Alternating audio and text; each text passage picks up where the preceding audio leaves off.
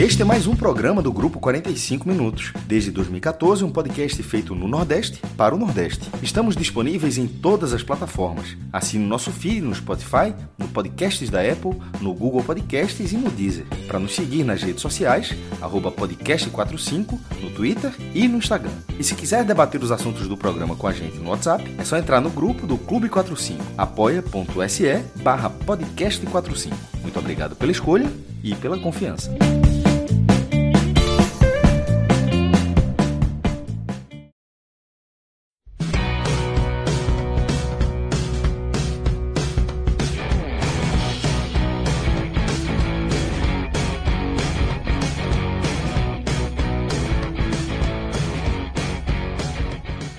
Sejam todos bem-vindos e bem-vindas a mais um podcast Raiz. Eu sou Fred Figueiredo. Nesse programa largamos com Cássio Zirpoli, Thiago Minhoca e Pedro Pereira, mas ao longo dessa noite, talvez madrugada, né? começamos às 20, 21h40. Não sei se atravessaremos a madrugada, mas pelo nosso, pelo nosso histórico, arrisco dizer que sim. Ao longo da noite e da madrugada chegarão novos integrantes aqui com certeza Léo Fontinelli, na hora que a gente for mergulhar no que aconteceu no Castelão. Celso Shigami também vai chegar por aqui. Então a gente vai somando aí reforços ao longo dessa edição, tá? Muita gente, muita gente, desde o chat da nossa live de ontem sobre o debate presidencial no Twitter e até aqui já no chat hoje, nos perguntando, nos questionando e até nos criticando por não termos feito né, os programas ontem à noite. Né? Afinal, era um domingo importantíssimo, era um domingo com três jogos de altíssimo poder de decisão, tá? Grêmio e Bahia, em Porto Alegre, Esporte Vasco no Recife, jogos interligados, né, que dariam um, uma cara né, para a reta final da Série B, para as três últimas rodadas, e deram essa cara. Além de um Ceará e Cuiabá né, absolutamente decisivo, crucial, também para ter uma cara a disputa pela permanência ali na Série A. Numa noite normal, a gente teria debruçado e feito aí uma série de telecasts, né, que duraria 3, 4, 5 horas. Porém, não era um domingo comum e nem dois desses jogos tiveram um roteiro comum. A gente tinha um horário muito apertado entre o final teórico das partidas e o início de um debate presidencial. Conversamos ao longo da semana, é, estudamos a possibilidade de sim, de começar o programa e entrar pelo debate, mas editorialmente a gente achou que não era a postura correta né, colocar um conteúdo no ar durante um debate presidencial. Né, que debate presidencial é algo que acontece de quatro em quatro anos, necessário, e eu acho que as pessoas têm é, que fazer o possível para assistir, independente da sua visão política. Então a gente tinha um horário muito curto para fazer os programas e as partidas sequer terminaram. Eu mesmo saí da, saí da Ilha do Retiro mais de sete da noite. O jogo do Ceará foi suspenso, foi paralisado e depois finalizado antes na Ilha do Retiro demorou muito o desfecho e acabou que a gente teria aí 30, 40 minutos para falar de três jogos. Naturalmente a gente não conseguiria. E depois do debate, né, nessa temporada a gente tem feito uma cobertura aprofundada também né, das eleições e não daria para segurar uma equipe inteira, né, Minhoca, Pedro, né, Léo, toda uma equipe aí para a gente fazer, para falar de eleições, para falar de futebol. E como a gente tem uma segunda-feira tradicional, nosso programa de maior peso, de maior relevância, o Raiz, a gente resolveu aguentar aí 24 horinhas e que em casos como os de ontem à tarde, de ontem à noite, na Ilha do Retiro no Castelão, às vezes 24 horas são, são fundamentais, tá? Para você ver mais imagens, para você esfriar a cabeça, para você ouvir mais opiniões, para que, as, que os posicionamentos oficiais venham à tona, para que a súmula do jogo venha à tona. Eu não tenho qualquer dúvida que hoje nós estamos mais preparados né, e mais embasados para analisar tudo o que aconteceu tá, dentro e fora de campo. Né? Afinal, apesar de serem partidas historicamente marcadas né, pela violência, elas foram jogadas quase que na sua totalidade, né? Foram jogos que aconteceram, que tiveram marcas e que deixam consequências também dentro de campo. Cássio, é, no meio disso tudo, né, ainda foi seu aniversário no domingo, agora com o programa oficialmente aberto. Eu também deixo o registro, lhe dou os parabéns, mas já quero sua visão é, do que aconteceu na ilha. E a gente vai focar, Cássio, da marcação do pênalti para frente, tá? Nesse início de programa. É uma história que da marcação do pênalti. Eu, eu, é. eu, eu, escrevi exatamente isso no, no post. Não é toda vez que isso acontece, mas nesse caso é uma história que começa pelo fim. Estava lá essa história, né? Se o Sport tivesse vencido por 1x0, a história seria de outra forma, seria no volume de jogo, da bandeira, aquela coisa toda. Mas na hora que tem o empate, tem aquilo tudo, você não, você não começa contando que o esporte teve um grande volume de jogo, que blá, blá, blá, não, você começa contando pela, pela informação principal, que foi uh, todo aquele episódio é, de violência que aconteceu na ilha, é, seguido de que vai ter muito, é, vai ter vários, vai ter, as, vai ter várias consequências. A interdição da ilha seria uma óbvia, é, assim como do, do Castelão. Já coloquei isso no blog, já, já até esperando só. Me surpreenderá se não for. Em, em todos os outros casos, no mínimo a preventiva, uma interdição preventiva era, era natural. Mas falando sobre aquela confusão, Fred, da forma como você perguntou, e aqui não vai ter muro, não vai é, nem, nem, nunca teve muro, na verdade, mas assim, sendo de uma forma direta, é, a comemoração de Raniel porque ela, ela desencadeia aquilo tudo, mas ela não precisava desencadear aquilo tudo. A comemoração dele, você pode questionar a comemoração, você pode questionar, questionar a comemoração, achar que foi desrespeitosa, que não precisava ir para na frente da, da torcida organizada do esporte, que tinha uma relação de contexto que eu acho que faltou bastante hoje durante o dia na análise é, de colegas do, do, da imprensa do Sudeste, sobretudo do Sudeste, e, assim, não era Raniel é, falando só com o esporte, era um Raniel incrível Santa Cruz. Acho que faltava, esse, não faz muita diferença, mas é só um elemento a mais para saber de por que aquela reação.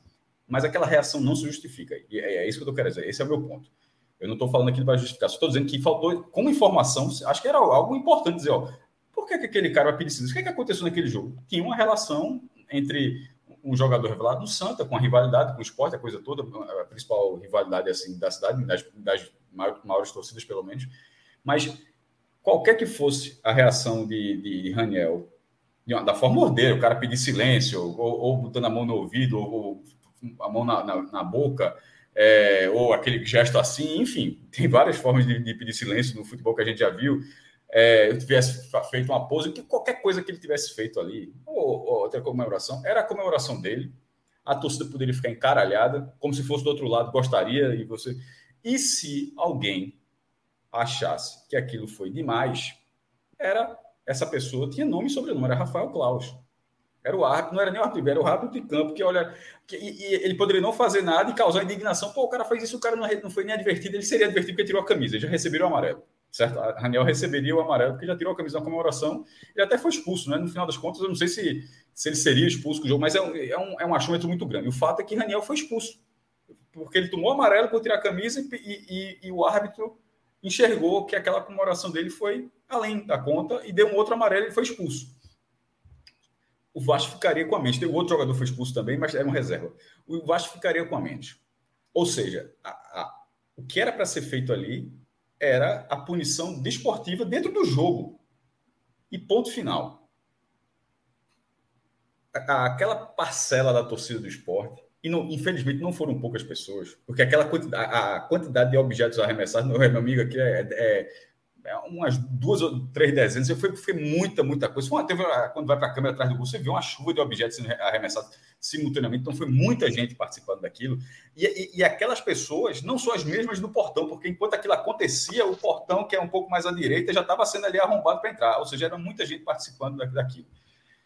Aquilo ali que desencadeou numa, em, em agressões de uma covardia inacreditável, bombeiros civis. Pô. Não são bombeiros. Por que bombeiro civil? Porque o bombeiro militar é o corpo de bombeiros. O bombeiro civil geralmente é o bombeiro que, que cara, tem um trabalho, uma, uma formação técnica que ajuda a, a, a primeiros socorros, a situações do tipo, justamente em jogos de futebol. Quando a gente faz o podcast Experience, geralmente tem uma, uma, pessoa dessa. Tem uma, tem um, é, inclusive foi uma bombeira também, é uma bombeira civil é, é para você não confundir, porque o civil, que talvez não seja tão uma função tão comum para as pessoas, mas existe essa função é, agredida no chão. Assim, no chão em pé, tanto faz. A pessoa foi agredida do nada. Se alguém abriu o portão, viu a pessoa vestida de bombeiro civil e foi dar pancada. É... Quebrando o portão, invadindo. O cara teve um cara que chegou até a cabine do VAR. Foi contido pelos jogadores do esporte, cara sem camisa lá, tatuado. O cara chegou até. Um cara, pelo menos, chegou até perto da cabine do VAR. Aquilo tudo, e nesse momento os jogadores do Vasco correram para o vestiário. É... Eu vou chegar na parte do controle. Mas aquilo tudo inviabilizou o esporte.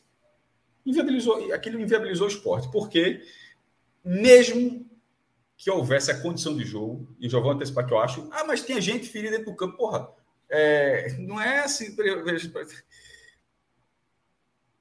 Até tomar cuidado a palavra para falar assim. É, não, isso acontece.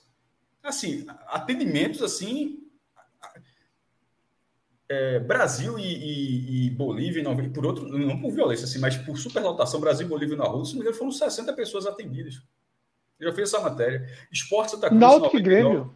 Esporte Santa Cruz. Náutico Grêmio. Mas uma escala grande, assim, porque foi, foi teve das Esporte Santa Cruz de 99, que é, um, é 79 mil pessoas, e, e, e, tinha mais de 90 mil, porque passar, todo mundo passou por cima, invasão. Quase 100 pessoas atendidas, por superlotação, gente sendo esmagada. Náutico Santa Cruz em 83. Para muito, que já fiz, eu estou dizendo esses jogos, porque são jogos que eu já fiz até o dado certinho. Estou falando de cabeça aqui, mas eu tenho o dado certo. Isso não é o certo ter o jogo, não. Eu só estou dizendo que dentro do futebol, infelizmente, infelizmente, você não dá para dizer, ah, isso não acontece. Acontece. Não, tem, não dá para ser hipócrita e falar que, que o jogo não acontece com pessoas sendo atendidas. Sendo atendidas. Infelizmente, infelizmente, acontece. Então, ninguém pode trazer tra a, é, a, a, o ineditismo de uma ação como, como, essa de ontem. E que não é, a, quantidade de gente atendida não corresponde a esses dados que eu estou falando. Agora, todas elas foram agredidas e todas essas que eu falei foram de superlotação. Essa escala é diferente. Aí foi simplesmente pessoas levando pancada à torta direito por nada. É... Isso passa 40 minutos, o estádio fica menos da metade do público.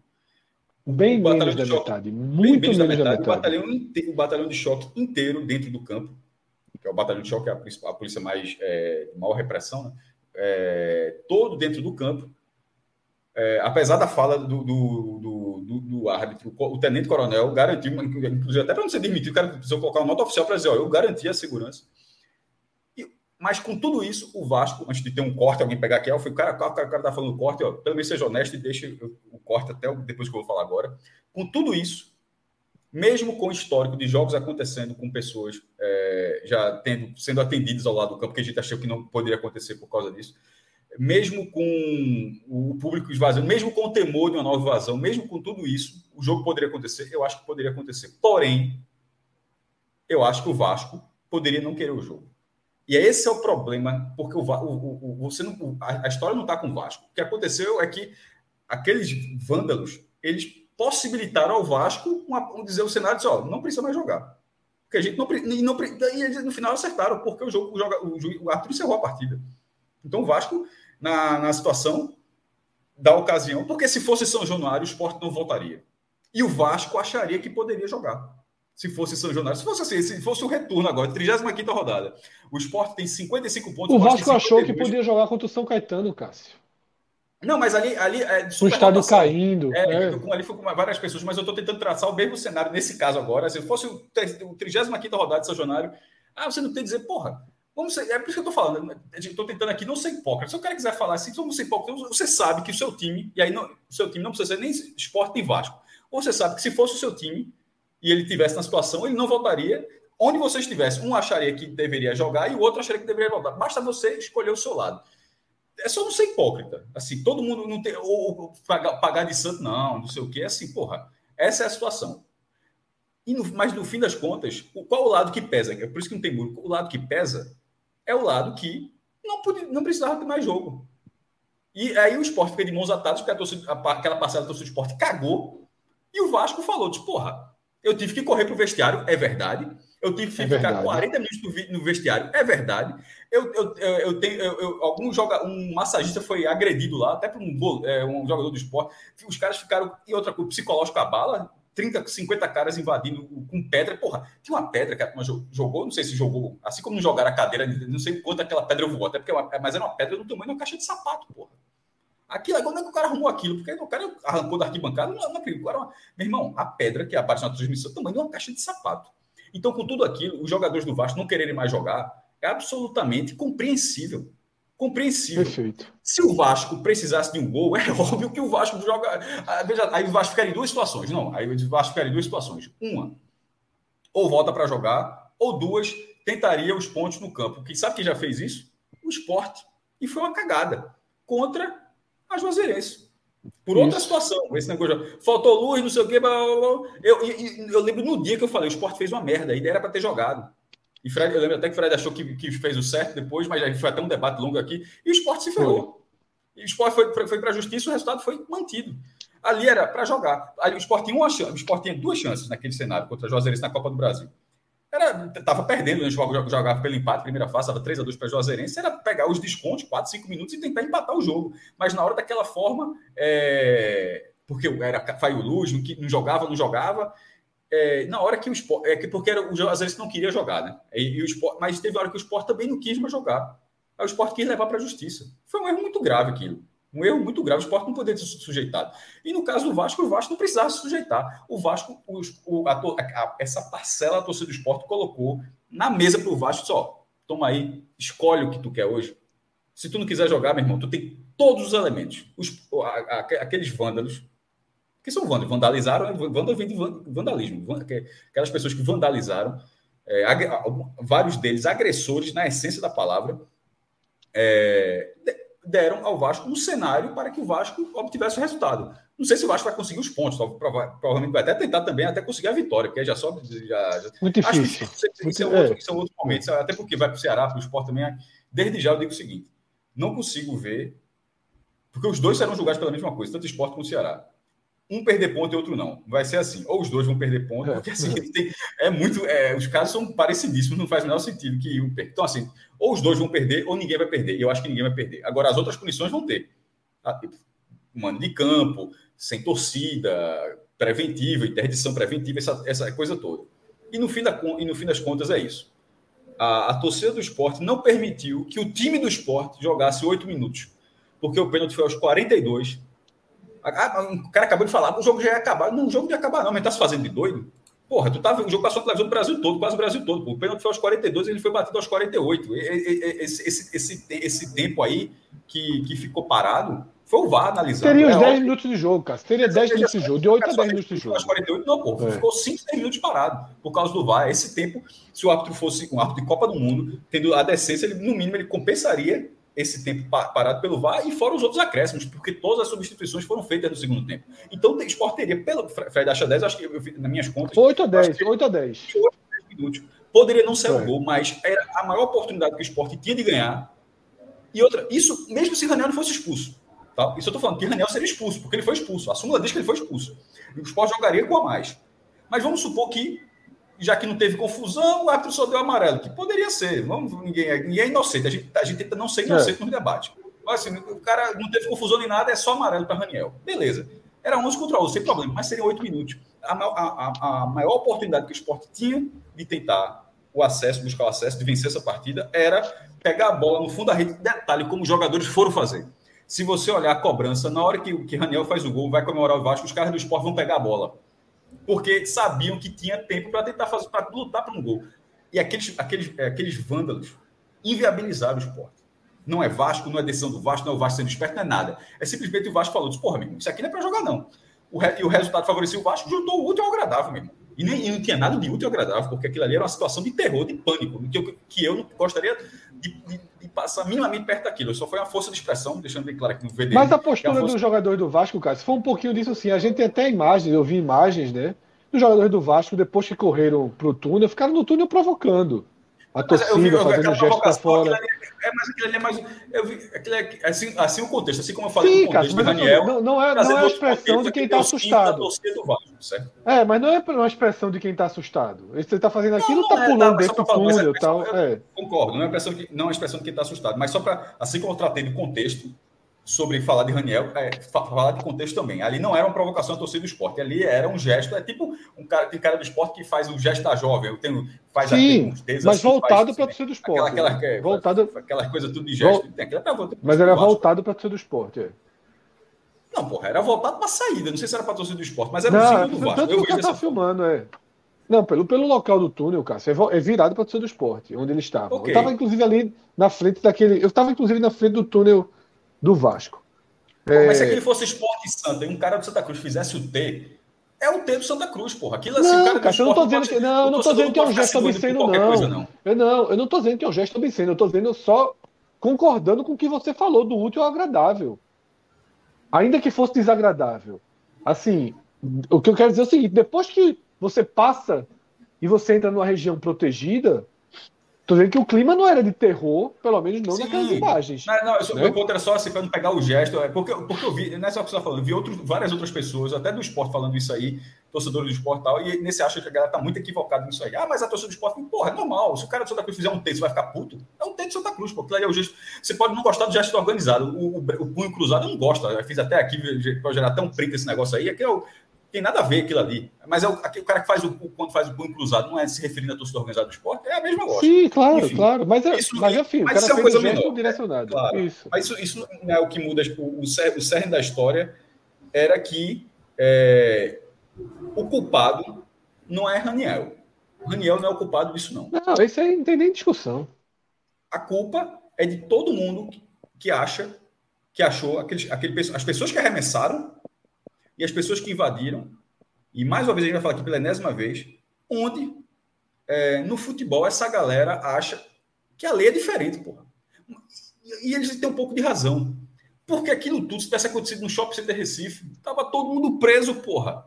Exatamente. é, irmão, mas aí os, os, os, caras têm razão, tava todo mundo preso, porra. Meu irmão, se o cara chuta uma bombeira do Shopping Recife, eu tô no shopping porque eu vi um primeiro mundo. Tava preso, qualquer, preso, na preso, praia, preso, o cara pega uma bombeira na praia, chuta, tava preso, porra. Meu irmão, o, cara, o rosto do cara foi filmado em HD. Já passou o dia, o cara não tá preso, meu irmão. Assim, bicho. É, o rosto do cara HD, pô, transmissão em HD pro Brasil inteiro. Tem lá o rosto do cara. Como é que esse cara não tá preso, porra? Sumiu, foi? Foi abduzido? Onde é que esse cara tá, porra? Como é que esse cara, o cara que chutou a bombeira não tá preso? Meu irmão, na hora que tem o portão, que é a foto que roda todas as matérias, que é um print da transmissão da Globo, como é que aquelas pessoas não são identificadas? O, o rosto de todo mundo é, é, tão visível que eu não usei a imagem no blog, até por questão de processo, porque você teria que manchar o rosto de todo mundo, porque o rosto é muito visível. Mas isso é, isso é, uma parte jornalística que eu estou falando. Para investigação, não. Para investigação é ótimo que você consiga identificar. E, e, assim, tomara que eu possa estar falando aqui, a investigação pode estar correndo, mas assim, mas passou 24 horas e não aconteceu nada. E, e, na cabeça dessas pessoas, no futebol, até para encerrar aqui, já está falando mais 10 minutos, falando mais do que isso no futebol, essa galera, a, a, a lei é diferente para essa galera na cabeça deles, pô. Assim, eu sei que não é. Porque eu jamais, meu irmão, nunca passei, eu, eu, tenho certeza que eu fico pensando, se eu fizesse negócio, eu ia preso, mas na cabeça desses caras é como se assim, na hora que o cara roda a catraca, o cara tá no mundo onde vale, onde vale quase Vale tudo, vale tudo. É, é foda. Vale tudo, é foda.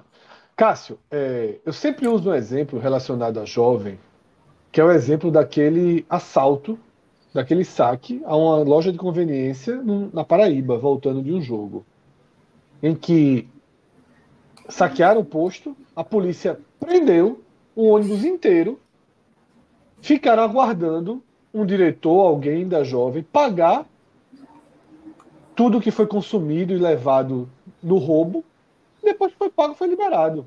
Ou seja, que ladrão tem esse direito? Ó, eu fui preso aqui roubando televisão. Não, calma, minha família vai pagar a televisão, eu vou para casa.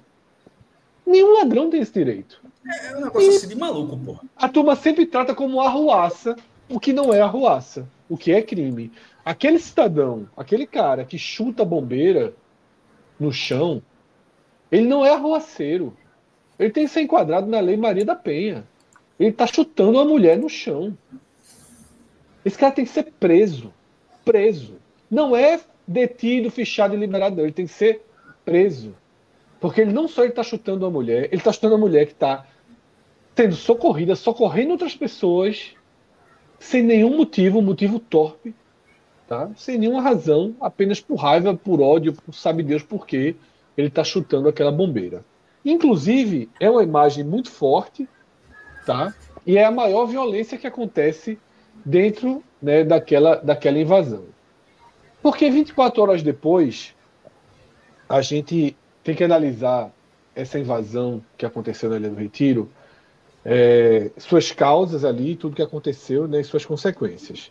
Cássio já trouxe uma leitura muito, muito precisa e muito direta, e eu concordo com basicamente tudo que ele falou. Não acho nem que cabe debate sobre o que Raniel fez. Porque, para mim, Raniel não fez absolutamente nada de errado. Absolutamente nada de errado. Ele correu para a torcida, olhou para a torcida e botou a mão no ouvido, meu tem nada, nada, nada, nada de errado. Tá? Então eu acho que, que isso aí não cabe nem não cabe nem debate. Correu, olhou para a torcida, botou a mãozinha no vidro. Santa Cruz Esporte, Copa do Nordeste 2017. Everton Felipe abre o placar. Ele foi para frente da torcida, não foi, foi para frente da organizada do Santa, que fica atrás da barra. Mas ele foi até a lateral do campo do, do Arruda, o jogo foi no Arruda. É, e aí, torcedor do Santa Cruz arremessaram coisa também, mas assim, ele foi lá no mesmo, na, na, na, na mesma função, assim, ó. Tipo, tô aqui. Assim, no jogo, porra. Cássio, até arremessar as coisas, tá com a de cerveja, jogar na raiva, é, é, completamente diferente de invadir o campo. É errado também, mas o cara deu, o cara botou aqui, ah, joga, eu, eu, joga, veja só, depois, joga depois de 20 anos aí já uh, tem mais do que isso, na verdade, que essa regra tá aí, já tira do mando de campo há tanto tempo, já, já começa a ter filhos jovens. Sim, sim, sim, sim. Cara é. que já conhecia essa regra e, e, as pessoas ainda continuam fazendo isso aí. Então eu, eu, é, é assim, um eu acho que o cara tá com a cerveja na mão e joga de raiva. É diferente uma, do cara que empurra um, um, portão. Um cara na raiva jogar assim, beleza, tanto que identificado. Na hora que 50 jogam. É. é... E eu até acho, né, sobre essa história de Raniel, que sobrou para Raniel, sobrou para Raniel o debate que eu, não, eu até me recuso a debater, porque eu acho que realmente ele não tem absolutamente responsabilidade de nada, ele não fez nada grave, ele não fez nada errado. Ele, meu irmão, não tem nada que o Daniel tenha feito que eu critique. Eu acho que a raiva foi muito maior do que com o cara que jogou a cadeira para cima. o cara que jogou a cadeira para cima, ele, detalhe, para ficar claro, ele não jogou mirando a torcida. Ele na festa acaralhou. Ele foi, foi muito mais uma cena de desrespeito de arru... esse sim, de arruaça, do que de agressão. A cadeira para cima não foi agressão, foi um vandalismo ali. Pegou a cadeira e jogou para cima. Eu acho que a torcida, inclusive, ficou mais revoltada com o cara do que com o Raniel. E aí, na verdade, foi a soma toda. Os caras do Vasco não foi só o Raniel, foi todo mundo peitar ali. Foi um, um gesto provocativo. Mas, assim, no estádio, torcida provoca e torcida tem que aguentar ser provocada torcida vai e tem que aguentar. O cara fez o gol, o cara não fez gesto obsceno, o cara não xingou ninguém, o cara olhou para a cara, a torcida tem que aguentar mesmo. Fez o gol e é o que, o que os jogadores do esporte estavam fazendo: pegar a bola para bater o centro. Ponto. Vem a invasão, que não pode acontecer sob hipótese alguma. Né? Uma invasão que se repete, que Cássio já, já deixou muito claro, que prejudica o clube drasticamente, né? porque não permite o final do jogo, porque dá ao Vasco um cenário de você ter argumento suficiente para dizer: eu não vou voltar. A invasão acontece. Os jogadores do Vasco correm para o vestiário com razão. Ninguém vendo aquilo ali, o cara fica em campo, não. Quando eu vi, eu estava no lado oposto, quando eu vi aquela. Eu disse, meu amigo, vai ser violência generalizada. Os caras do Vasco correram para o vestiário. No meio do caminho, o goleiro reserva do Vasco, House, ele sai agredindo os jogadores do esporte que não. Até então não havia briga entre os jogadores. Mas House sai dando porrada em quem vê pela frente, e aí o clima vai esquentando, e tem até aquela confusão na boca do vestiário que Carlos Eduardo, goleiro reserva do esporte, dá no massagista do Vasco, e que, que gerou aí uns vídeos, uma confusão. É, já aquilo ali é do lado oposto. Porém, tem algo que também precisa ser dito. A segurança do estádio falhou na invasão. Mas a PM conseguiu conter os invasores antes das placas de publicidade, tá? Não teve nenhum a confusão toda, as agressões à briga ficaram das placas de publicidade para trás. O único que entra no campo é aquele outro torcedor que vem das sociais, sozinho, invade o campo, os próprios jogadores do esporte retiram ele. Daquele bloco de entrada, não entrou ninguém para confusão, para briga dentro do gramado. Mas repito, não é para o torcedor, não é para o jogador do Vasco, para Jorginho, para a comissão técnica ficar esperando para apoiar, não. Tem que correr e se trancar no vestiário. Isso que os jogadores do Vasco fizeram foi correto. Ponto. O árbitro ficou em campo. O árbitro ficou em campo. Porque ele viu que houve o bloqueio e as pessoas foram retiradas. O esporte ficou em campo. Os minutos seguintes foram de altíssima tensão, né? Até porque teve aquelas confusões, como eu falei, aquela agressão entre Carlos Eduardo, goleiro reserva do esporte, e o massagista do Vasco, aquela briga ali. E daí para frente, muito tempo de paralisação do jogo com o trio de arbitragem no campo. E aí é que eu acho que tem uma questão fundamental. Se Klaus tivesse saído do coisa, ficado no vestiário junto com o Vasco, eu não vou nem subir, eu não quero nem ver o que está acontecendo. Eu acho que não teria discussão sobre o reinício da partida. O que eu não entendi de Klaus foi o procedimento todo de esperar a estabilização do estádio. Acontece a plena estabilização do estádio, muito mais do que eu achei que fosse acontecer. Detalhe: quando eu vi a confusão, eu digo, não tem jogo mais nunca. Porém, a torcida do esporte foi embora, o estádio esvaziou, não tinha nem mais vaia, não tinha nada. Ficou 20 a 30% do estádio em silêncio. Não tinha rojão, não tinha briga, não tinha nada. O árbitro dentro de campo e o Vasco no vestiário. Há um movimento do, do árbitro que ele sai correndo. Eu não sei o que foi falado na hora. Para mim, chegou a informação que ele iria chamar o Vasco, mas na verdade ele foi para uma conversa né, com diretor do Vasco, diretor do esporte, técnico do Vasco e técnico do esporte. E o Vasco disse que não ia jogar. E a partir dali, Klaus disse que ele também não se sentia seguro, mesmo com a PM garantindo a segurança. Sinceramente, sinceramente, eu acho que é o que Cássio falou. O Vasco tinha todo o direito de dizer que não se sentia seguro e não voltar para campo. Mas é um direito que você está usando de algo que quem causou, e quem causou isso foi a torcida do esporte. Os caras causaram isso aí, meu velho. Eles invadiram o campo e eu não sinto segurança, não. Eles podem querer invadir de novo. Mas havia condição de jogo, mais do que com. Olha só, se com 40 mil, se 40 mil, se com 20 mil teve jogo, com 3 mil, que restava no estádio, 4 mil pessoas, e muito mais policiamento, daria para ter jogo. Mas eu entendo o lado do Vasco e dizer que, ah, não vou voltar, não me sinto seguro, e acho que Klaus, e acho que Klaus foi pelo caminho mais de maior proteção para ele. Porque se ele volta, peita o Vasco e diz que dá para ter jogo, a confusão hoje era sem tamanho. Era sem tamanho. O Campeonato Brasileiro da Série B não terminaria. Se Klaus toma a decisão de dizer que tem jogo, o Vasco não voltar e dar um WO no Vasco, a opinião pública toda estaria contra. Toda, toda. Afinal, foi a torcida do esporte que fez o ato de violência. O esporte seria meio que beneficiado pela violência da sua própria torcida.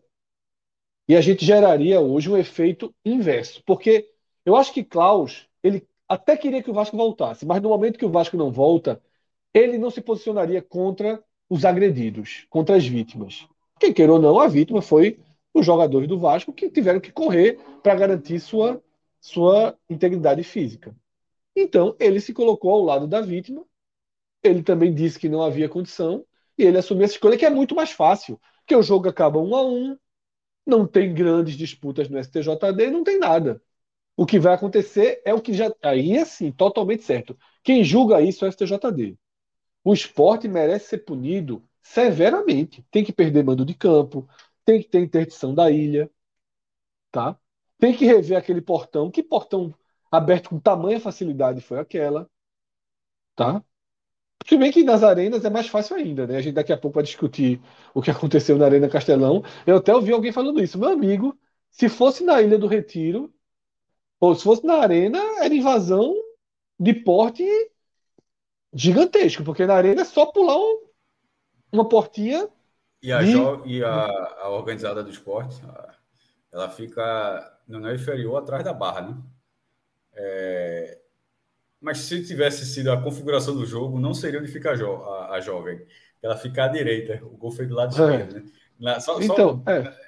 Não, não, porque na Arena Pernambuco é o contrário. Na, tipo, na ilha, a, a principal organizada fica na, à, à, esquerda das cabines de TV é, e na é, Arena ela isso, fica à direita. É. Se o jogo seguisse da mesma forma, o gol de Raniel, na verdade, seria na frente da torcida do Vasco. Porque a torcida do Vasco ficaria no Nelson Só ficaria em cima, né? Em cima. Então, é, realmente, assim, não, não é falta de segurança de um portão que foi arrombado.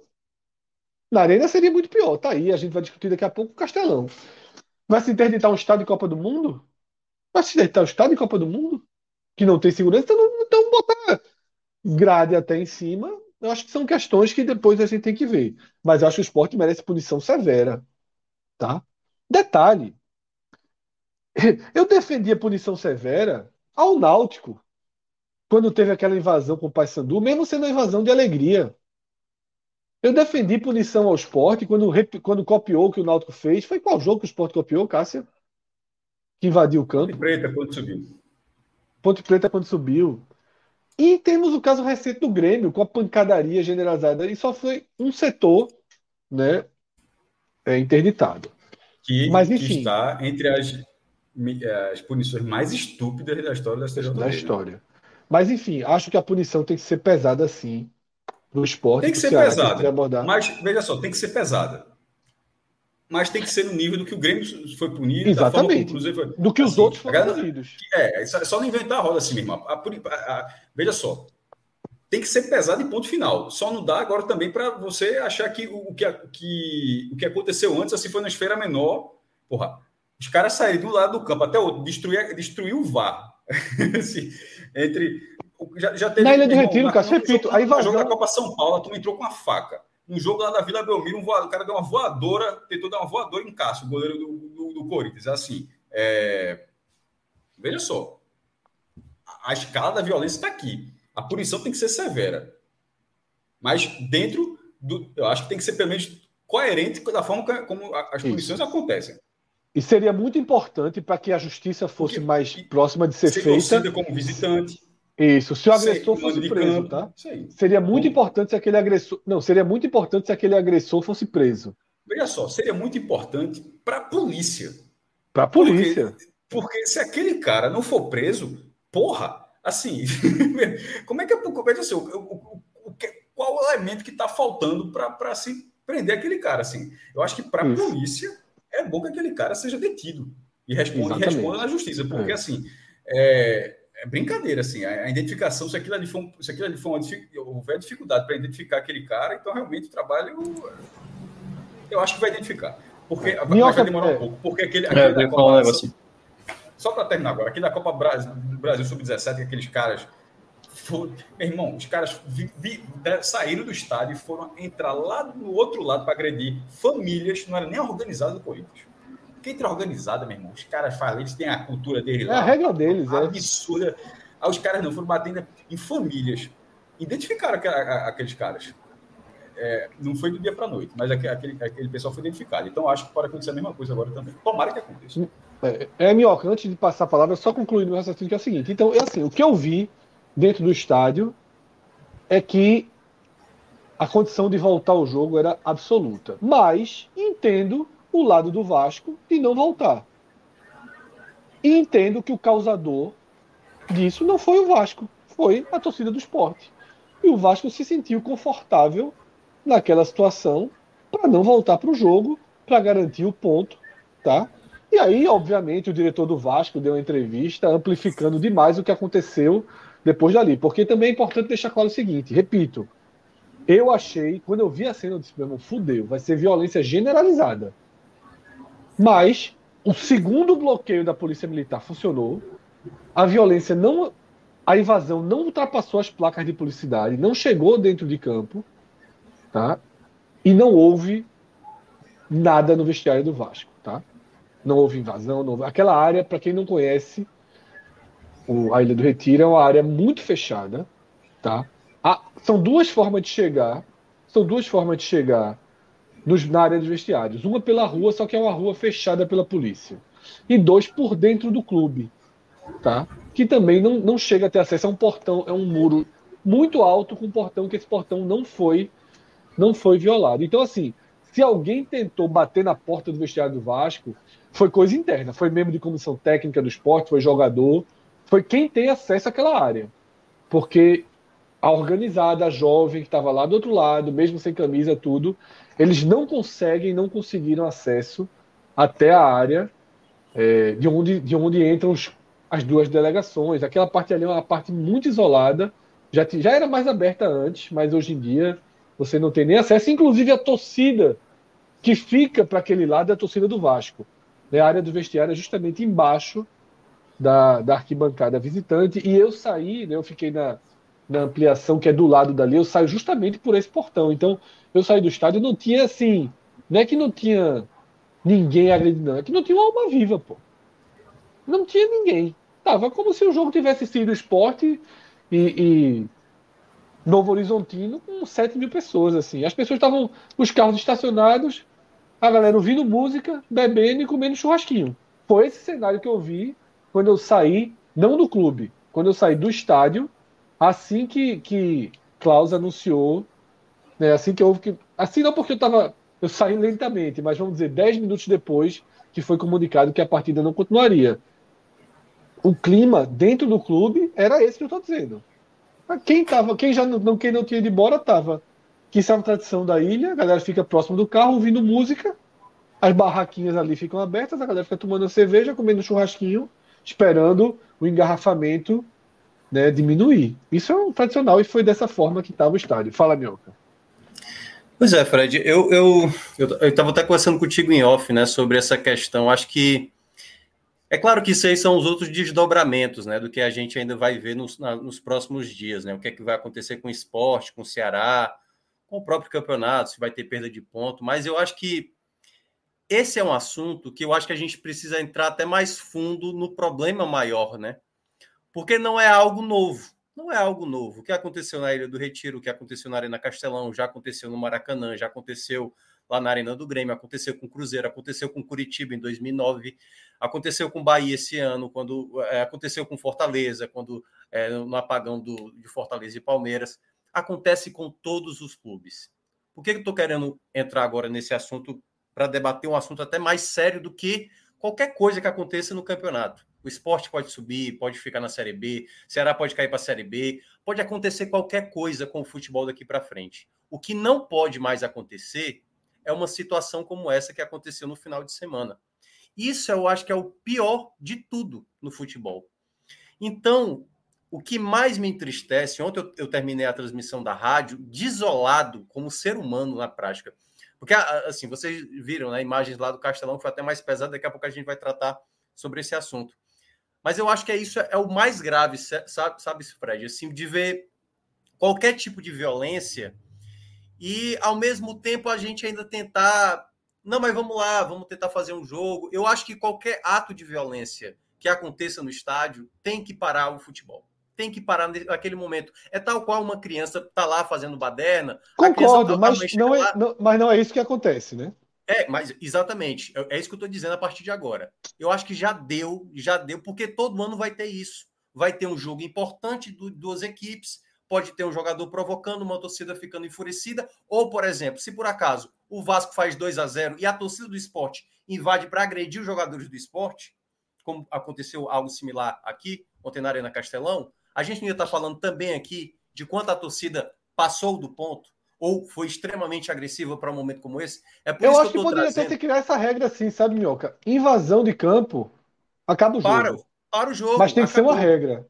Não é, pode exatamente. ser uma regra, tipo, vamos criar essa regra e aplicá-la ontem. Eu, cheguei a né? falar hoje, Fred, até lá na rádio, o seguinte. Lembra do caso Grêmio e Santos, que o goleiro do Santos, o Aranha, é, teve ali atos racistas de parte da torcida do Grêmio. E aí o Santos tinha ganhado de 2 a 0 lá na Arena do Grêmio, né? Eu acho que era ainda no Olímpico, nem lembro. Mas o Santos chegou a 2 a 0 A Não, CBF, era a Arena do Grêmio. É, acho que foi na Arena do Grêmio, né? E ali o, o tribunal tirou o Grêmio da competição. Tirou o Grêmio da competição. Era muito cômodo para aquele momento eliminar o Grêmio, porque tinha Lógico, perdido 2 a 0 é. dentro de casa. E aí, o meu receio é que façam isso com, com o Ceará Esporte para esse momento, entendeu? criar a partir do momento um exemplo para o daqui para frente, entendeu? Quando na verdade isso tem que ser estabelecido de maneira antecipada. Isso maneira acontece antecipada. em tudo, Minhoca. Então, Até sair minha câmera aqui. É, aquele aquele do, do salário só, só foi aplicado duas vezes até hoje. Curiosamente, Sim. uma no Santa e uma no Esporte. As duas foram aplicadas depois que os dois estavam rebaixados. Isso, exatamente. Então, assim, eu, eu, eu, o ponto principal é todas essas questões que vão afetar os clubes, para mim, é o, é o segundo passo para a gente tentar aprimorar. A primeira coisa que todas as pessoas que fazem o futebol, nós aqui como membros de canais aqui independentes, a imprensa, que é a, a qual também faço parte, os clubes, é, todos têm que estar interessados em tentar tirar essas pessoas que causam isso. É a mesma coisa, por exemplo. Até o Fred falou que, que há muita gente corrigiu depois, né? Que a Lei Maria da Penha é só em caso, realmente, se a pessoa tiver ali uma. Conhecido, uma, né? É, uma, uma relação, né? Uma coisa doméstica e tudo mais, né? Que até corrigiram aqui. Hoje, para um cara imaginar que vai agredir uma mulher, se ele pensar, se ele tiver dois segundos que ele vai pensar, ele já não vai agir, porque ele sabe que vai ser, obviamente, é, preso e vai, vai sofrer vários, vários tipos de, de situações contra ele. É a mesma coisa que tem que acontecer com o torcedor. Porque, Fred, o que mais me incomoda no futebol é um torcedor que simplesmente se acha no direito de pegar uma pedra, arremessar, ver uma pessoa que está ali trabalhando, começar a chutar essa pessoa no chão, é, um torcedor simplesmente ver crianças ali chorando e simplesmente ele ignorar, gente tirando foto, sorrindo em meio à pancadaria. Cara, isso é a gente se acabar como sociedade, entendeu? Então, para mim, o futebol é, é, a menos, é a coisa menos importante para o que a gente vive nesse contexto da violência, onde o futebol acaba permitindo, como o Cássio citou muito bem, né? Esses caras se sentem à vontade de fazer isso, por exemplo, se eu, você, Pedro, Cássio, qualquer pessoa aqui do chat no momento, no estádio, simplesmente se irritar com alguma coisa, ou mesmo um jogador, num jogo muito tenso, o cara perder a cabeça, ele vai extrapolar a situação e a gente vai tentar, não, mas isso já aconteceu aqui, já aconteceu lá. Cara, tem que acabar isso. É uma utopia eu falar um negócio desse, mas se a gente ficar só nessa de lamentação e não sei o que, não sei o que, a gente não vai resolver o problema. Aconteceu neste domingo, Aconteceu ontem essa situação, vai acontecer talvez até o final do campeonato, ou na Série B, ou na Série A. Vai acontecer no próximo ano e vai acontecer sempre, porque a gente não combate essas pessoas a saírem, para pelo menos a pessoa ficar constrangida de imaginar que vai fazer uma besteira, porque cada vez mais vai se tornando um hábito. Basta três ou cinco começar a empurrar uma grade, começa 20 e 50 e 100. E quando você vai ver, tem várias pessoas, e aí é que tá. A gente talvez Aconteceu, acho que Indon na Indonésia esse ano, que foram várias pessoas mortas no campo de futebol, porque se tornou realmente uma guerra. Era uma guerra de gente de tentando matar o outro. Então foram muitas dezenas de pessoas, não sei se chegou na base da centena, de pessoas mortas por conta do futebol, cara, entendeu? Então é tudo entender o contexto. Eu até cheguei a falar hoje na rádio, aí pra, até para encerrar, é, que, cara, é tipo indicação de filme, sabe? Você vai ver um filme mais pesado, de 18 anos para cima, um filme ali e tal, 16 para cima e tal. De dependendo do nível do jogo, eu sinceramente, olha, esse é um jogo tenso. Esporte e Vasco. Esse é um jogo tenso. Ceará e Cuiabá. Esse é um jogo tenso. Grêmio e Bahia.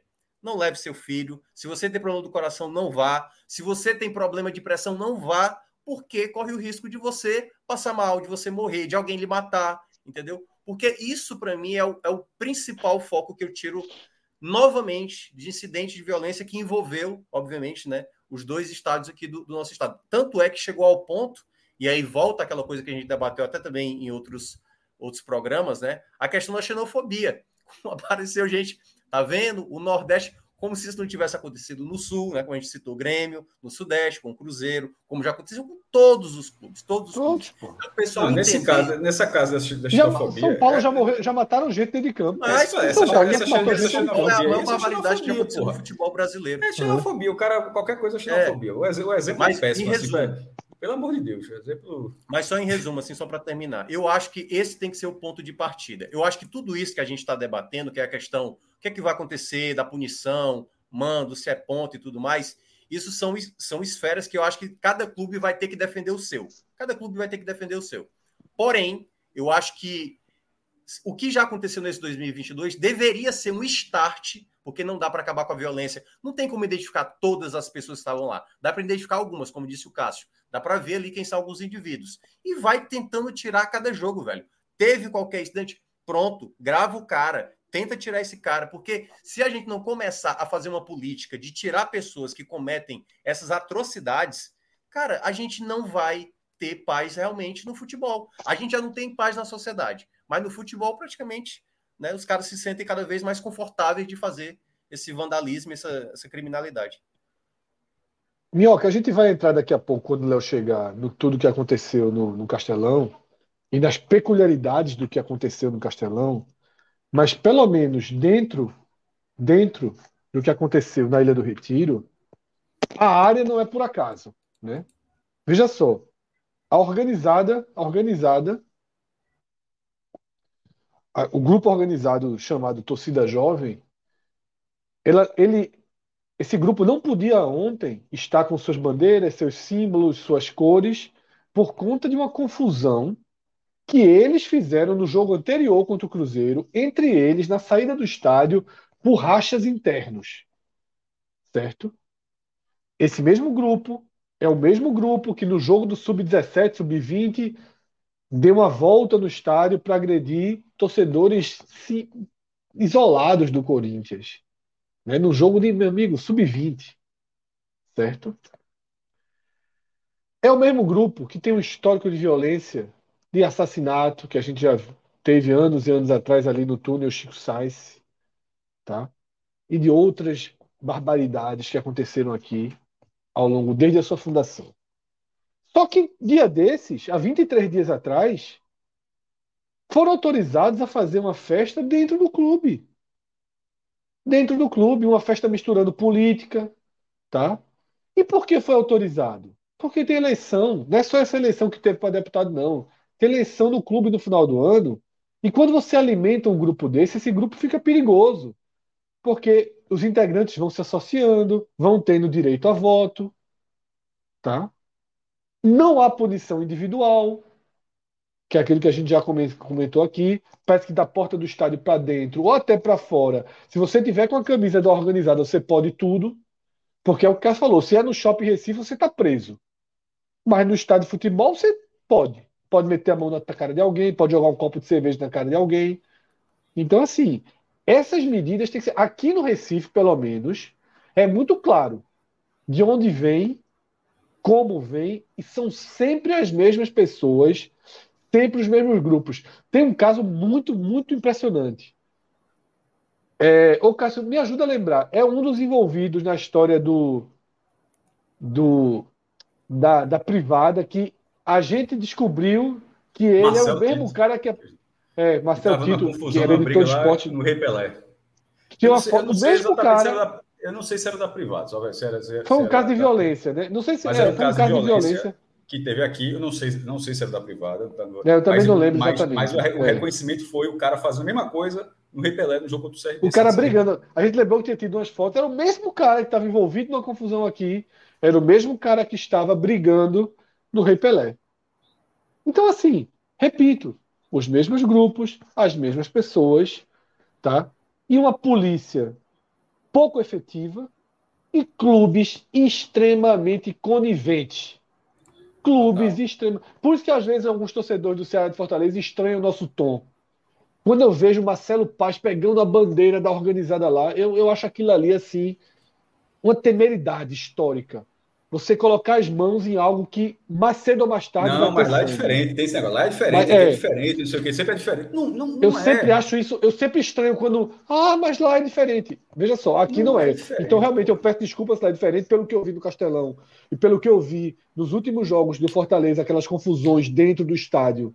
É né, a barbárie dentro do estádio. Não vi tanta diferença, mas acham que é diferente. Então, assim. Porra, um dia desse rodando um vídeo de, de comando feminino brigando, porra foi, deu, ele viralizou dois comandos femininos, que tem as, as, as divisões femininas das organizações, marcando para trocar tapa. Com os homens sem se meter filmando. Assim, é, a, a, lógica é essa, pô. É, é, mostrar força, é subjugar.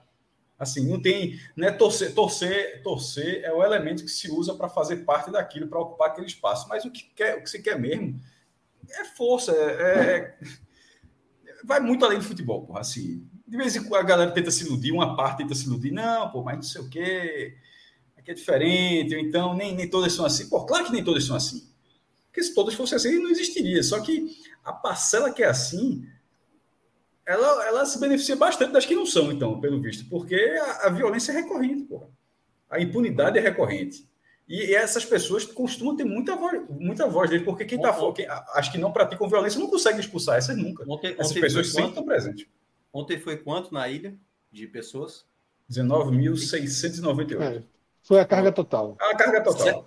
Certamente, certamente não chegou a 5 mil pessoas que estavam ali para causar algazarra, né? Não, não chegou a 300, chegou a 500. Não chegou a 500. É. Ontem na Arena é. Castelão, mais de 40 mil pessoas, também não chegou a 6 mil pessoas. É um grupo muito pequeno, é um grupo muito é pequeno, que consegue você, estragar, é menos que isso aí. estragar praticamente. É, na ilha não foram 300, 400, O grupo pequeno que pode estragar um jogo, aí eu concordo. Mas achar que a que aquele, aquela massa de pessoas que fazem aquilo é um grupo pequeno, aí é um erro. Não, é um, não são grupos. Não, não, não, não. É um número é. considerável. Claro que. Isso. Mas dentro não do jogo, dentro não do jogo, toa, as pessoas exemplo, que atuam assim, dentro do jogo, realmente elas, elas são números. Não, é. Não à toa, por mais que a segurança seja uma segurança que, que você pode até questionar a maneira que eles tentam combater essa questão da violência, às vezes até de maneira bem desproporcional, é difícil você imaginar que uma quantidade vamos lá, de 100 caras, pô, tem a história lá de, de 300, mesmo 300 causou o estrago que causou na, na, na história, é, qual é a história grega? Nem, nem sei mais o que é, né? Os 300 de Esparta contra. contra é? Esparta, é? de... assim, a história é, grega é a história de Esparta, pô. Exatamente. Esses 300 caras causaram o que causaram lá, meu amigo, os caras na raiva, os caras vão quebrar tudo. Quem tiver pela frente, e aí começa exatamente ser cadeira, pedra, com, contra um, um policiamento que está lá com todo o armamento possível. Então, é, é por isso que eu acho que é o, esse é o ponto principal. A gente vive uma situação no futebol em que se acostuma por essas situações. E é por isso que eu, eu, eu, eu frisei esse ponto. A gente precisa usar o que aconteceu neste domingo como pelo menos um pontapé para ter iniciativas, e aí, como disse o Fred, tem que ter os clubes inseridos. Não pode nenhum clube, seja rival para dizer, não, isso aconteceu na minha torcida, mas não acontece, aconteceu na sua torcida, não acontece na minha. Acontece com todas, galera. Com todas. Tem gente, tem gente de má índole em qualquer canto da, da sociedade, pô. Em qualquer canto da sociedade. Então, esse deveria partir do momento para a gente tentar tirar pessoas desse tipo, como disse o Fred. Essas pessoas precisam ser caras estão no clube, pô no clube. Ontem pra... não tinha bandeira, ontem é. não tinha bateria, ontem não tinha camisa, mas você sabia que a organizava estava ali porque Exato. o movimento, as músicas, as, a, o local onde fica, tudo indicava que eram as, as, mesmas pessoas, mas não havia nenhum elemento, não tinha apito, bater, não tinha nada, nada. Então, assim, é, não é só. É, não é só acabar. Vai lá, termina, conclui. Não, é só, é, só, é só punir. Em uhum. São Paulo, os caras passaram 25 anos sem ter, se levar bandeira. É, só agora voltou. Aí mesmo, na hora que fizer uma merda, vão tirar de novo. Mas até não fazer a merda, os caras devem estar, tá, eles devem estar tá tentando internamente falar só mesmo, vamos segurar. 25 anos que os caras ficaram as, as organizadas e voltou até a cada organizada pode ter cinco ou sete bandeiras, é uma coisa limitada, assim, né? Tipo, né? Não é todo mundo chegar com a bandeira entrando no estado, não. Tem um limite, cadastro e tal. Enfim, é, em Pernambuco, ao contrário, nesse momento, não, absolutamente nada é permitido. E mesmo assim não muda. Por quê? Porque você não pune as pessoas. Fala, Pedro. Exatamente, eu, eu, eu ia falar exatamente isso, Cássio. É, acho que a punição, ela antes, eu, eu sou até a favor de punir a torcida também, mas essa punição à torcida, ela só pode vir depois que as pessoas também forem punidas. Você deu esse exemplo do shopping, que eu acho que é um exemplo sensacional. As pessoas certamente estariam presas se a confusão fosse dentro do shopping. Mas eu tenho até dúvida que se fosse uma torcida organizada dentro do shopping, haveria punição às pessoas. Porque aqui em Salvador, esse ano, a gente teve um exemplo clássico, assim tinha uma briga que foi um bairro afastado do, do, dos estádios, afastado tanto do Barradão quanto da Fonte Nova, não tinha nem jogo do Bahia no dia, e as torcidas Bamon e se encontraram ali, cenas selvageria total, a briga foi gravada, e, se eu, não, se eu não me engano, até duas pessoas foram presas, mas três dias depois estamos soltas novamente. E a punição que se deu para essa selvageria que ocorreu aqui foi punir as apenas as torcidas. Ninguém foi preso. E aí, meu velho, tudo acontece de novo e vai acontecer sempre. Porque enquanto você não punir os CPFs, o cara vai se sentir seguro, porque ele sabe que só a torcida vai ser punida ali, vai ficar três jogos sem, sem, sem entrar no estádio, um ano que seja, mas ele vai estar tranquilo. E assim, eu vou falar muito como torcedor comum agora. Eu vou, vou sempre ao estádio, estou começando a levar minha filha também. Eu, particularmente, eu me sinto mais seguro sabendo que a torcida organizada está ali identificada do que que ela está ali sem ninguém saber quem é. Porque num Bavi, por exemplo, com torcida mista, que até já não tem mais há muito tempo, eu vejo ali que a torcida imbatível está chegando, que a Bamou está chegando, eu vou para outro lado. Eu, me, eu consigo me desvencilhar daquilo dali com mais facilidade. E com a torcida presente, porque ela não deixa de estar presente, mas não identificável, para mim, torcedor comum, fica muito mais difícil. Então, essa punição à torcida, eu repito, eu acho até que ela é correta em alguns momentos, mas ela só pode ocorrer depois da punição da pessoa física, senão fica não até é pior. Efetivo, né? Não é efetiva e fica até pior para o torcedor comum, que é a principal vítima dessas situações que ocorrem com torcidas organizadas. Esse é o, esse é. é o ponto. E não, e não acontece. Esse não acontece. Demora muito. É, eu acho que a punição, a punição CPF ela tem que ser secundária, alternativa, sempre, sempre. Porque, assim, eu acho que é uma situação muito parecida com jogar objetos no campo. É, acho que só isso só CPF ou CNPJ, Léo, só para entender. É, o CNPJ. O CNPJ, porque não, CPF é pessoa. Não. É, o CNPJ tem que ser punido é, depois que a identificação do, do indivíduo mesmo do for, for feita, assim. É, e eu acho que outra, outra coisa que enfraquece muito o debate, que acontece muito aqui, é fazer uma análise clubista de qual torcida. Ah, mas a torcida tal fez isso. Ah, mas a torcida tal fez isso. Eu acho que é um desserviço imenso. Porque, assim, ontem, é, é, uma chuva de tweets de indignação da torcida do Fortaleza. Assim. Isso foi uma barbárie. Eu nunca vi isso no estádio. E, assim, eu não respondi nenhum dos, desses tweets, mas hoje eu respondi. Eu falei assim, cara, eu fui para um jogo três dias depois, se eu não me engano, Ceará e Palmeiras, ou de Palmeiras e Fortaleza, tinha sangue na cadeira que eu estava sentado, tinha sangue no cimento onde eu passei. Então, assim, Hoje, e, e, assim, o STJD pediu, inclusive, a interdição da Arena Castelão. Acho que muita gente comentou e foram contra, ah, o Fortaleza vai ser punido. É, acho que o, o, caso mais extremo foi o que aconteceu ontem. Mas já é pelo menos o terceiro ou quarto caso que acontece grave, de né? briga generalizada, grave, de espancamento, de, de coisas sérias, de, de vídeos de uma pessoa desacordada sendo espancada de um cara que levou o murro, caiu lá de cima no jogo contra Fortaleza, porque esse nem foi generalizado. Foi um caso isolado de um cara que levou um socão e caiu lá de cima. Acho que fizeram um gif, até fizeram de forma infeliz piada com isso. Então, assim, se a Arena Castelão foi interditada, espero que não seja, é porque isso aconteceu de forma reiterada. Porque estão colocando isoladamente o que aconteceu ontem. Ah, mas é só reforçar o policiamento e fazer isso e fazer aquilo. Não, é, aconteceu várias não, é. vezes esse ano. Foram quatro vezes entendeu? Se a interdição acontecer, não vai ser por ontem. Eu acho que ontem foi o estopim.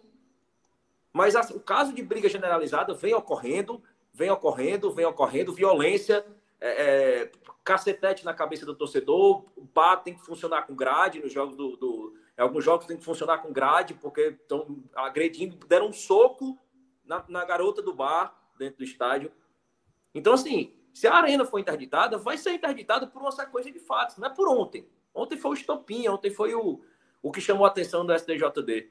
Eu acho que essa coisa de tentar transformar isso em uma briga clubística, eu acho que só enfraquece o debate que é de segurança pública, que é muito sério. É. É segurança pública de uma forma, o que aconteceu no esporte hoje, aí quando chega hoje, o carro do jogador do Náutico está quebrado, foi é cercado. Então, assim, é. a quem estava achando ontem é os marginais do esporte, hoje já tem os marginais, todos os. O que eu acho engraçado, Cássio, é que existe massa, uma linha. Qualquer é. clube de massa tem essa, tem essa parcela. O, e, cara, e não, cara, é... o cara achar que a torcida dele é um cristalzinho é foda. Não, e, e, e, não é nem isso, não. Às vezes é tentar, tipo assim, até eu vi um relato aqui, o pessoal dizendo assim, mas não teve a invasão no jogo do Fortaleza e Palmeiras.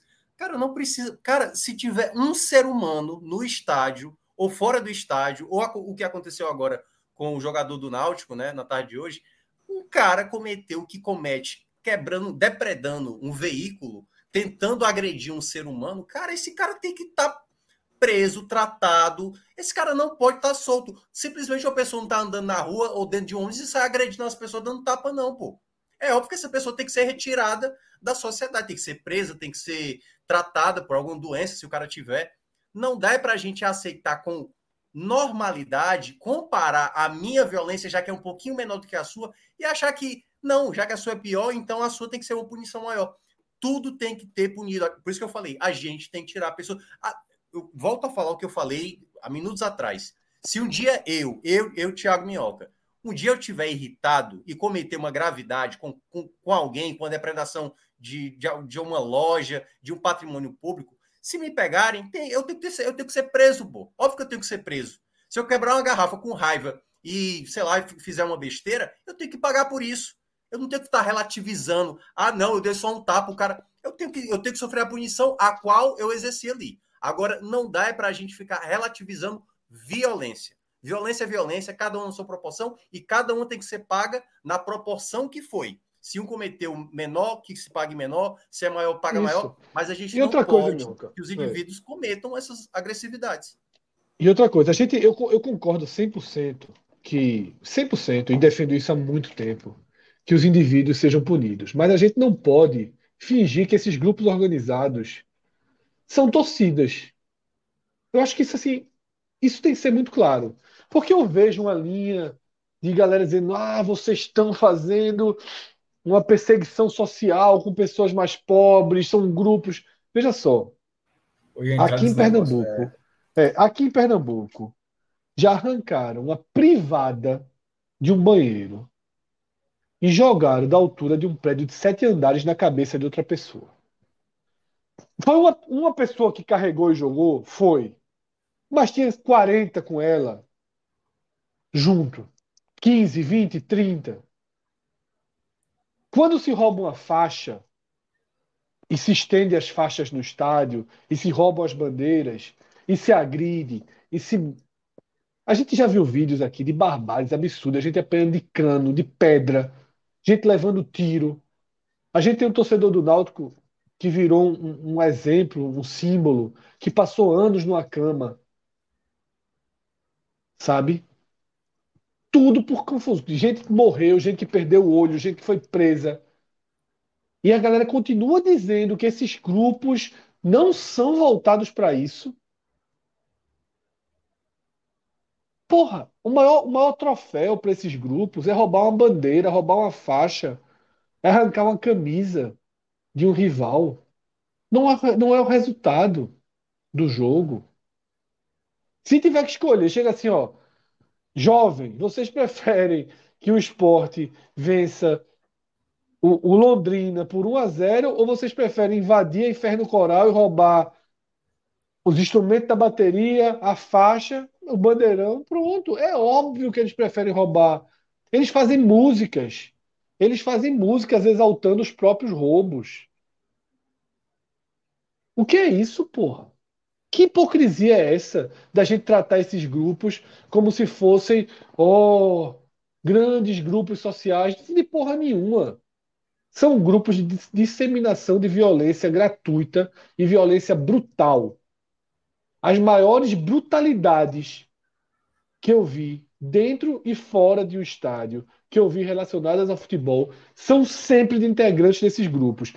Infelizmente, a punição não é individualizada. Mas, infelizmente, também não há um trabalho sério tá, de desarticulação desses grupos. Porque precisa haver. Precisa haver um trabalho sério de desarticulação desses grupos. Porque existem outras organizadas, e são dezenas de outras, que não têm histórico de violência. Existem outras, só que elas não se ramificam tanto e elas não crescem tanto. Porque o pertencimento, né, o histórico de onde vem, de, de formação, de líderes, a própria cultura da violência. Porque a cultura da violência atrai. A cultura da violência atrai, não é de hoje, não. Antes das organizadas aqui em Pernambuco, no Grande Recife, existiam as galeras. Anos 80, anos 70, anos 80. E foi desses grupos que vieram as organizadas. Eles se, eles se, se agridem, se atacam entre si, pô. Anos atrás eu já vi é, confusão na entre de jovem não sei da onde contra jovem não sei da onde, nas estações de metrô, antes e depois dos jogos. É um inferno. Aqui no, Recife. Retrasado. A briga no estacionamento era, era jovem Isso, contra jovem. É. Né? Aqui no Recife já teve duelo violento de torcida organizada no centro do Recife numa terça-feira à tarde, pô. Sem nenhum jogo na semana. Então, assim, chega dessa demagogia. Chega dessa demagogia de ah, é festa no estádio, é, é, é, Porra, outros grupos podem fazer festa no estádio. E esse mesmo Exato. grupo ele pode até um dia vir a fazer festa no estádio. Mas precisa passar por uma desarticulação dessa cultura de violência. Não adianta fazer festa no estádio e roubar a faixa da outra torcida. Porque para roubar aquela faixa, para roubar aquela faixa, houve uma operação. E essa operação pode ter sido pular o muro e roubar. Mas se tivesse gente lá dentro, poderia matar a pessoa que estivesse lá dentro. Tu falou agora, Fred, para uma parede. É só tu olhar aqui o comentário de Márcio Soares. Tu falou para uma parede, pô. Assim, é... Isso. É. é assim. Pega tudo que tu falou e o cara dá três passos para trás, interpreta de uma forma completamente diferente. É. Cara, aí vem falar em, em, fascismo e extermínio de pobres. É, é para se fuder. É. é. é. a demagogia absoluta, sabe, cara? Primeiro, como se os pobres são associados. Quem está associando, associando a violência aos pobres é ele. Eu nem sei se são pobres ou não são pobres. E detalhe, acho que muitos não são pobres. Porque eu acho que pobre tem mais o que cuidar da vida, sabe? São pessoas sérias que vão para o jogo, né, como um lazer, que trabalham. Porque, meu irmão, o pobre não tem nem tempo para ficar se preocupando em roubar faixa. Talvez não tenha nem dinheiro para ir para o jogo. Né? Nem dinheiro, exatamente. Até porque, né? Aliás, pessoas, só, só, um detalhe disso que ele falou. A única coisa que eu tenho certeza que essas pessoas são, essas pessoas que cometem esses atos, é que elas são mau caráter, são criminosas. Isso aí é fácil. Porque o que elas estão cometendo, e é o que a gente está vendo, é exatamente o vandalismo, a criminalidade. Então não tem a questão de classe social aí. Passou uma matéria no Fantástico, o cara lá que agrediu mulheres, tá lá em Dubai, o cara fugiu. Então não tem nada a ver com a questão da índole da pessoa, o mau caratismo de um ser humano, ele está atrelado muito mais a quem você é. Se você acha que é.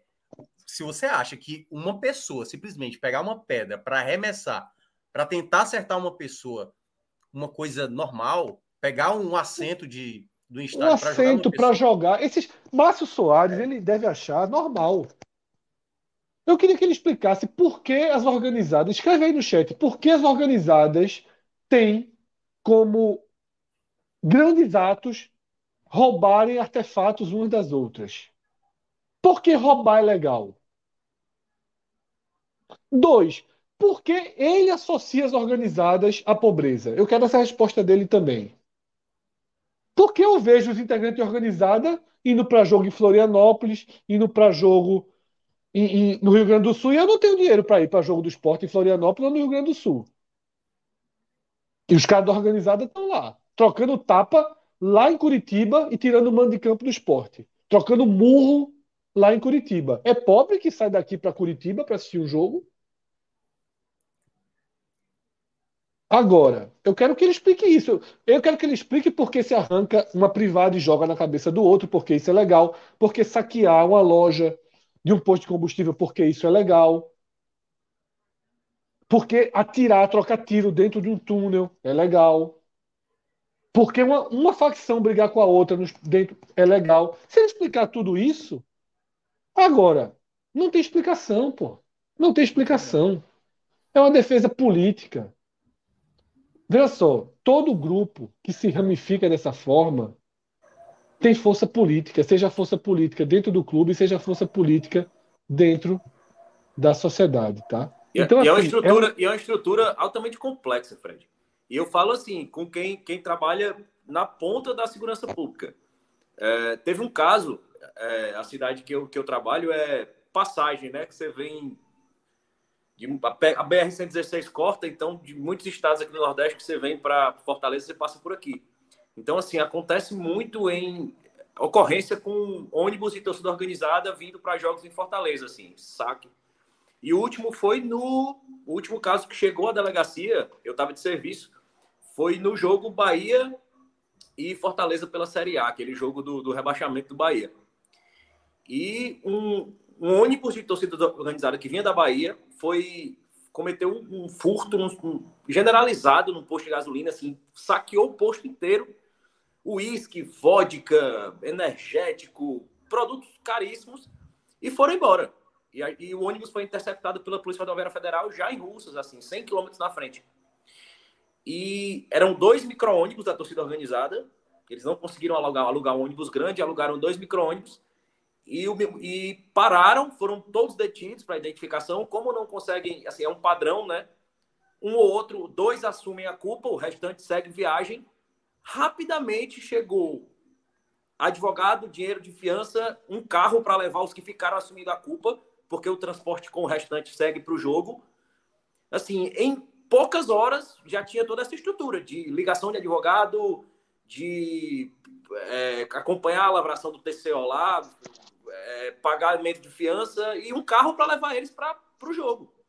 Assim, é uma estrutura muito complexa, assim, que envolve muito, muito complexa, dinheiro, exatamente. que envolve muito interesse, que envolve muita política Inclusive, foi o que motivou. É, a festa a... aqui, a festa aqui, foi com o Luciano Bivar, porra. Luciano Bivar.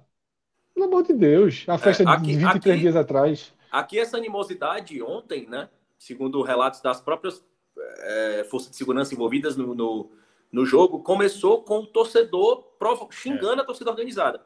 E essa relação começou recentemente, porque nesse momento de crise da torcida, do, do, do clube, a torcida organizada entrou em um apoio é, é, ostensivo à campanha, participando da campanha do ex-presidente da Executiva e atual presidente do Conselho Deliberativo, Evandro Leitão, que é deputado, presidente da Assembleia Legislativa.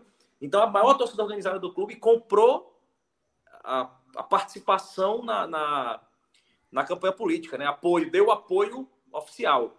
E logo após esse anúncio, a, a organizada anunciou uma festa de 40 anos com atrações de, de alto custo, uma festa na Arena Castelão, logo após a associação desse apoio. Então, a torcida, em sua maioria, associou isso a um, algum ajuste financeiro que houve. E nesse momento de crise, sim, a torcida em geral, cobrando a diretoria, a torcida considerou que a mão organizada se manteve em silêncio. Ela se manteve calada. E isso foi muito associado a esse apoio político. Então, ontem, quando o Cuiabá fez o gol, a, a confusão teria começado porque o torcedor chamou a organizada de vendida e alguns membros comum, né? O torcedor comum e a torcida organizada partiu para cima para agredir esses torcedores. E ali começou a confusão generalizada, jogando cadeira de cima para baixo.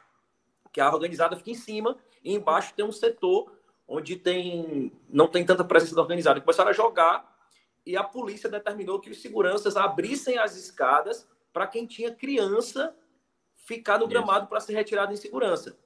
Só que teve uma hora que todo mundo queria sair para se, se, colocar em é. segurança é. e os seguranças só, não conseguiram Léo, dar vazão. Só, só rapidinho, só para explicar um contexto, até para complementar mais o que você está dizendo, como o Léo mencionou, né? Muita gente estranhou, gente que não estava acompanhando o jogo é, do Ceará. Importante. E aí, é. acho que até você, né, Fred, tinha também colocado no Twitter. Muita gente estranhou como assim? O Ceará empata e a torcida invade?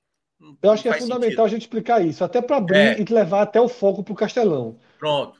O que aconteceu e por que aconteceu naquele momento? Assim, porque essa é uma dúvida assim que paira no ar até agora. Sim. Porque quem está de fora acha tudo muito estranho. Uhum. Porque no, na Ilha do Retiro existia um motivo claro. Confusão após um pênalti, né, que duvidoso, vá, marca, gol, provocação da frente da torcida. Existe uma coisa que você entende o roteiro. Sim. Então, Minhoca, Léo, vamos explicar o roteiro Não, é... que se deu para o que aconteceu no Castelão. É só para complementar e, vou de novo trazer a linha onde Léo estava mencionando, ele depois pode continuar. Quando o Cuiabá faz o gol, obviamente, pelo todo o nível de tensão que era o jogo, começou realmente a torcida comum a fazer ali manifesto contra a torcida organizada principal do Ceará. Naquele momento, a torcida organizada do Ceará passou a fazer agressões. Então começou a ter briga, aí começou a retirarem assentos, começou uma briga generalizada. Nesse momento, o jogo já estava chegando ali na reta final, o juiz tinha dado nove minutos de acréscimo, e teve um momento que até os jogadores do Cuiabá começaram a, a pedir para que parasse o jogo, porque estava tendo uma briga generalizada. Claro, para o Cuiabá, tal qual era no caso do Vasco, né? Era bom para que houvesse realmente a parada. Como o Ceará precisava fazer dois gols para virar a partida, o Cuiabá tentava parar o jogo o máximo possível. O Caio Max, que era o árbitro da partida, não parou, deixou bater o escanteio e nesse meio tempo, eu estava até na rádio comentando, e o nosso setorista, o Horácio Neto, que é o setorista do Ceará, no momento ele nem reparou o gol que aconteceu do Ceará, porque no momento que ele estava relatando, olha, é, vai ter o escanteio, mas está tendo muito assento sendo jogado para dentro do gramado, porque já tinha o pessoal jogando da superior, que é o lado norte, né, que é o lado, lado esquerdo das cabines, onde geralmente fica a torcida organizada do Ceará, para o setor inferior.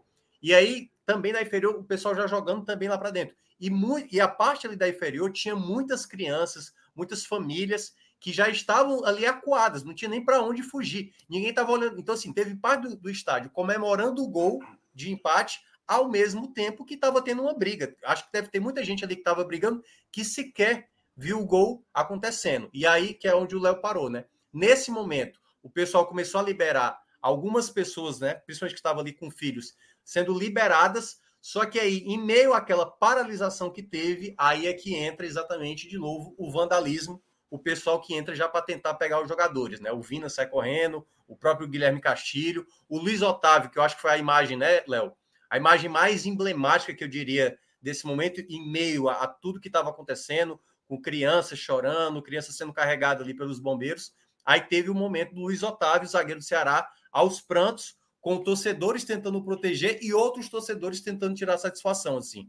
Então foi um, um palco lamentável, né, como a gente já mencionou, mas tudo isso causado já bem antes. Não foi por conta de um gol que acabou acontecendo, né? Acabou a briga já estava acontecendo bem antes, mas pode continuar, Léo. Exatamente, assim, não foi uma invasão para agredir os jogadores, tanto que o único que chegou a ser é, realmente cercado pelos torcedores foi o Luiz Otávio, realmente teve essa ação de cobrança e alguns torcedores até abraçando ele, tirando ele de lá.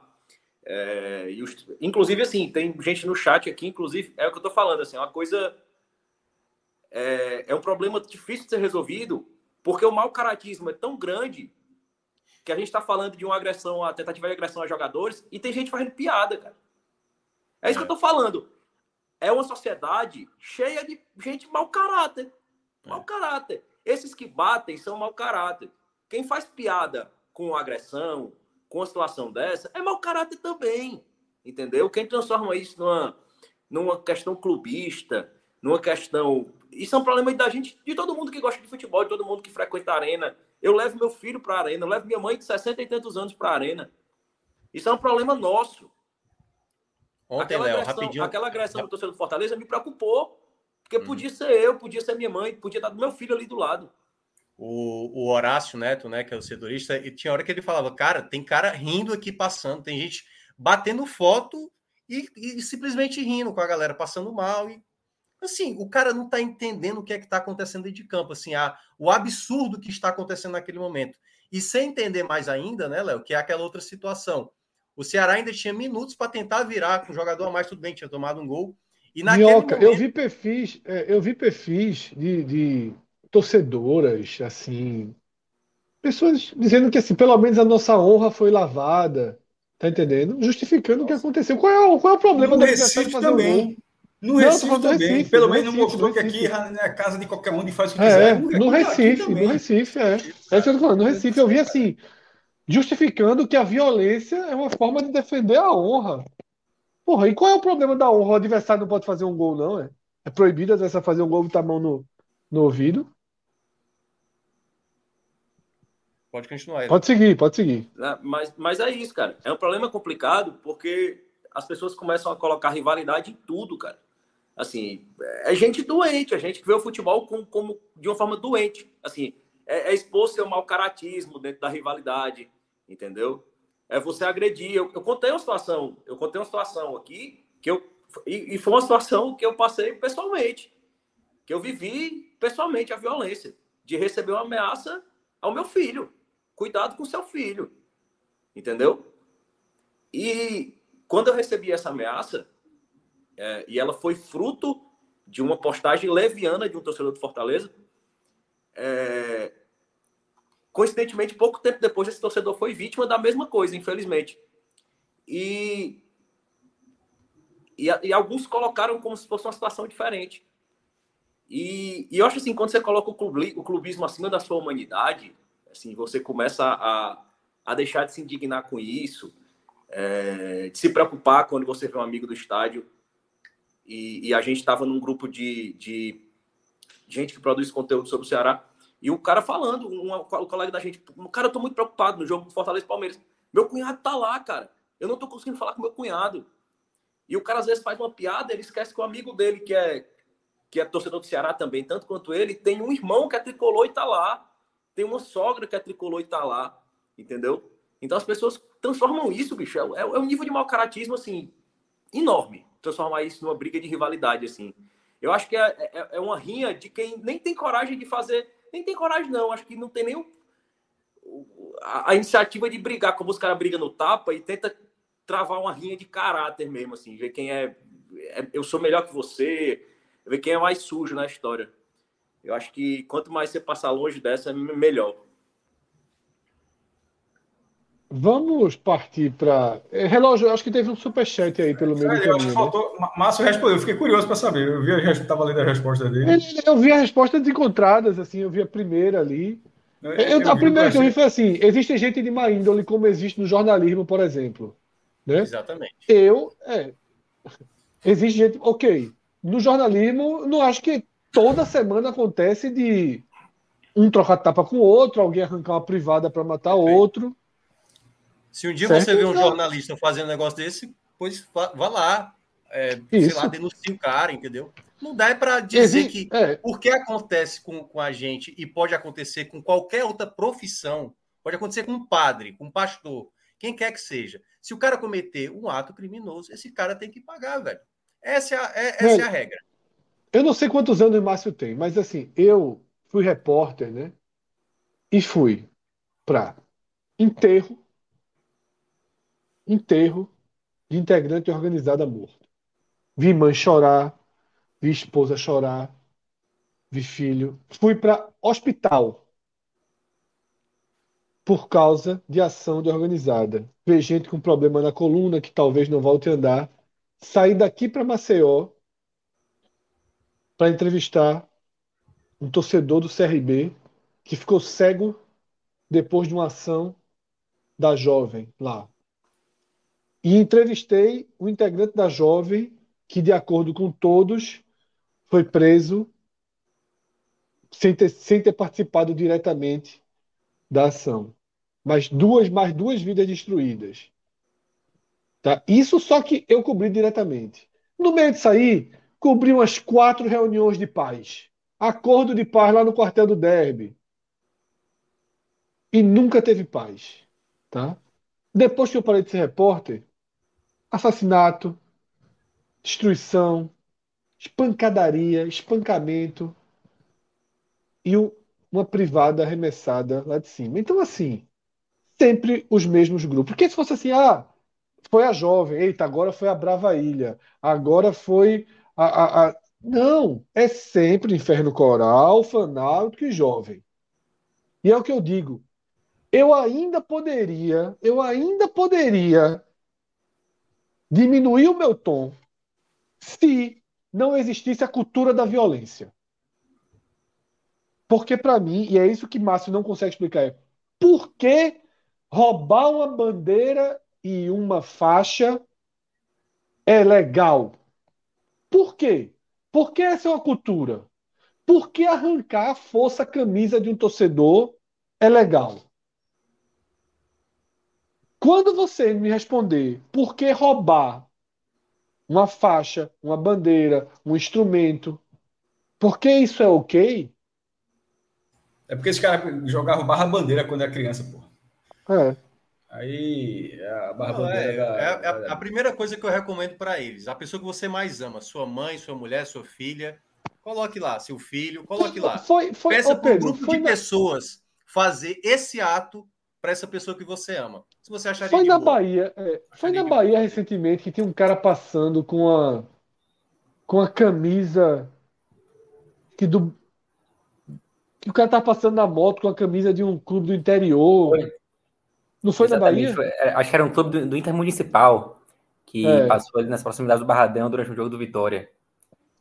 E eu não sei, acho que o pessoal pensou que era alguma torcida Torcedor de, do Bahia, né? Bahia, algo, algo é. assim. E acabou Aí o cara foi o cara. Atacado. Atacado, pô. Atacado. É. é, é muito forte, tá? É muito forte e é lamentável, sabe, Fred? Porque assim, isso era para ser uma coisa consensual. É para todo mundo aqui nesse chat, não era para estar tá falando. Tem umas coisas aqui no chat que, sinceramente, cara, era para ser uma coisa. Mas é o que a gente tá falando, cara. A gente tá falando. Mas justamente, justamente. A gente tá todo tá falando mundo. disso.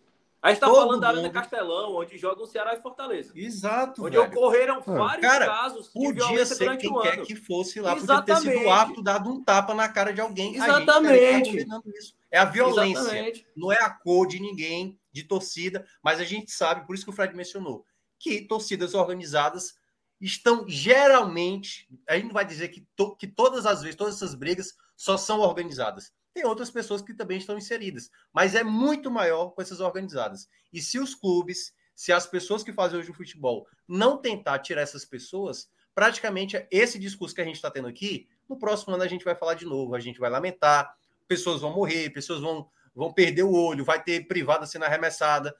E assim, a gente não está resolvendo a situação. A gente está, de novo, debatendo o mesmo assunto, que na prática, acho que o Cássio mencionou isso lá no começo do debate, há quanto tempo, Cássio, que a gente já está dando essas medidas preventivas com torcida de pune ali a torcida, pune ali o, a presença do, do torcedor organizado, sem instrumento?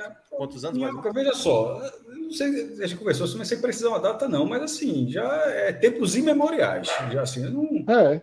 é. E é hoje, hoje, hoje, por exemplo, tem clássico pelo Brasil. Eu acho que tem 25 anos por baixo. Ah, o negócio, era o negócio de São Paulo que você estava falando? Ah, de São Paulo é, é década de 90. Ah, não, desculpa. Mas é, é década de é, 90 que aqui que, que São Paulo pois é. Hoje, hoje, hoje, em alguns locais do Brasil, clássicos é de torcida única. Impede de que no dia do jogo tenha casos de violência zero?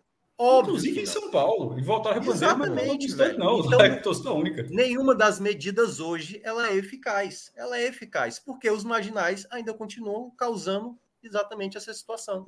Né? Exatamente, assim. E tem, e tem, Minhoca, medidas e medidas. Até respondendo uma pergunta aqui do chat, e, e até parafraseando o Cássio, assim, às vezes a gente já está falando com a parede. Está falando com a parede mesmo. É, hoje, eu tuitei sobre um áudio do vice-presidente do Ceará.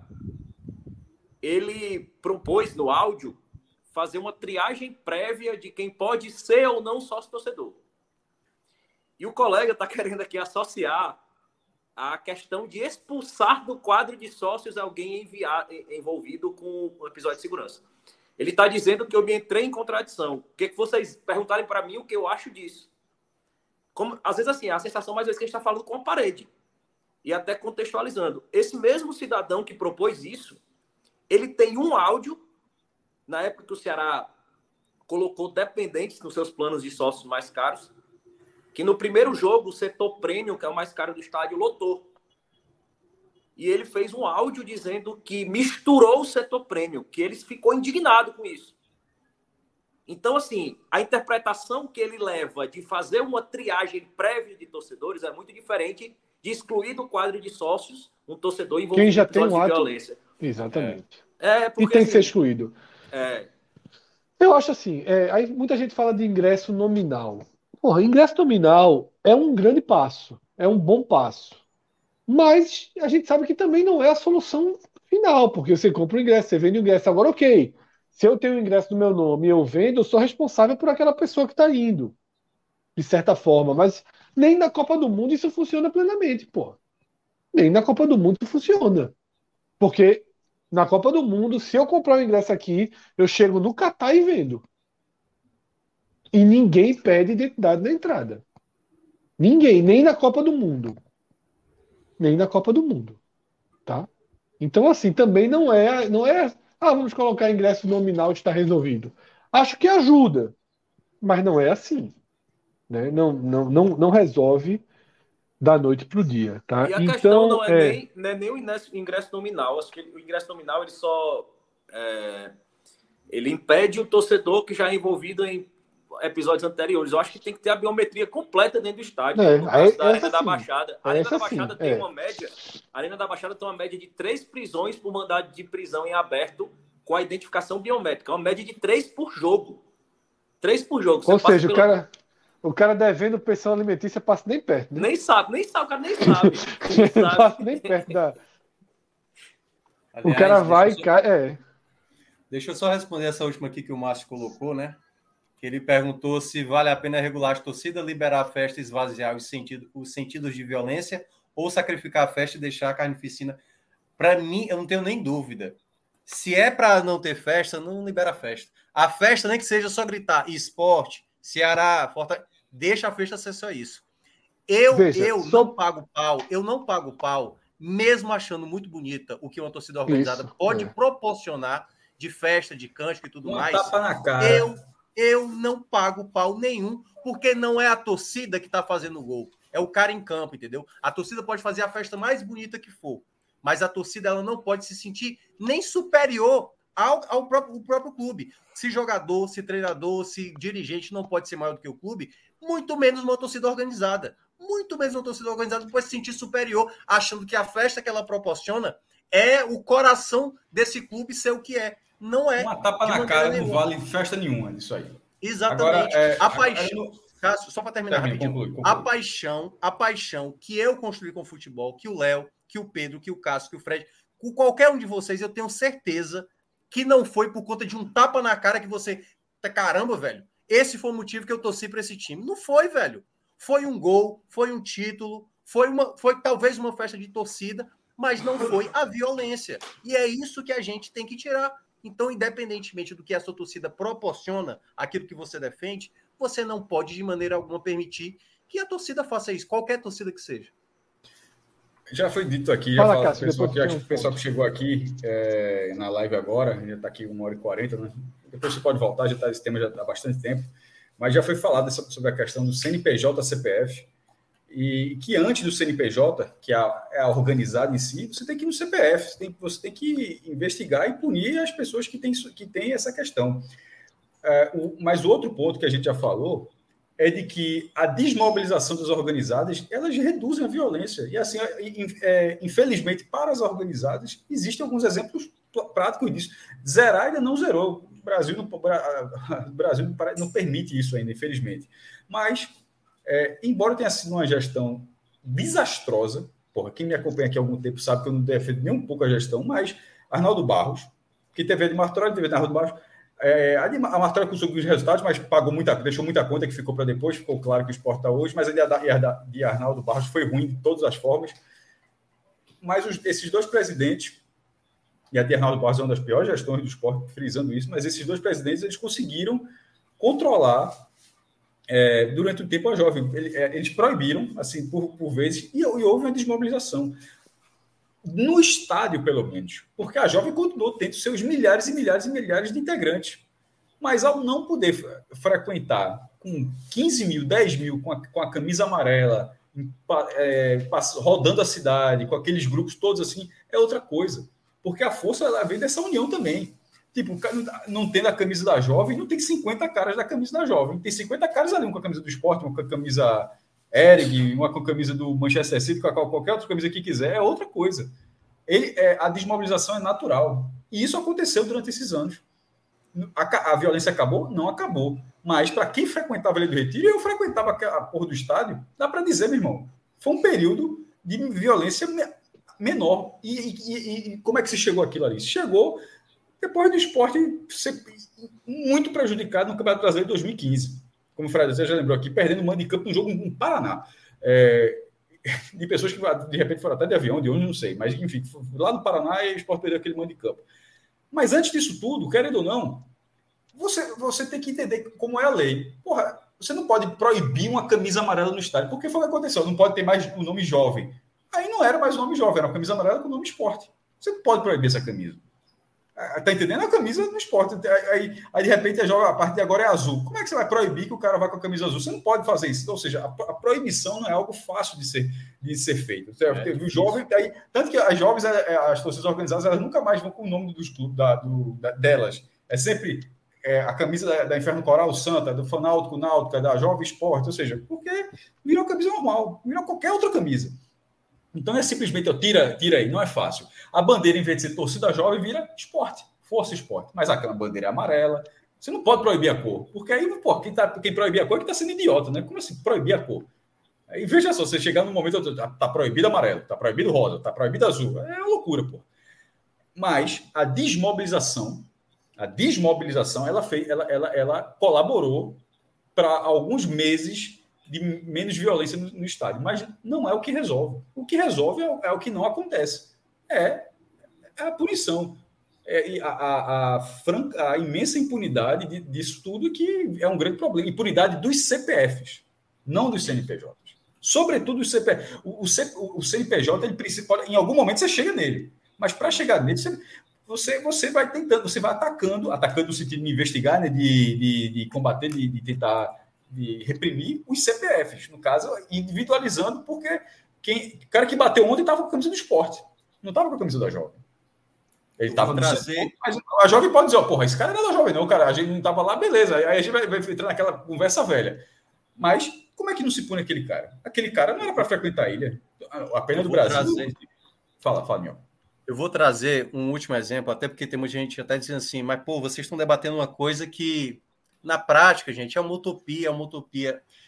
É, eu acho que também está mais para uma utopia, embora é bom a gente lembrar o que aconteceu esse ano no Brasil. Aliás, fora do Brasil, né? Vários clubes brasileiros, o Ceará, Fortaleza, Flamengo, Corinthians, quando iam jogar na Argentina, o que é que acontecia lá? A torcida argentina cometia casos de racismo. Vocês lembram, né, da situação? Aconteceu demais durante esse ano. A gente que é brasileiro, a gente já está no nível de debate que a gente não aceita mais isso hoje. A gente, por exemplo, por exemplo, as torcidas hoje que ento, entoarem cantos homofóbicos vai ter punição para o clube, entendeu? Cada vez mais está tentando se colocar essa situação para frente. E a partir do momento que a gente tenta sempre tentar me melhorar esse tipo de situação, é uma alternativa para melhorar. É por isso que quando você proíbe, como o Cássio mencionou, só o nome ali da torcida ou só a cor, cara, isso não está resolvendo na prática. A gente precisa ter a mentalidade para tirar isso, porque hoje quando o cara joga uma garrafa ele sozinho, porque o juiz deu um pênalti que ele, ele não é a favor, esse cara, a torcida toda vai, vai dizer, ó, foi esse cara aqui, ó, que jogou. Porque todo mundo não quer ver o time prejudicado. E é esse o próximo passo que a gente tem que dar, de não permitir que qualquer indivíduo no estádio atrapalhe o futebol. O que aconteceu na Ilha do Retiro e no Castelo ontem foram torcedores atrapalhando o final de uma partida. Duas partidas acabaram sendo encerradas sem os minutos finais acabar. E, curiosamente, torcidas que acabaram prejudicando o próprio clube, que poderia, por exemplo, ter conseguido a vitória ainda nos minutos que restavam. Então, é esse o problema. Então, aqui, tô, é, pode até esquecer Esporte Ceará. Coloque qualquer outro, outro time aí. Coloque a Luverdense, vai. A torcida do Luverdense estava lá, e aí, exatamente minutos finais, a torcida entrou. A gente estaria falando, pô, cara, que burrice da torcida atrapalhar um jogo quando necessariamente o clube precisava de um gol para tentar a vitória, pô. Então é esse o ponto principal. A gente só vai conseguir fazer se a gente, obviamente, a cada vez que passar essas situações, a gente tentar tirar essas pessoas ou cada vez mais entender que essa pessoa fique constrangida e não, como a primeira coisa que o Cássio mencionou, é o cara sentir a vontade de fazer isso, porque ele faz o que faz, porque ele sabe que não tem nenhum tipo de punição para ele. Relógio, a gente teve um super chat até aqui, né, no meio desse desse caos aí. É, André Luiz Araújo, né, diz que vândalos é leve demais, são marginais. Isso foi lá atrás quando o Cássio definiu como vândalos, né, os que de, aqueles que forçaram o portão para entrar no estádio, tá? Vamos virar, né, a página ainda para o último capítulo, que é consequências, tá? a gente está diante de uma chance de perda de mando de campo, inclusive de forma antecipada antes do julgamento, né, de forma preventiva. Acredito que esporte. O esporte só tem mais um jogo a fazer, mas acredito que esporte e Ceará não jogam mais com torcida nesse restante brasileiro, de forma preventiva. Ceará tem tá? dois. Ceará tem dois jogos em casa, não deve ter direito à torcida nem nos jogos em casa, nem nos jogos fora. E o esporte, da mesma forma, não deve, não deve ter direito à torcida, nem no jogo contra o Operário, nem nos jogos fora. Isso é natural que aconteça. Aconteceu, inclusive, com o Grêmio. Né? O Grêmio teve três jogos preventivos antes daquela punição muito leve, né? só para um setor. E também há um caminho, porque a CBE, o STJD, na verdade, está prometendo medidas mais enérgicas e pode ter uma interdição dos estádios. Eu queria começar por Fortaleza, porque uma interdição do Castelão pode atingir duramente o Fortaleza, Fortaleza. na disputa pela Libertadores, né, Minhoca? É, exatamente. Né? É claro que assim, tudo vai depender, assim, porque ontem, né, quando teve essa situação, vários órgãos começaram a lançarem notas, né? A própria CBF já mencionou que tem que ter uma punição rígida, né, para obviamente para o que aconteceu ontem. E, obviamente, o, a própria Procuradoria do, do Tribunal já colocou hoje que pode estar tá ali vetando a Arena Castelão. E aí é questão de palpite, certo? Acho que não vai acontecer. Acho que não vai acontecer. Eu acho que deve afetar mais a torcida do Ceará, principalmente sem a presença do torcedor, né, no, nos jogos dos dois jogos que terão, e possivelmente, acho que também tem uma boa chance nos jogos fora de casa. Então, acredito que os próximos passos, essa, essa semana principalmente, né, já que a gente só vai ter Copa do Brasil sendo disputada, claro, vai ter um jogo ali de São Paulo e Curitiba, jogo atrasado, mas acredito que essa semana eles vão tentar dar celeridade para essa decisão. Até porque né, o campeonato está perto de acabar e se eles quiserem tomar essa decisão, vai ter que ser tomado tudo em urgência, né? Não dá para ficar adiando. E, claro, o outro ponto, Fred, que é a questão de se vai tirar ponto para lá ou para cá, aí pode ter desdobramento para depois do campeonato, a depender de como termine o campeonato, né? Porque aí pode ter, se o time está na zona de classificação, se o outro está na zona de rebaixamento, obviamente o interesse jurídico aí de, dos tribunais pode acabar afetando também nessa perda de pontos para os clubes. Mas aí é, é muito mais um, um, uma possibilidade extrema, menor, né? A gente menor. não tem, a gente não tem histórico de perda de pontos, né? Viu? Só para lembrar, as súmulas, os, os dois árbitros colocaram como eles decretaram encerrar o jogo.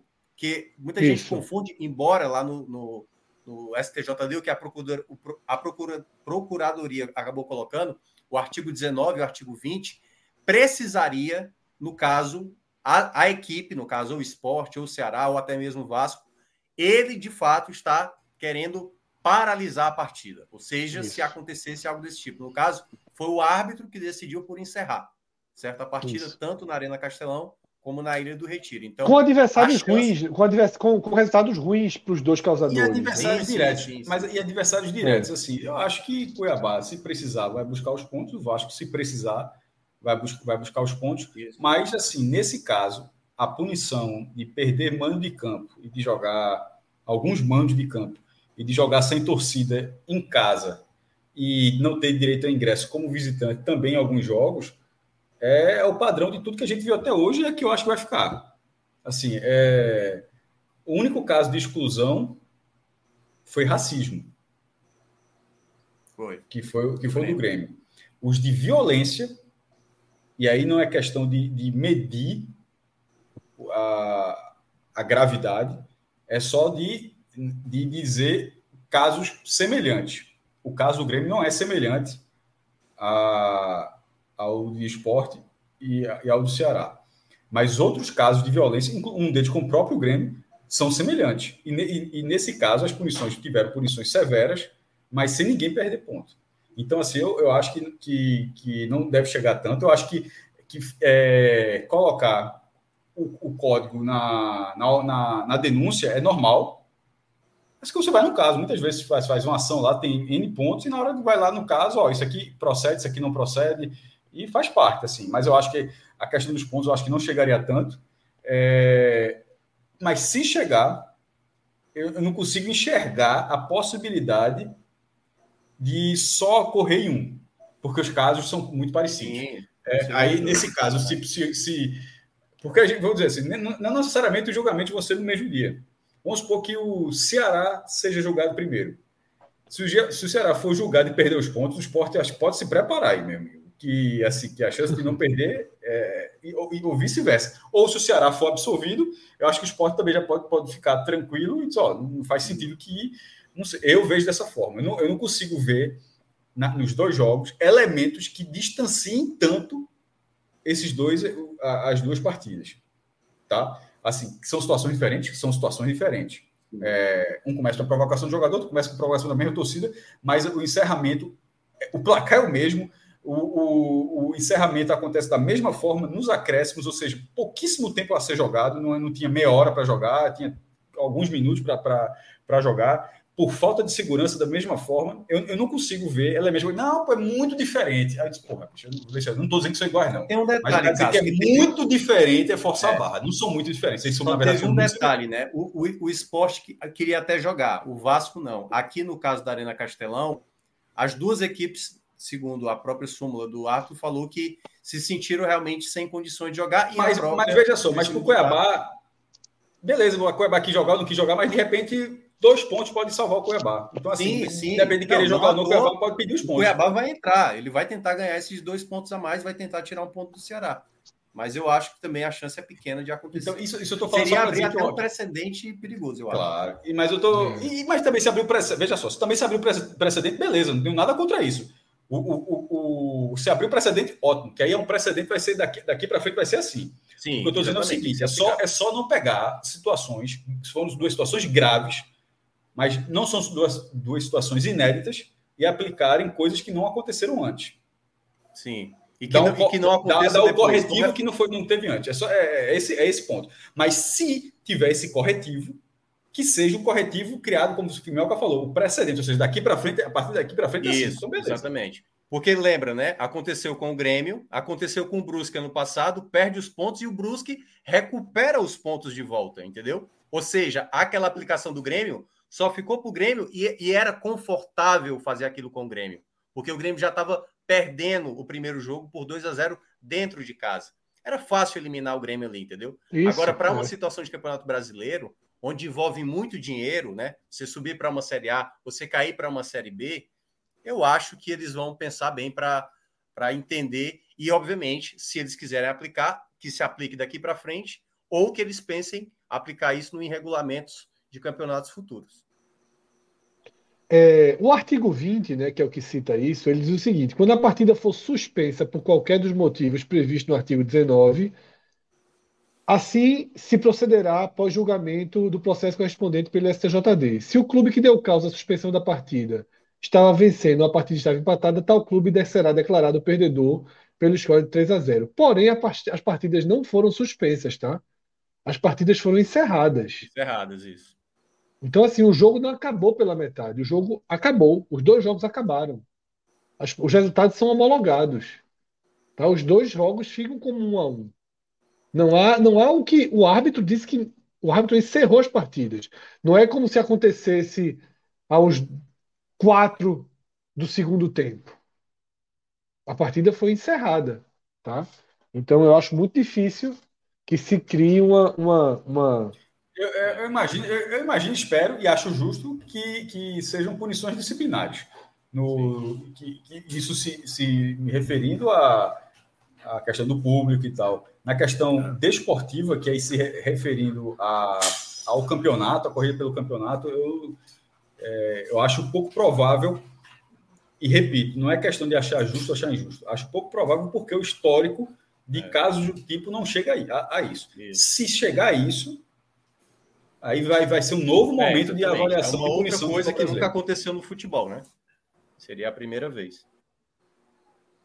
Isso. Em 94, só para. Não foi de torcida, mas foi de jogadores. É, já até contei aqui uma vez. 94, Campeonato Brasileiro. O, o, o Bahia foi para as quartas de final, mas não estava classificado. O Bahia, na segunda fase, se classifica porque eram dois turnos na segunda fase e um dos melhores times dos dois turnos pegava a vaga, o Bahia pegou uma vaga. Porque, além disso, o melhor de cada um desses turnos já ia para as quartas de final também. Por que, que eu estou dizendo isso? Porque nesse, no primeiro turno dessa segunda fase, é, o esporte empatou com, com, com, junto do Palmeiras, mas o Palmeiras tinha um critério, tinha um ponto a mais por ter sido líder da primeira fase, e aí o esporte não pegou a vaga antecipada para as quartas.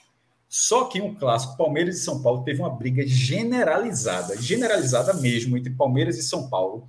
E, e nesse, no, no quase quando teve essa briga, foi para o julgamento, porque se eles perdessem os pontos, o esporte, é, o Palmeiras ficaria com um ponto a menos e, e, e o esporte se classificaria. Foi para o STJ, foi para o julgamento, chegou a ficar 3 a 1 para o esporte. Aí o julgamento foi paralisado. Eu lembro que foi no NETV, era o Hugo Esteves que apresentava, estou com certeza disso, foi o Hugo Esteves.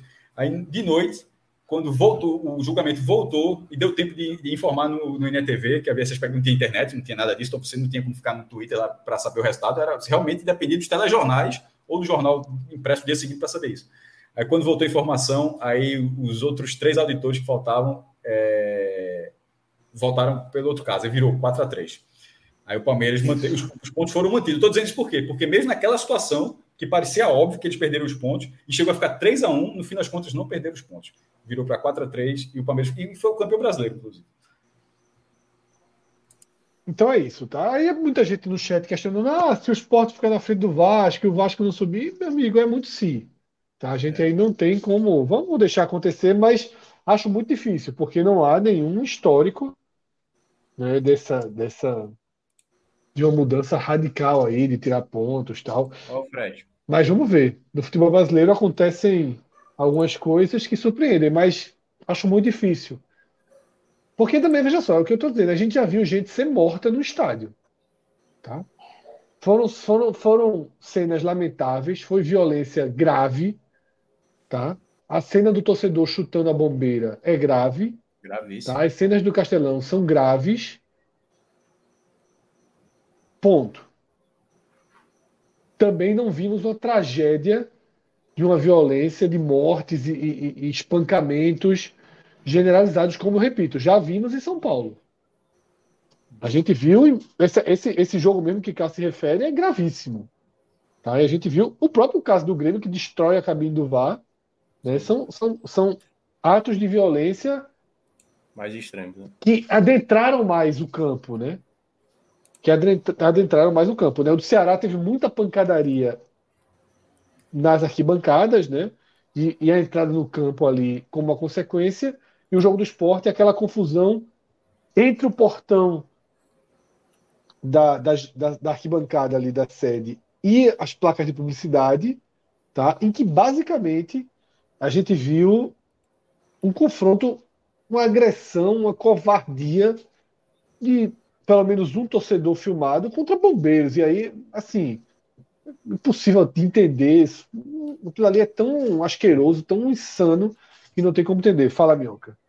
Não, é só para trazer duas informações. A primeira, o Wellington Campos, né, que é o, o setorista da CBF, que ele até mencionou que deve ocorrer na próxima semana o julgamento exatamente dessa questão que a gente está é, abordando. Os dois não jogam em casa, né? Então dá, dá essa Isso. segurança de não precisar Acredito fazer agora. Pra, Mas pra fazer... dá a entender que quem quiser ir ver Londrina, Londrina Esporte é. e Atlético Goianiense Ceará dá tempo, viu? É. Agora um detalhe se quiser também. Ver, se é... quiser ver o último, ir para o estado pela última vez no ano, a hora é, é essa. É bom lembrar também teve acontecer uma outra situação também nesse final de semana, né? Que foi a não realização de Goiás e Corinthians, né? Isso. Porque o Ministério é, Público de Goiás proibiu a torcida e gerou exatamente o adiamento do jogo pela não permissão da torcida. Por isso que é, tudo que a gente está mencionando, cara, é se a gente realmente não consegue combater esse tipo de situação, a gente só vai ficar só pulando de caso em caso para essas situações, né? Essa aqui não vai ser a nossa última live sobre essa questão, mas a gente sempre vai bater na mesma tecla que a gente defende, que é tentar impedir que isso aconteça cada vez mais. Deixa, deixa eu só fazer uma pergunta para Léo, até de curiosidade, assim, sobre essa, puni essa punição, essa, essa, essa interdição, essa possível interdição do Castelão, inclusive para Fortaleza. O Castelão, Léo, ele tem assim problemas estruturais que justifiquem essa essa interdição, porque ao meu ver, assim, eu vendo de fora, não conheço o Castelão, mas é um estádio Copa do Mundo, e o Fortaleza, Isso, assim, do, é. acabando sem poder jogar no Castelão, teria que jogar do PV, provavelmente, que me parece ser um estádio que tem menos condições do que o Castelão. Tem, tem algum problema estrutural, assim, que justifique isso? É, estrutural em termos de é, estruturas de segurança, permite, não. Que permite é, isso, que não. permite... Relacionado a esse fato, não. Não, é. é. Eu acho que o problema é, do Castelão hoje é uma gestão da operação de segurança pública da Arena. Isso. Assim, não existe. Mas, mas que ocorreria também no PV? É a mesma operação. Assim, é. eu acho que até sem, sem, sem mais áreas de escape, sem mais saídas de emergência, acho que seria mais, mais inseguro ainda o PV. Mas o, é isso, o Castelão, é, o Castelão, a arena da... em si, a arena em si, ela não tem nenhum problema estrutural que impeça a operação de segurança. É, ao que me parece, assim, eu há muito tempo não trabalho na segurança da arena mas me parece um problema mesmo da operação de segurança. Assim. É, eu, eu, não, eu não vejo um, um trabalho coordenado, um trabalho organizado. É, não me pareceu fazer sentido é, que a polícia delegasse aos seguranças aquela evacuação. Assim, é uma empresa de segurança que está praticamente vigiando escada ali. É, parece que ninguém, no, no fim das contas, está treinado nem preparado para aquela situação. É, tanto sim que foram vários episódios de violência no Castelão esse ano. Vários, vários. Assim, uhum. Imagens animalescas de espancamento. É, como eu já falei, fui para o jogo do Ceará com sangue na cadeira, assim, onde você ia sentar, sangue no cimento. É, torcedor ensanguentado que levou cacetete na cabeça da, da polícia. É, torcedor agredindo funcionária do bar. Então, são situações envolvendo é, é, a Operação do Castelão que não foi uma vez, não foi duas, não foram três é, é, durante o ano. Eu não acredito que a Arena seja interditada. É, sinceramente, não acredito. Mas... Vai acontecer depois do último jogo que vai entrar em reforma, né? Mas... Vai entrar em reforma, é. mas eu não acredito que a Arena seja interditada. Mas quanto a isso, também acho que não. É, mas se existem vários problemas que vêm vem causando esse tipo de, de, de onda de violência. Vocês acham que vai ser. Vocês acham que vai ser, vai ser igual? As punições serão iguais? Eu acho de que serão. Ceará? Isso. É. Eu acho que as, eu não vi as cenas do esporte em detalhes. É, a do Ceará apareceu, detalhe, a do Ceará assustou mais aquelas imagens é. das crianças, é, mas dentro do campo de jogo Teve não muita ameaça, não, não teve tanta agressão. agressão. agressão mesmo e, e é, né, de, depredação foram, aconteceu é, mais na arquibancada. É, as cenas das crianças foram elas fugindo, nervosas. É. É, eu achei, eu achei as cenas do, do, do, Castelão mais fortes por conta da presença de crianças, muito, tudo. Muito, muito, muito forte. A cena mais forte da ilha é o chute, é o chute na bombeira. Fora isso, você não tem nenhuma cena violência, né? É o chute da bombeira nada, e a briga de jogador, né? Eu tô te considerando. Eu vou te considerar a casa ela, do...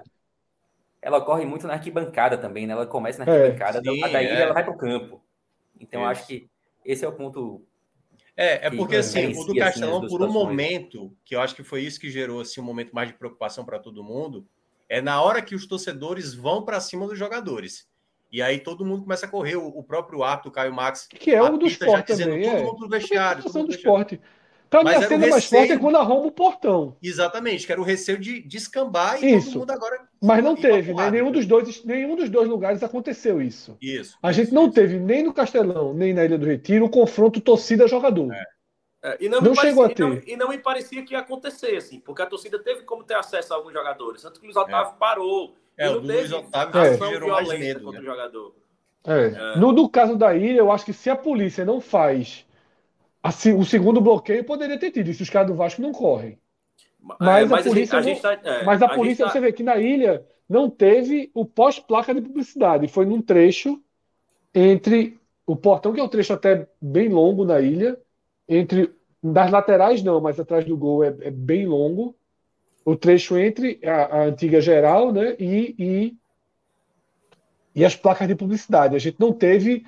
É o que eu digo, a cena de violência é aquela a cena de violência mesmo, é o chute do torcedor, né, que está com agasalho do esporte, contra a bombeira. Né? E eu acho que esse mesmo torcedor dá um burro em um bombeiro antes.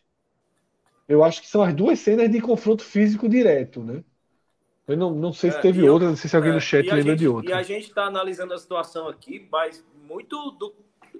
Para deixar claro, assim, no que eu falei, eu, eu, eu espero que o Ceará seja punido é, em perda de mando de campo, em multa, e espero que seja punido gravemente e imediatamente. É, eu não acho que existe justificativa para perda de, de, ponto. Eu não acho que exista. É, o jogo já estava muito próximo do final. Era interesse do Ceará continuar o jogo. Eu acho que não houve condições e a arbitragem entendeu isso, junto com a segurança, e encerrou o jogo já nos acréscimos do segundo tempo.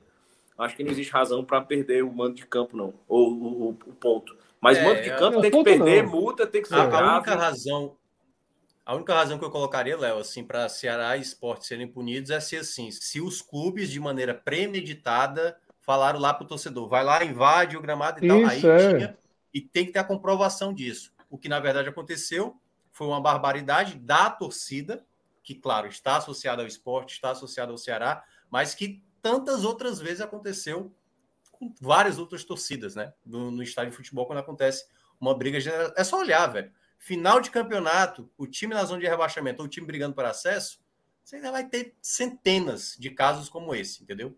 Então, vamos ver o que é que vai acontecer aí. Isso. Então, fechamos, tá? Essa primeira parte do programa com 2 horas e 22, tá? No ar, mas era fundamental, tá? E agora a gente vai falar um pouco de futebol, né? Porque é existiram existiram 80 e poucos minutos. Acho que não será mais de 90, né? Foi, foi quando, em que momento? Nós já estávamos nos descontos, né? 46, né, Léo? O gol do segundo é. tempo. Foram 90 e poucos minutos, 80 e tantos na ilha, né? O Sport foi aos 42, mas quando bateu o pênalti já estava aos 48, né? Porque o resto foi só vá, né?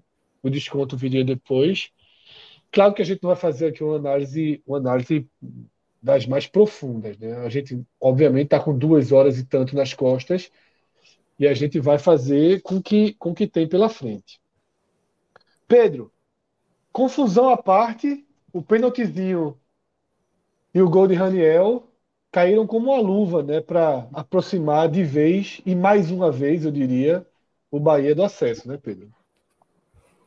Fred, é... o resultado do Bahia, ele no início do jogo um a um assim, né, ele eu assinaria, tá? Tipo, você fala, assim, pô, Bahia vai empatar com o Grêmio. Não exatamente por conta da tabela, mas muito por conta do que o Bahia joga fora de casa, né? é, sem saber do resultado do esporte, um a um, em termos de tabela, não seria um resultado tão confortável assim.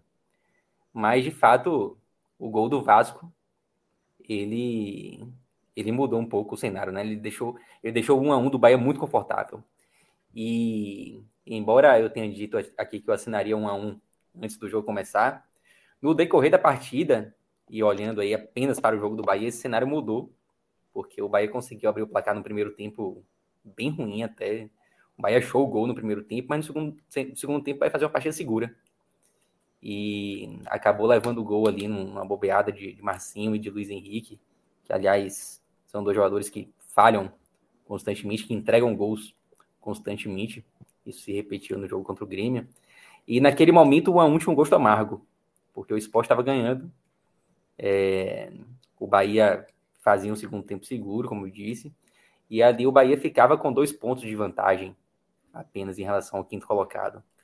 É, seria a primeira vez que o Bahia entraria numa rodada correndo o risco de perder a vaga no G4 desde a sétima. Tá? A última vez que isso aconteceu foi na, foi na sétima rodada, quando na verdade na oitava, né? O Bahia perde para o Vasco na sétima e na oitava o Bahia entra ameaçado. E desde então o Bahia sequer é ameaçado, o Bahia sempre mantém ao menos três pontos de distância para o quinto, sempre com triunfos a mais. Então, seria a primeira vez e no momento crucial do campeonato. É, com o gol do Vasco, o empate contra o Grêmio, ele, ele se torna um resultado muito confortável. Porque o Bahia mantém os quatro pontos de distância para o quinto e vai para dois jogos agora na Fonte Nova contra equipes que encaminharam mais né? nada, né? encaminharam. Os resultados, os resultados paralelos aconteceram, né? Isso, Vila Nova e Guarani. Gente, é. foi, foi, até um cenário que a gente desenhou aqui na, na semana passada. Vila Nova e Guarani, eles estão com a vaga Agora eu acho que é duro o Vila Nova, tá? Eu acho que é duro o Vila Nova, tá? Não deixa de ser duro, tanto o Vila Nova quanto Porque o Guarani. tá jogando futebol e não vai fazer graça, Isso. concorda? Não vai Exato, pegar um avião para Salvador para fazer graça. No estádio é... com 40 mil pessoas, todo mundo quer jogar, né? E são dois times que, que vêm numa crescente, né? Vila Nova e Guarani estiveram muito ameaçados de, de rebaixamento. A gente, a gente chegou aqui a colocar o Vila Nova como um virtual rebaixado em determinado momento do campeonato. E são times que vivem momentos muito Qual, positivos. Qualquer time, agora... Pedro, qualquer time que vira na lanterna do turno, porque o Fortaleza também era lanterna do turno, como é que você vai dizer que esse time é o candidato a ser rebaixado assim? Não dá, é, é até. Eu acho que o Vila era pior, viu, Cássio? Eu acho que estava com 14 pontos. não, o Vila era pior, até porque o, o, era um time pior. O Fortaleza era um lanterna que você que era um lanterna que você não achava, porra, esse cara tem bola, mas tá dando tudo errado. O Vila Nova meio que não, não, não, não tinha outra briga. Volta, Pedro. E, e o terceiro jogo do que o Bahia vai fazer, o último no caso, né? Também é contra a equipe que já não briga mais por nada. Mas aí fala que é um jogo fora de casa contra o CRB. É, então, assim, a tabela para o Bahia acabou ficando muito favorável e isso passou muito pelo, pelo gol do Vasco. É, o Bahia tem uma chance significativa até eu diria, de já garantir o acesso na próxima rodada, no jogo contra o é. Vila Nova. Estádio lotado, os ingressos já estão sendo vendidos, o clima favorável. E existem combinações plausíveis, assim, sabe, que, que possibilitam o acesso já no sábado. E se não for no sábado, vai ser na semana que vem contra o Guarani. E depois ainda tem mais uma possibilidade contra o CRB. Acho que o Bahia encaminhou muito assim o acesso nessa, nessa rodada. Se no início da 35 existia uma dúvida por parte da torcida do Bahia muito grande em relação ao futuro do time no campeonato, os resultados da rodada ajudaram muito, assim, desde a derrota do Ituano, o Criciúma no dia anterior, passando também pelo empate do, do esporte. É. Cara, um dos lá, dois é, jogos é, o Bahia ganha, né? Um dos dois jogos o Bahia ganha. É. Vemos, né? Não, e, a, e, a, possibilidade de subir sábado, se você pegar assim, as, as combinações, você vê que são resultados relativamente comuns. Quinto, é. sexto e sétimo jogam de, como visitantes. Isso. Exatamente, exatamente. Joga como visitante é. contra o Londrina, e, né? E aquela coisa, só não pode vencer, empatar os três ou perder os três, né? Empate ou, E todos têm jogos contra, contra times que estão ali, né? Eu não acho não, que o Londrina é, tem isso. chance nenhuma de acesso. É. Eu, não, eu, acho que o Londrina é jogo desmobilizado. Tá? Eu acho que o Ituano é jogo desmobilizado. Mas estão ali. É o que eu falei. Se o Vila Nova, fora de casa, eu acho que não vai fazer graça para o Bahia, eu obviamente também não acho que Londrina e Ituano em casa vão fazer graça para Esporte Sampaio, né? Isso, e, e, tem o Criciúma também que pega o Vasco. E aí, tem, e aí tem uma outra combinação também que meio que deixa de lado o Sampaio Corrêa. Que é o, se, se Vasco e, e Criciúma eles empatam, e o esporte empata ou perde, o Bahia ganhando já se garante mesmo sem, o, sem o jogo do Sampaio. É, e aí tem até, tem até aquela questão que o jogo do Sampaio é depois, né? O jogo do Sampaio é 18h30 no sábado também, mas ele começa já no momento que o, o jogo do Bahia já terminou. É, mas existia essa possibilidade do Vasco empatar com o Criciúma, o do Bahia pode terminar o jogo ali contra o Vila Nova já classificada.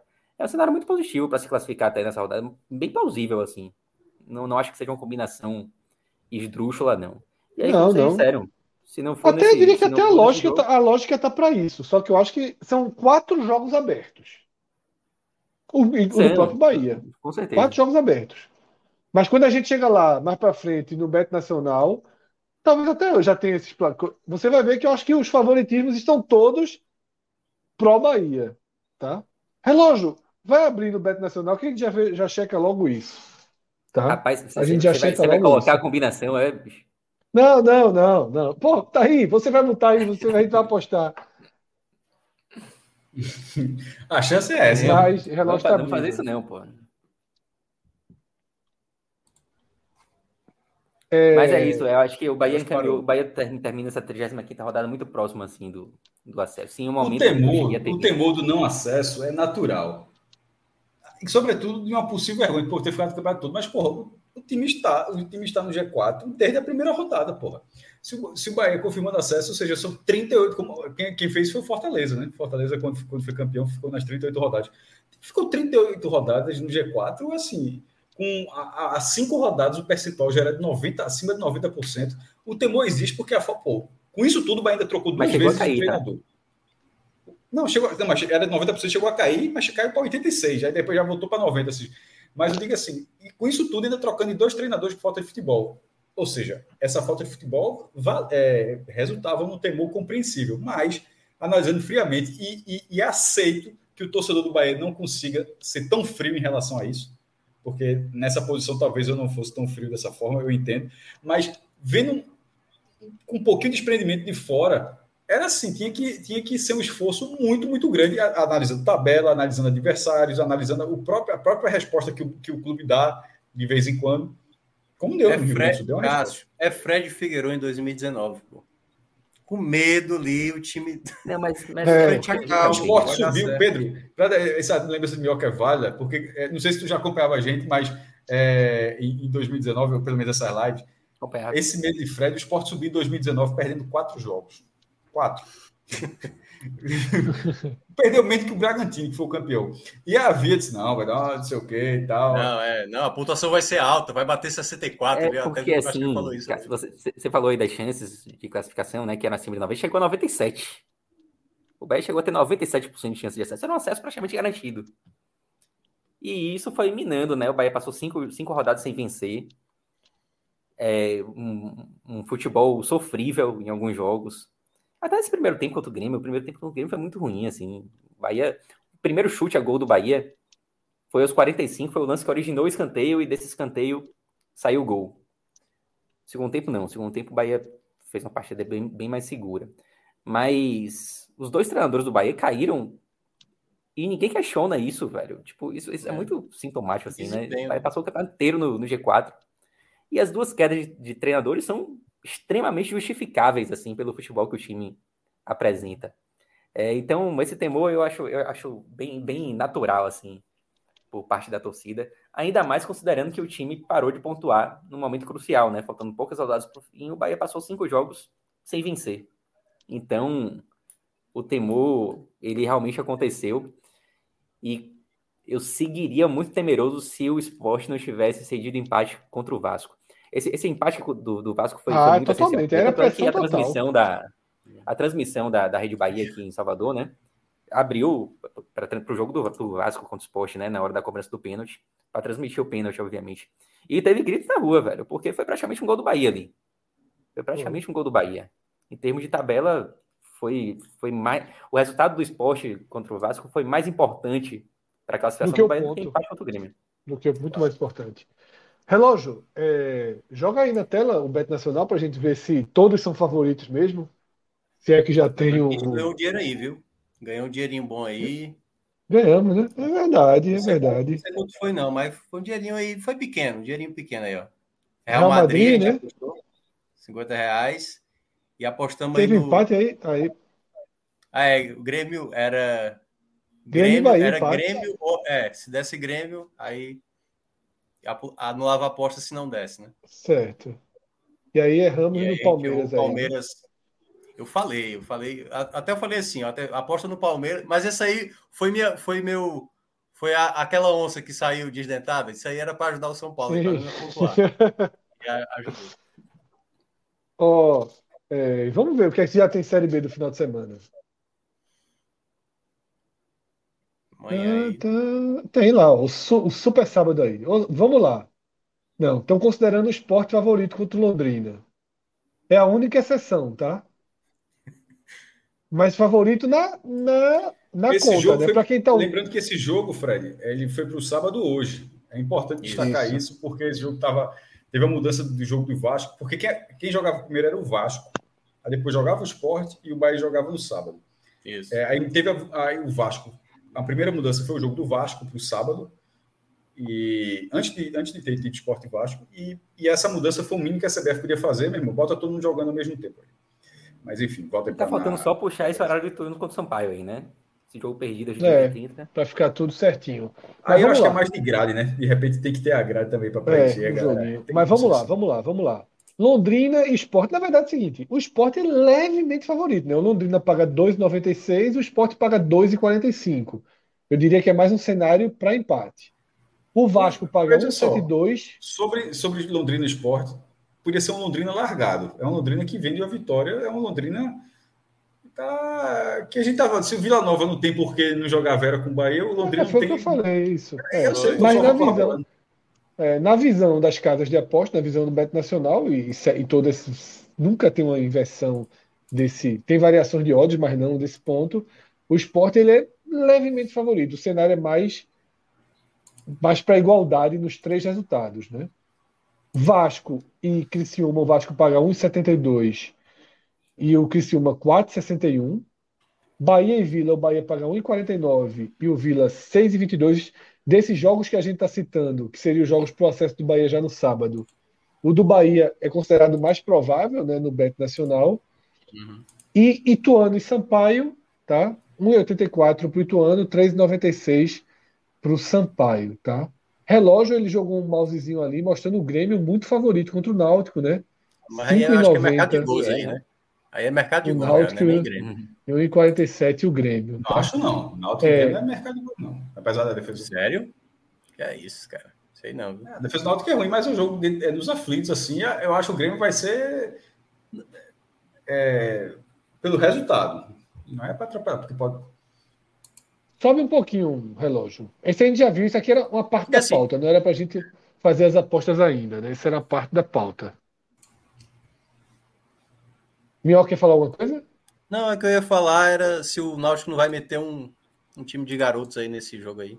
Não, não, não veja só, depois de levar de 6 a 0 o Náutico não pode ser atropelado de novo, não. Por isso que eu tô achando que o mercado, eu acho que o Náutico vai jogar com para no mínimo dar uma para me dar uma freada em relação ao vexame que ele passou de Novo Horizonte. Eu não sei nem se é bom ou se é ruim, entendeu? Botar o time atual. É, na verdade, não sei, tô falando de atitude. Tô falando, é, isso eu concordo, mas eu tô falando em relação à atitude. Eu não, não é, porque o time de garotos é meu campeonato largado, é hora de testar. Eu acho que depois do, do vexame que o Náutico passou, o Náutico não pode, não ele, não, ele precisa evitar um outro vexame. Eu vejo dessa forma. Nessa, nessa, vamos fazer alguma aposta para essa terça-feira? Eu acho que esse Cruzeiro 1,55 é bem interessante contra o Guarani, viu? Até porque já perdeu dois jogos já... aí, né? Mas tá, tá na hora do é, Cruzeiro voltar Exatamente. Ganhar, né? Exatamente. É. Agora é uma odd baixa, né? Mas. É. A festa um que não aconteceu lá contra o Ituano, né? né? É. Deve acontecer agora para valer, né? Um peixe para voltar uma sei, onça, 21 vale? e 30.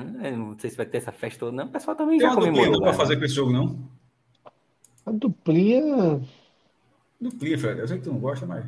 É, vamos ver. Eu não gosto muito mesmo, não, mas pode ser, Cássio. Não, não é de todo mal, não. Nesse eu, caso, eu não vale. Eu não gosto de, de, apostar em amistoso, não, velho. Esse aí é amistoso. Eu tenho essa linha, mas eu acho que é, mais, é diferente, porque assim, tem uma superioridade técnica, tem um, uma própria desmotivação do Guarani também.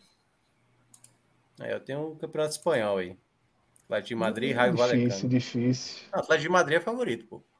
É, pode botar o Atlético de Madrid Cruzeiro. Vamos, vamos. Atlético de Madrid Cruzeiro. Não, só ficou, deu quanto? É, já fica uma hora de 2, 2,37 e tal. Aí a gente bota só a onça, né? Só a onça. onça, né? Pronto, beleza. Só a onça, onça com arcada dentária inteira.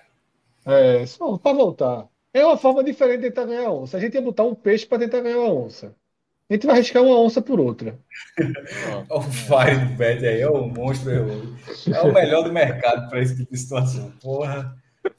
Eu, quando eu digo isso é porque eu acredito. Faz sentido o raciocínio. E Flamengo e Corinthians, final da Copa do Brasil?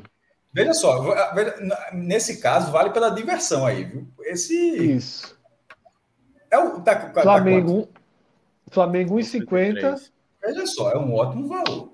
Eu aprendi aqui com vocês que a, a odd mínima tem que ser pelo menos a odd de 2. É, pode dar coisa, pode, pode dar só não pode dar outro time, só pode dar Flamengo ou Corinthians, isso é óbvio. Mas assim, o Flamengo é muito mais tímido que o Corinthians. É. Sim. Foi melhor. Agora isso aí é para ganhar no tempo normal, tá? É. Sim, pô, tem prorrogação não, pô. Entendi que é Aliás, não, porque você pode escolher o campeão. O Corinthians está até bom, 2,26. É. Não, eu acho que 1,50 é o Flamengo, é o Flamengo vencendo. Não, mas vamos dois. E se a gente for empate ao Corinthians? Não é uma boa, não? 2,26 pelo mal. O 1,50 é mais, é mais garantido do que esse 2,26. é. Claro que é, pô. Mas pelo mal, Esse pô. que é 1,50. É, exatamente. então, é porque Fred quer nesse outro valor aí, isso é mais garantido. Pelo mal, pô. Pelo mal. Não, pelo mal, pô, mas a gente tá pelo Pode mal. Ter um, um ânimozinho pelo... na quarta-feira. É. Quer botar uma onça? Quer perder uma onça por Flá? Para ficar registrado? Perde, vai perder uma onça por Flá? É, bota aí. Pronto, empate, empate Corinthians. Empate Entre Corinthians. empate o Corinthians e só empate, eu ia só de empate. Pagando 3,98. Não, pô, porque esse aí tem duas chances, pô. Qualquer chance é, aí. Vai tá... que o Corinthians mete um golzinho. Eu sei, mais é. difícil que o Corinthians ganhe, assim. Eu tô, tô é, indo mais Ah, é. Mas vai, é o velho vai aqui, né? Tipo. se, é o golzinho Aí se a gente tempo, vai no empate o Corinthians vence, a gente tá muito lascado. Ora, porra. É, porra. E vai ficar feliz perdendo dinheiro. Eu acho que é um amor, pô. 2,26 para dois resultados, mesmo o Flamengo sendo bem favorito, eu acho bom. É, eu acho que tá de bom tamanho. Ah, veja só, eu acho uma aposta ruim. Eu acho que o Flamengo é muito favorito. A gente tá indo, como o Fred falou, é só é basicamente pelo, pelo mal. É, pelo mal, pelo mal. É, mas pelo o Flamengo mal, é muito favorito. É, é, parte... é, muito favorito. E esse 1,50 é até convidativo. Lembrando que a gente tem uma promessa aí da final da Libertadores, que se o Flá perder, calma, tem tela do, do, Atlético Paranaense. É até tela, calma. calma. calma. Vai ser o primeiro tela do Atlético Paranaense da história. Calma. Tá. Não vai, não a gente vai virar a pauta. Esse tele não vai acontecer. Esse tele não vai acontecer. Mas se o resultado acontecer. Aí, se o Atlético acho... Paranaense vencer, não vai ter? Não, vai ter não, o Atlético Paranaense não, não vai, vai vencer. Mas... Não, o Atlético Paranaense não vai vencer. Não, tudo bem. Mas, mas, se, mas se ele conseguir, vai ter, pô. Veja Isso. só, o, o, o, favoritismo. Não, eu, eu só estou dizendo. É muito melhor do que os cara. dois. É muito melhor do que os dois. Mas a disparidade, eu acho que a disparidade Cássio, na Copa do Brasil é menor. O, O que eu estou dizendo é o seguinte: se tiver o atleta levantando a taça, se é com erro de arbitragem, o escambau. Se tiver o título, a gente faz a live. Pô. Não, aí tem o vasinho. É, vasinho, desculpa. É, vasinho, é, telezinho. Mais difícil. E ainda é, vai ser um dia pré-eleição, pô, pré-segundo turno, então a gente vai. Não, eu tô vendo. É uma hora do Atlético Paranaense e uma hora de. Uma hora de esse, vai ter, esse vai com VAR foi um ato, um ato falho da porra, Vai não, pô, um é porque, tá, é porque você vai ter a vitória, o VAR não é o Teller. Se, se tiver a vitória, é o Teller. Viagem aqui na maionese. Eu tava querendo me referindo a ter o Teller e seu atleta paranaense vencer. E se o Flamengo relógio, ganhar, parabéns. Não ainda, relógio. Aperta logo esse botão aí, relógio. Léo voltou, né? Disseram que você caiu antes do Ceará, viu, Léo? Caí, caí esse Ceará. Mental, mentalmente, mentalmente. Meu oferecimento jet óleo. Porra. Mentalmente não. Não fui eu, não. Foi, foi no chat aí. Foi no chat. Relógio, Sim, acha aí no você, chat para provar que você trouxe pra, Você trouxe para live, né? Já... Mentalmente eu sou, não. Eu sou um apresentador democrático. Mentalmente será que é o primeiro. Delícia de democracia. Já diria. Mas... É... Ciro Gomes, né? Aquela... Como é, a democracia tem suas, porra, aquela frase foi muito boa. É, outra do... Tem suas, alguma coisa assim. Uma frase, uma besteira. Era o assim. candidato mesmo, hein, que fez aquela. É, o, Cabo, Cabo, Cabo da Ciolo. Cabo da Ciolo. É o Cabo da Ciolo, né? Fale sobre. A democracia, a democracia é uma delícia, mas tem. É, é uma Cara, delícia, mas tem. A melhor frase que eu acho do debate que, que eu já vi é uma que é assim: vamos, vamos melhorar o nível do debate. Eu escolho Pastor Everaldo. Muito bom. Eu acho que foi o Levi Delis que falou isso. Acho que foi, foi, foi o Eduardo Jorge. Aerotreia. Cara, era muito bom. Tipo, é. vamos melhorar o nível do debate. Pastor Everaldo, por favor. é, é. Mas eu vou deixar a pergunta, porque a gente ainda não virou para a Série A. A gente, Pedro trouxe a visão do Bahia, né? Não teve nem o esporte ainda, pô. Exatamente. E aí eu faço a pergunta, Cássio. É, considerando que o STJD não vai carregar excessivamente, né, não vai, a punição ficará só para uns só para um, um, um, jogo vazio. Rodrigo, o Rodrigo está dizendo que eu tenho um microfone de 600 reais aqui não uso. Mas faça a pergunta teria... está ouvindo. Faça a pergunta primeiro, faça a pergunta. A pergunta, a pergunta, eu até procurar esse microfone, que nem sabia que era esse preço. Mas a pergunta é a seguinte, tá? É... Considerando que o jogo foi 1 a 1 tá? Eu vou considerar isso porque até que o resultado seja diferente. Considerando que o jogo foi 1 a 1 a situação ficou mantida, né? Bahia e Vasco empataram. Tem jogo para o esporte ainda pensar em acesso? Como é que você, como é que você encara a situação depois do, do empate? Fred, é, sobre o empate, toda a confusão, assim, Vasco só tinha tido uma bola na barra, que tinha sido uma cabeçada fraca no primeiro tempo, e a outra com perigo foi uma cabeçada na trave, no travessão. Mas na área do gol, onde pode ser o gol que trave não altera o placar, é... só tinha tido uma cabeçada fraquíssima. E o goleiro defendeu o salvo. Então, aquele chute que ele espalma daquela forma bizonho, chute completamente defensável, e ele espalma daquela forma e depois comete o pênalti, é, chegando atrasado, batendo no pé. Que, se tivesse deixado Alex Teixeira cair, é, pegar a diagonal para a linha de fundo, seria muito melhor, porque alguém chegaria na marcação. Ali estava condicionando o esporte a uma ótima, uma ótima situação na tabela. E era o que a gente tinha até falado. Não era saldo de gols, era os pontos. Era vencer o Vasco por 1 a 0 Não interessa se o Vasco continuaria com um saldo gigante na frente. Era 55 a 55 e quem derrapasse uma derrapada perdeu acesso aí a questão anímica ia fazer muita diferença. Agora é o contrário. Não é aquele empate que o Sport estava quase sendo eliminado e perdendo, só estava 1x0 para o Vasco, aos 48 buscou empate e está vivo ainda. Aí, matematicamente é a mesma merda que está agora, mas você teria, porra, tá lá, o time não desiste, a, a vaga continua aparecendo. Não foi o caso. O roteiro foi horrível para o esporte. A falta de goleiro sentenciou, praticamente sentenciou o esporte porque nesse momento ele tem que vencer os três jogos, né? praticamente já teria que vencer antes, mas agora ele depende de dois tropeços do Vasco. Antes, bastava um tropeço do Vasco, ou nenhum, porque poderia até tirar o saldo. Poderia até tirar o saldo, mas caso não tirasse o saldo, o Vasco precisaria, precisaria, precisaria de um tropeço. O esporte precisaria de um tropeço do Vasco. E, e o próprio Bahia, como o Pedro falou, ficaria ao alcance. O Bahia já não poderia. O Bahia, se perdesse um jogo, poderia se complicar. Tá, Bahia com 57, o Sport com, com 55. Se o Bahia perde, o Sport já poderia passar o Bahia. Não, o empate não, porque aí o Bahia ficaria na frente do número de vitórias. Mas uma derrota do Bahia já colocaria. Agora, para o Bahia, é uma derrota e um empate. É, assim, a matemática do esporte continua a mesma, né? Ganhar os três jogos, ou seja, está tá psicologicamente abalado pelo resultado, porque influencia. Já tem que se recuperar rápido para o jogo do Londrina. É, eu acho que os jogos serem simultâneos é, é, o ideal. Na verdade, a tabela estava boa para o esporte antes. O Vasco, joga, é, o Vasco jogava antes, o Sport já jogaria sabendo. Eu, eu, eu, gostei mais do modelo. Mas depois que o Vasco mudou o Sport jogando antes sozinho, aí já estava. Era o pior cenário. Esse cenário agora está ok, todo mundo joga na mesma hora, é, mudou, beleza. Vai tentar fazer o dele, vai tentar vencer o Londrina, vai ser difícil. Lembrando que o Sport tem uma vitória em 17 jogos como visitante. Tem que vencer os, tem que vencer os últimos dois e nos 17 anteriores venceu. Não, desculpa, tem duas vitórias. Né? O Sport tem duas vitórias em 17 jogos e agora tem que ganhar mais dois jogos em dois. Difícil, né? E um desses times, o último, sendo um dos melhores times do retorno. E o outro, o é. Londrina, que tem uma campanha regular. Ah, é, essa, aí... essa parte eu nem considero tanto, que é aquilo que eu falei, cara. Eu acho que a, lógica do campeonato acabou já. Agora são decisões, assim. Sim, mas, assim, mas eu, é, eu, sei, mas o adversário pode ser um adversário mais, mais fraco, não é? Um adversário que, que poderia ser o Brusque. Tipo, o Sport ganhou do Vila Nova e não vai ser o Brusque rebaixado. Não, é óbvio que o Vila Nova é um adversário mais difícil do que o Brusque. É, e vai ter que vencer essas partidas. Mas ok, teria que vencer antes.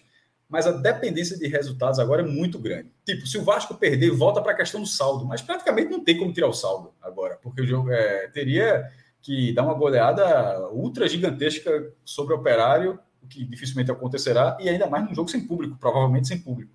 É, que essa preventiva deve sair, dá para o esporte jogar sem público. É natural que, que aconteça, não seria injusto. Não seria, ah, estou beneficiando o Vasco, não teria nada disso. Seria justo que se, se, se sair uma, essa preventiva. Pode não sair por um atraso jurídico, mas se sair, não dá para reclamar. Então o saldo é difícil. O Vasco tem que tropeçar duas vezes. Eu, eu acho que o Vasco pode tropeçar duas vezes. Pior é que eu acho. Mas eu, é, eu, eu, não, eu, acho a tabela chata. O Criciúma ganhou do Ituano, meteu um 3 a 0 na última rodada. O Criciúma vai tentar vencer o Vasco. O empate não serve para o Criciúma. Esse é o problema. Porque serve para o esporte o empate. Um empate entre Criciúma e, e, e Vasco. Mas se tiver empatado. A tabela do lá, Vasco ficou insuportável, né? A, a, se tiver empatado lá, o Criciúma ele não vai se contentar com o empate, ele vai se expor. E aí é, seria ruim para o esporte, porque não, ele se expõe, o, o Vasco pode matar um jogo no contra-ataque, por exemplo. Mas eu digo, para o esporte é seria importante, mas não para o Criciúma. O Criciúma vai tentar vencer. Se vencer, ótimo, beleza, ótimo. Mas o excesso de exposição do Criciúma pode ser fatal para o resultado. É, e depois pega o Sampaio, que pode entrar nessa mesma pilha.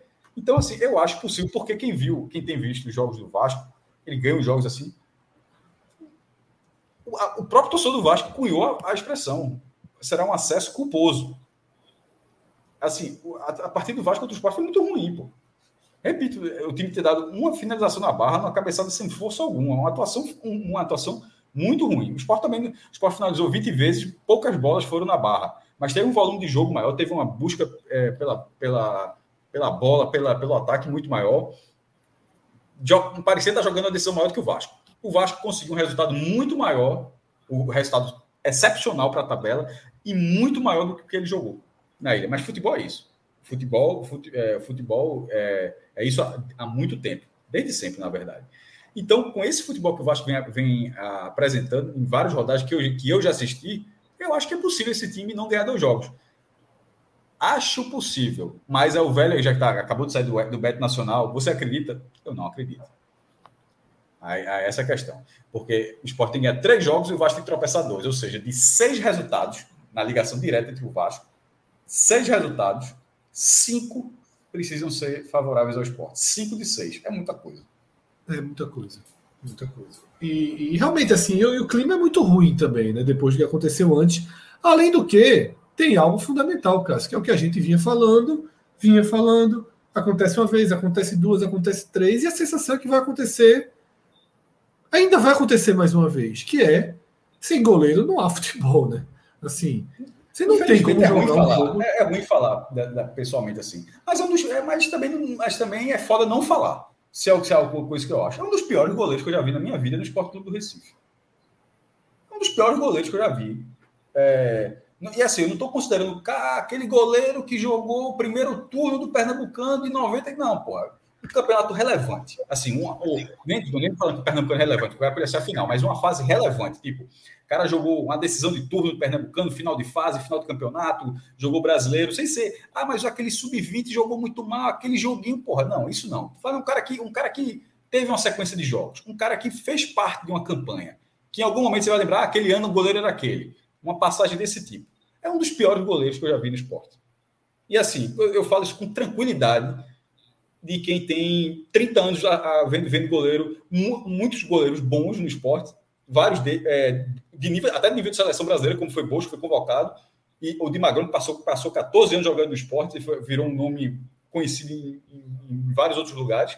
Como já vi goleiros ruins também, por fase, goleiros como Zete, campeão do mundo em 94, teve uma, uma passagem desastrosa no esporte em 2001 desastrosa. E era tão final de carreira que, se não me engano, ele foi o treinador do Fortaleza que subiu em 2002. É, quando o Fortaleza sobe. Um ano antes ele era goleiro do esporte, só para a galera ter noção. Então já vi goleiros com passagens. A Dinan, se não me engano, pelo amor de Deus. A Genô mais recentemente. Um goleiro que não estava nem no peso assim. Já vi goleiros com goleiros horrorosos. Já vi ótimos goleiros no esporte. Esse Danilo Fernandes, 2015, era nível de seleção brasileira, tanto que foi. Foi, foi para o Internacional, lá no Internacional foi convocado para a seleção brasileira. Mas Saulo cuja contratação em 2021 já era inacreditável, Fred. Porra, o cara perde qualquer torcedor do Botafogo, pô, esse cara é fraco, esse cara é ruim, assim, muito fraco, porra, muito fraco. Botafogo, assim. Ah, o esporte já contrata assim, sem um menor cabimento. Aí tem aquela bizarrice de, de, de, das não inscrições, e ele foi um jogador, ele não inscrito, é o esporte e renova com o goleiro. Ele vira terceiro goleiro, terceiro goleiro tem que ser da base. Não faz o menor sentido que ele fosse terceiro goleiro. Aí, aí, é... aí ele vira o terceiro, ele vira o terceiro goleiro do esporte aí Maílson é vendido, aí Carlos Eduardo é muito mal, aí chega desde no segundo jogo, um, jogou um jogo, depois no treino já se machucou e o cara jogou. Ele tem culpa? Não tem. O nível técnico dele, ele está dando o máximo que ele pode fazer. Ele está dando o máximo que. Então, isso eu tenho certeza. Eu tenho certeza que ele está dando o máximo que ele pode fazer. Mas o máximo que ele pode fazer não é o que o esporte precisa. O máximo que ele pode fazer, infelizmente, é para um sarrafo muito menor nesse momento do futebol. A falha não é do é gol foi, uma falha, foi um chute muito simples, né? Não é, e não, e não é um caso isolado. Todo goleiro falha, mas aqui, não, aqui é um lance que você espera que ele vai fazer. É, um goleiro desse nível não é de um time que está brigando pelo acesso. Nesse, não, não, eu acho que não é nenhum time que está brigando na Série B para permanecer. Isso, exatamente. Porque o Náutico fez a mesma coisa. Tem, ele, não tem como ser goleiro, não. Ele não tem como é. ser goleiro titular de nenhum time. Não, veja só, tentei, veja só, tentei, que ele já foi goleiro do Botafogo. Ele está jogando tempo, no... né? Não, Veja só, já não é muito tempo, não. Então, mas assim, já foi, mas eu estou dizendo assim, ele, ele, para o meio do futebol, para o meio do futebol, ele, é ele joga no profissional, ele, ele encaixa em algum sarrafo. Mas o que ele está atualmente é muito acima, e eu não estou falando do esporte, não. Eu acho o, que ele tem é muito poucos jogos, viu, Cássio, na carreira. Eu vou abrir aqui. O nível de Saulo não é um, de um goleiro, desculpa, não é um nível de um time que briga pelo acesso, não é. Ele não demonstrou isso em nenhum momento. É um goleiro muito abaixo disso. Que ele pode ser um goleiro jogando na Série B, mas numa, clubes brigando por menos, ou na terceira divisão, enfim, mas na Série B, um time que briga pelo acesso, absolutamente ninguém, nem o esporte, nunca mais, e nenhum outro time vai contratar Saulo pensando, um time que queira subir, cara, ah, não, tem um goleiro lá, pô, já jogou no esporte, Saulo. Isso não vai acontecer. Saulo está brigando pelo acesso, imagino eu, pela última vez na carreira dele. Detalhe, tô falando, você pode até subir. Ele vai tomar no cu, tu que fala assim, beleza. Mas, mas, subiu apesar de você, se acontecer. Porque assim, se, se, se o esporte subir, é apesar de um goleiro limitadíssimo e de um treinador que, pelo amor de Deus. Cássio, como eu te falei, ele joga muito, ele jogou muito pouco. Olha só, é um goleiro com muito poucos jogos como titular. Ele foi titular do Botafogo, ele tem é, 20 jogos em 2018 e só. Em 2019, um jogo pelo Vila Nova. Em 2020, um jogo. Em 2021, nenhum jogo. Em 2022, esses jogos agora. Ou seja, antes de entrar no, no esporte agora, ele tinha dois jogos nos últimos quatro anos, três anos e meio. Não é culpa dois dele. jogos. Não é culpa dele, não é Dois dele. jogos. Assim, é dele no nível dele, mas é de quem contrata, pô. Análise de desempenho, direção direção de futebol, esses números, porra, tu em um minuto aí pegasse todos esses números, como é que a galera não tem? É foda. O Ele esporte está decidindo. É, o esporte está decidindo o campeonato. Um acesso. Jogou um jogo desse porte, tá? com um goleiro que jogou duas partidas nos últimos quatro anos. Até assumir. Esporte, né? Até assumir o gol do esporte. Né? Já contando com, com o José com um tempo de reserva. Olha só, se o esporte, assim, para qualquer pessoa, para você, para a galera que está aqui na live, para a galera que está aqui nos comentários, é, se o esporte fosse rebaixado, agora já não pode ser, né? ou ele fica na segunda divisão ou vai para a primeira. Mas se o esporte fosse rebaixado para a terceira divisão, aí tu vai ter que remontar o elenco. Aí você, Saulo seria o reserva. Veja só, olha o que eu estou dizendo. Saulo seria o reserva do esporte na terceira divisão. De jeito nenhum. Seria, porra. De jeito Saulo não seria o reserva do esporte da terceira divisão. E ele é o titular do time brigando para ser o acesso. Pronto, é, é, é, isso que o esporte está tentando. É dessa forma que o esporte está tentando subir. É bizarro. Pô. Isso. Vamos lá. Tá? Deixa eu te fazer duas perguntas, Cássio. Sábado.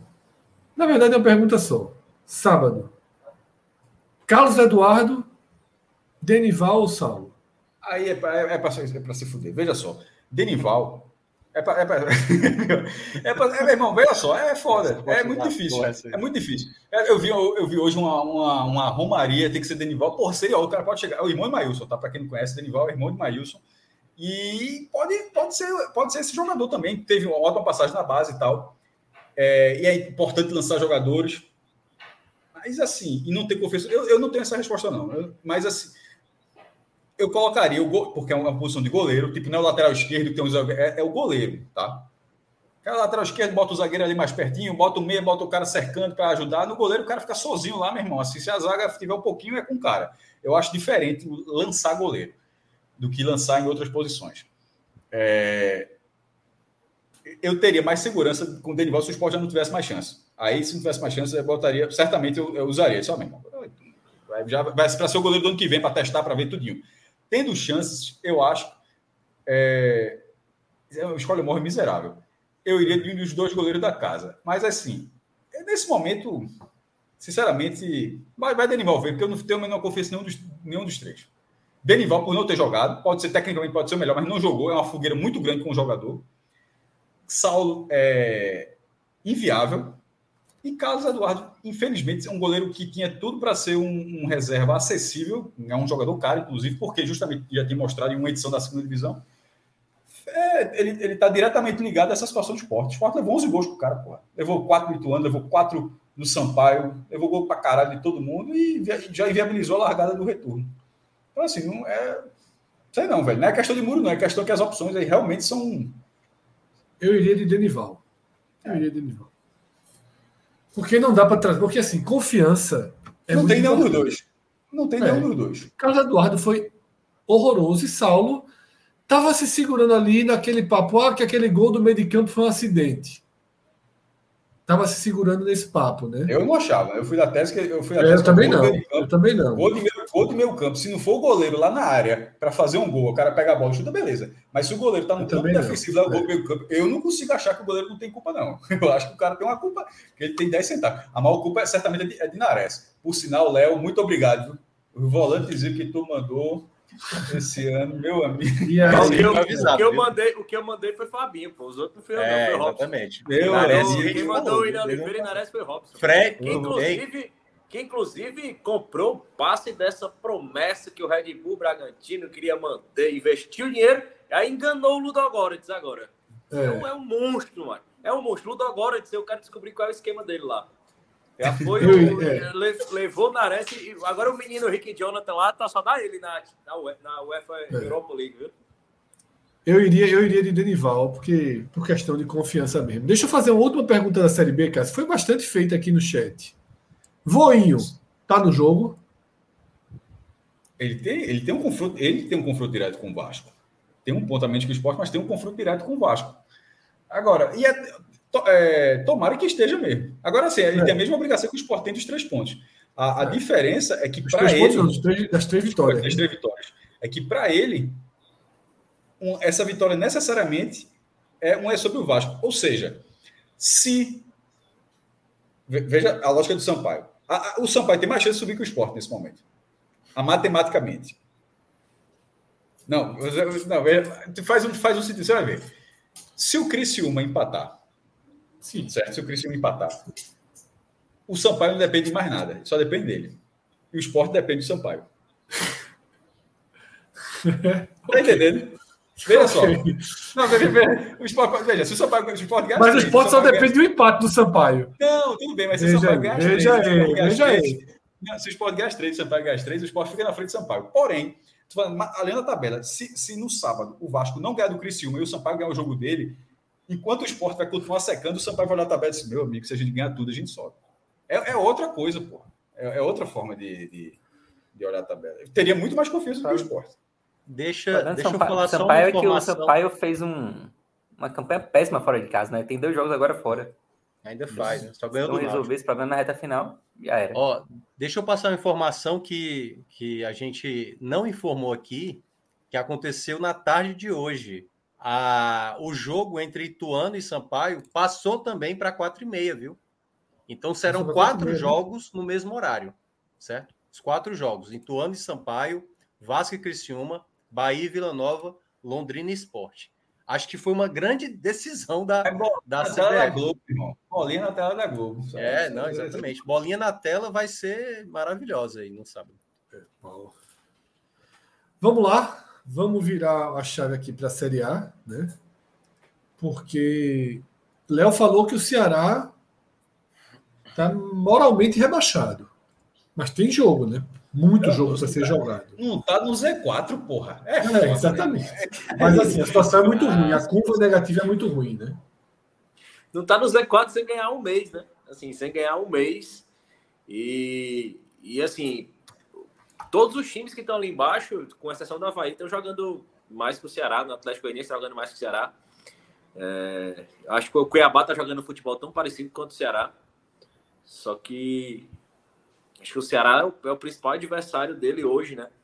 E é, e é sintomático, assim. Hoje foi um dia onde o presidente do clube teve, na, depois de um mês também, a última vez que ele tinha sido visto, a última vez que o presidente do clube tinha sido visto foi exatamente na última vitória contra o Santos.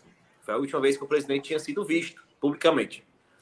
E hoje ele foi mais para explicar sobre a questão da, da invasão de campo. Não falou rapidamente sobre futebol, dizendo que está focado em tirar o time dessa situação, em dar condição aos jogadores de, de saírem dessa situação, mas o que a gente vê é o que a gente já é, vem batendo em todas as lives aqui há muito tempo, é que o Ceará é um time perdido, totalmente sem comando, e, e ontem, assim, muito sintomático, é, a cena do, do Vina sendo chamado para entrar no jogo, ele tá sem a camisa de jogo, ele leva um, alguns minutos para se arrumar para entrar, porque ele estava simplesmente eu não tô nem aí. Assim, simplesmente é, e é, é a situação de, de um clube que não tem comando e não tem comando há muito tempo, né? E é, o Ceará, e a gente é praticamente um replay do, das últimas análises, né? É, e a gente estava aqui com o Iago na, na, maioria dos telecasts também, e é uma análise que a gente vai fazendo aqui e fica repetindo a mesma coisa, né? É um Ceará que mantém uma intensidade de 10 minutos ali, no máximo 15, pressionando a saída de bola do adversário. Esse esquema de três zagueiros ali, com o Vitor Luiz completando essa linha, ele começa confuso, ele causa um buraco entre a defesa e o ataque, assim, é uma dificuldade de comunicação, e sem ter o Vina em campo, essa dificuldade de comunicação ainda piora. É, o Lúcio, ele claramente não tem ideias, ele não evolui o time, ele tem um aproveitamento inferior até que o do Marquinhos Santos, assim, muito, muito abaixo. E, e o time do Ceará ele não tem capacidade nenhuma de reagir. É, ele não apresentando evolução, ele, com um jogador a mais, ele continua sendo inofensivo, ele não chuta ao gol. E, e foi um debate muito nas redes sociais, essa informação de que a torcida ontem rebaixou o Ceará. E, e, é o que eu falava, assim, o que que me leva a acreditar que um time que não chuta gol, em cinco minutos faria um gol? É um time que não ataca, assim, é um time que é improdutivo, um time com, com um jogador a mais. É, insistia nas bolas alçadas à área, que é tudo que um time que tem um jogador a menos quer. Lance a bola à área, lance na área, porque aqui a gente está em condição de igualdade e fica rebatendo todas as bolas. É, então, assim, um time sem ligação, acho que melhorou com a entrada do Vina e do Guilherme Castilho. Eu acho que melhorou aquela qualidade do passe. Eu acho que a saída do Richard também foi, foi um, um, fator que melhorou o time. Assim, o Richard claramente desconcentrado, fora de ritmo. ele estava lembrando muito o Vina no último jogo, assim, reclamando desde o primeiro minuto de jogo, ele estava reclamando com a arbitragem. É, parece que dessa vez era o Richard que queria ser expulso. É, é, insistindo, reclamando. E, no, e o Ceará com um jogador a, a mais, a expulsão do Igor Cariuza ali, que era um jogador que, inclusive, no primeiro tempo fez muita diferença ali. É, o Cuiabá concentrou as jogadas dele ali muito pela esquerda. Então, a expulsão do Igor Cariús tanto ajudou o Ceará a se controlar defensivamente, como a tentar impor algum, algum tipo de ofensividade com, um jogador a, a mais, né? Mas ali na bobeira do Richardson, o, o Davidson pegou uma bola e fez o gol ali que parecia o tiro de misericórdia do Ceará, né? Mas ali de uma forma sem nenhuma construção lógica, tática pensada num bate-rebate assim, um gol digno de baba, como dizem na terra do Pedro. Um bate-rebate ali, a bola sobrou, o jogo botou a bola para dentro. E assim, poucos minutos antes, o Kleber com a trave aberta, assim, perdeu um gol. Então não tem. Tava no 0x0, não, Léo, esse lance aí, se eu Tava 0x0 ainda, poucos 0 minutos 0 esse lance. Poucos minutos antes. Foi o chute antes. na trave do Medoce e o Kleber Voltou pro Kleber com o gol aberto. E, sem goleiro. É, sem goleiro. E, e e é muito fruto, assim, é um time tranquilo, é um time que não tem qualquer poder de reação, não tem, não tem tranquilidade em campo, é um jogador errando passe de 3 metros, e é um clima que consome o clube. E assim, as pessoas que mas trabalham. Esse, esse, esse, veja só, mas vamos lá. Existe a crise, existe o psicológico terrível, existe tudo, mas esse gol, como você falou, tirou dois pontos do Cuiabá, deu um ponto para o Ceará e meio que adiou para o domingo que vem a decisão que era ontem. Né? Se o Ceará ganhou o jogo ontem, entrava num nível de tranquilidade incomparável ao que ele está agora. Mas eu acho que, de certa forma, isso vale para domingo também. Né? O problema é que a chance de vencer domingo é menor do que a de vencer ontem, né? porque tem um jogo decisivo com o Atlético Goianiense, porque é uma rodada muito boa para o Cuiabá também, né? Então, assim, há uma tendência ruim nas próximas duas rodadas né? Porque o Ceará faz dois jogos em casa.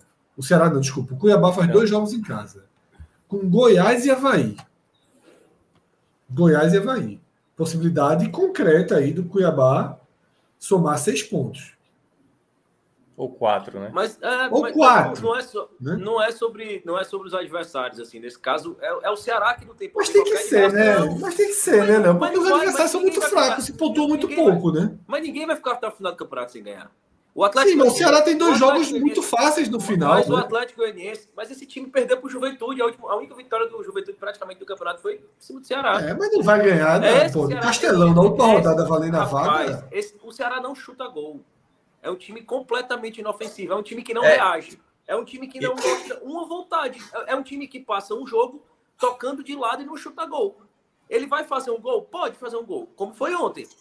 Um bate, rebate, sobra a bola e entra ou como teve, tiveram lances ontem de o cara espirra uma bola ali, sobra pro, pro Mendonça tentar finalizar. Porque não existe uma construção. O Ceará não constrói chances de gol pelos pés dele, de forma deliberada. Eu vou pensar e construir a jogada. Não, é um bate-rebate, é uma sobra. É. Porque é um time que insiste muito em bola aérea, cara. Insiste muito em bola aérea porque não tem criatividade. Só, só para só eu falar um ponto aí que concilia com o que o Léo falou e o que o Fred falou, e eu vou discordar de cada um aí num ponto, né? É assim, eu acho que o Ceará é favorito a ganhar do Juventude na, na última rodada, certo? A questão é, até chegar nessa última rodada, eu não sei o quanto o Ceará, essa vitória pode ser uma vitória, primeiramente, inútil, que é vencer e mesmo assim cair, uma vitória que pode ser tranquila, que já pode ter encaminhado, ou pode ser uma vitória que possa garantir, de fato, a permanência. Esse cenário que o Fred mencionou, das próximas duas rodadas, eu acho que é o maior risco que o Ceará tem de entrar na zona de rebaixamento. Porque vai enfrentar o Atlético Goianiense, um jogo dificílimo, considero dificílimo, apesar do Atlético Goianiense ter perdido dois pontos aí contra o Juventude, né? É, mas depois o Ceará vai enfrentar o Internacional, que é a melhor equipe do retorno, tá jogando muito bem, vai tentar até a última gota atrapalhar esse título do, do Palmeiras, claro, o Palmeiras é bem favorito, né? Mas para o Internacional, assim, jogando em casa como vem jogando, é um jogo muito complicado. E aí, depois que você vai passar por essa sequência, vai, você vai ter o Fluminense aqui e o Corinthians fora, né? Que o Corinthians também tem um monte de campo muito forte. para depois, Fred, ter esse Havaí e o, e o Juventude. Então, o meu receio com o Ceará é, nesse, é nas próximas rodadas. É o time entrar na zona e alguém que tá que for sair da zona, ou Cuiabá, ou até mesmo o Atlético Goianiense, abrir uma vantagem a ponto de dos resultados finais não adiantarem para o Ceará. Essa, para mim, é a principal situação que o Ceará pode acabar se colocando nessa reta final. É verdade. Eu, eu, eu sinceramente, é, eu vejo isso também. Eu acho que o Ceará tem uma, uma, um desenho de que vai entrar no Z4 agora, e eu acho que se entrar no Z4, o Ceará, o Ceará implode de vez, a crise é. consome de vez, né? Léo já tem jogadores em situação. Na verdade, vem se arrastando esse problema, jogadores que não querem ficar, né? Problemas pela frente. Agora, tudo para mim passa por domingo. Se você conseguir alguma mobilização, alguma organização para tentar um resultado, nem que seja um empate para segurar o Atlético no domingo, já dá um, um, outro ar, né? Ainda que você foque só no Cuiabá, já dá um outro ar. Porque o que minha maior preocupação domingo é você é ultrapassado pelo Cuiabá e você bota o Atlético Goianiense em alta, em crescimento, na sua cola. Aí eu acho que o Ceará, para enfrentar dois, pra, é como se você está tendo uma enchente tentando tapar buraco assim, dois é difícil segurar. Né? Agora, também, é, para além das crises, a escolha do treinador lembrou muito a de Alano no Náutico. Né? E a galera falou isso, eu vi gente comigo, lembrou muito. Assim, o Náutico cometeu um erro na Série B, o Ceará foi lá e cometeu um erro igual, né? Que é trazer um, um, um treinador que nunca viveu nada parecido para tentar algo de, de, emergência, né? Eu, eu vejo só, eu, eu sou muito anti-Anderson. Eu acho o Anderson um treinador que eu, que, que eu não queria ter no meu clube. Mas é, é aquela situação ali.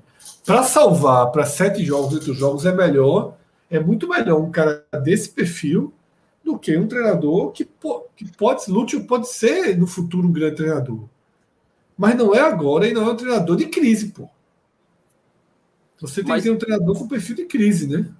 É, e, é, e é uma. Assim, o problema de, de falar sobre o Ceará e o que é está errado lá dentro é porque às vezes tem erros que o Ceará comete, escolhas erradas que o Ceará faz, que você não precisa ser um grande estudioso de futebol, não. Basta você acompanhar como apaixonado, assistir alguma coisa assim. Você está no momento de crise, de rebaixamento, você contrata um treinador que não é treinador.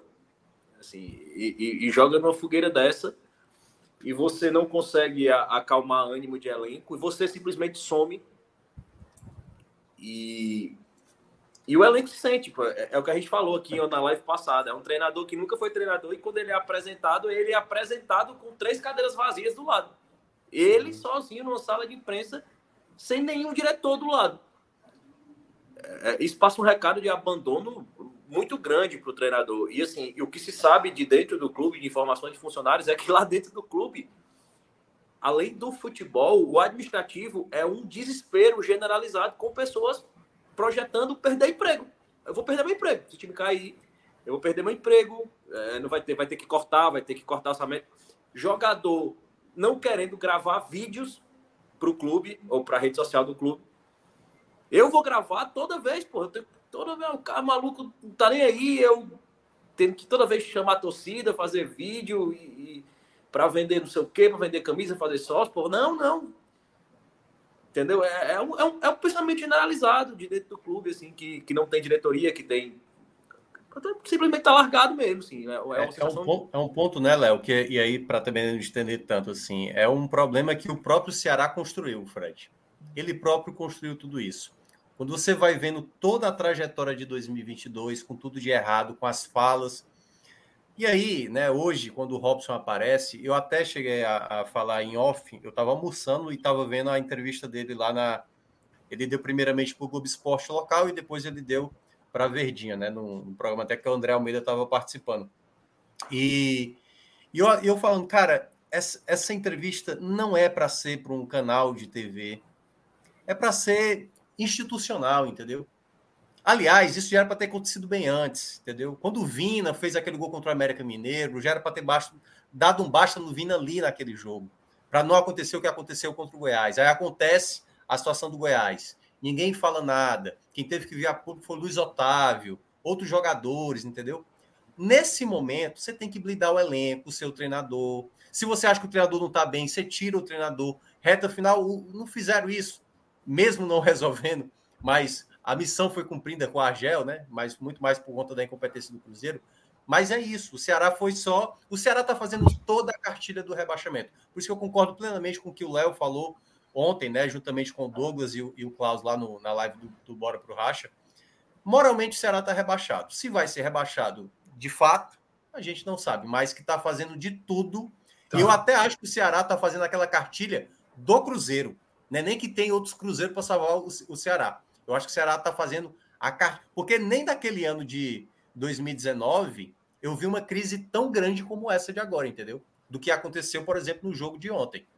Moralmente, o Atlético Goianiense olha para o Ceará, caramba, os caras estão numa crise. Vamos aproveitar o momento é agora. Pintou a vaga, veja só, não existia essa vaga. O Ceará já, já, escapou, o Ceará já escapou com a campanha, que era pior do que essa atual. Pior Isso. atual, exato. Mas o contexto agora dessa Muito reta final é bem pior do que 2019, Cássio. Bem pior. O Ceará fez 38, 39 pontos. É. Precisava... O Ceará perdeu para o Fortaleza no clássico, faltavam sete jogos para acabar o campeonato. Se o Ceará fizesse zero pontos até o final do campeonato, o Ceará não teria caído, porque o Cruzeiro não passaria por incrível que pareça. É por isso que eu digo que a gente tem que olhar para os adversários, tá vendo? Tem que olhar para os adversários. Não, mas, é, mas é o que o torcedor do Fortaleza do Ceará mas tá é fazendo. Isso. É, é, porque, porque moralmente assim, o Ceará está fazendo tem, a cartilha de é, rebaixado. E não tem, e não tem o, o, que o torcedor fazer nessa altura do campeonato. Realmente, porque assim, sequer existe uma explicação. Sequer, sequer existe uma entrevista para dizer assim: eu estou desesperado, não sei o que estou fazendo, não, me ajudem.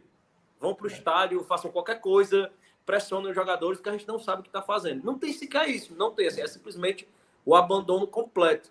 E depois daquele jogo contra o, o, o Goiás, aquela situação do Vina, aquela crise, é, no outro dia, sete da manhã, o presidente estava marcando reunião com chapa de oposição para tentar fazer uma composição para a eleição do Conselho Deliberativo. Então, assim, é uma preocupação política muito acima, muito mais que futebol.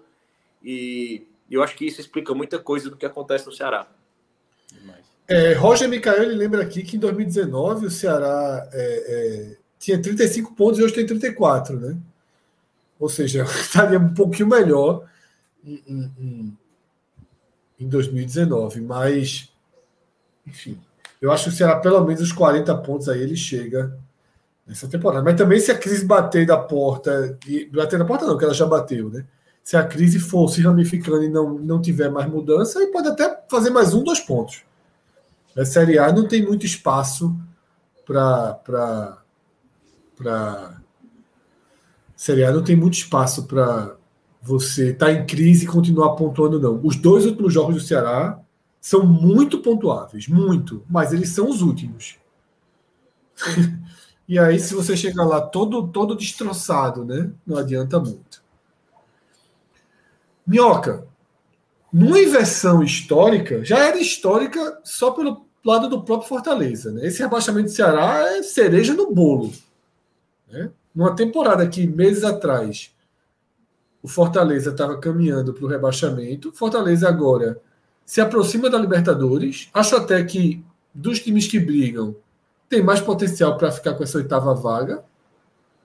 Tá? E ainda deve ter uma cereja do bolo do rebaixamento do Ceará. Né? É uma é uma inversão histórica assim. É um ano que vai ficar para sempre, né? E se a gente tinha é. dúvida de que forma o 2022 seria lembrado pela torcida de Fortaleza, porque teve uma, uma, Libertadores meio, meio conflitante, né? né de, de, sentimentos ali. Não a torcida do Fortaleza não conseguiu viver a Libertadores como deveria, né? Pelos resultados do brasileiro. Mas no final das contas, o apanhado do ano tende a ser o melhor da história. Caminha é, o apanhado do ano ser o melhor da história, né?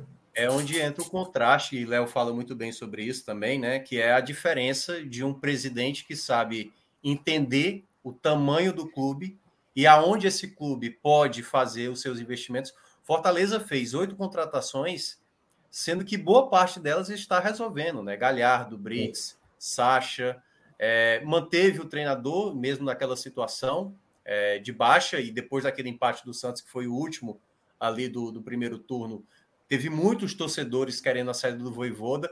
O Voivoda modificou a maneira de jogar da equipe e está fazendo essa campanha de retorno, né? Só está atrás do Internacional nesse segundo turno, são 29 pontos disputados.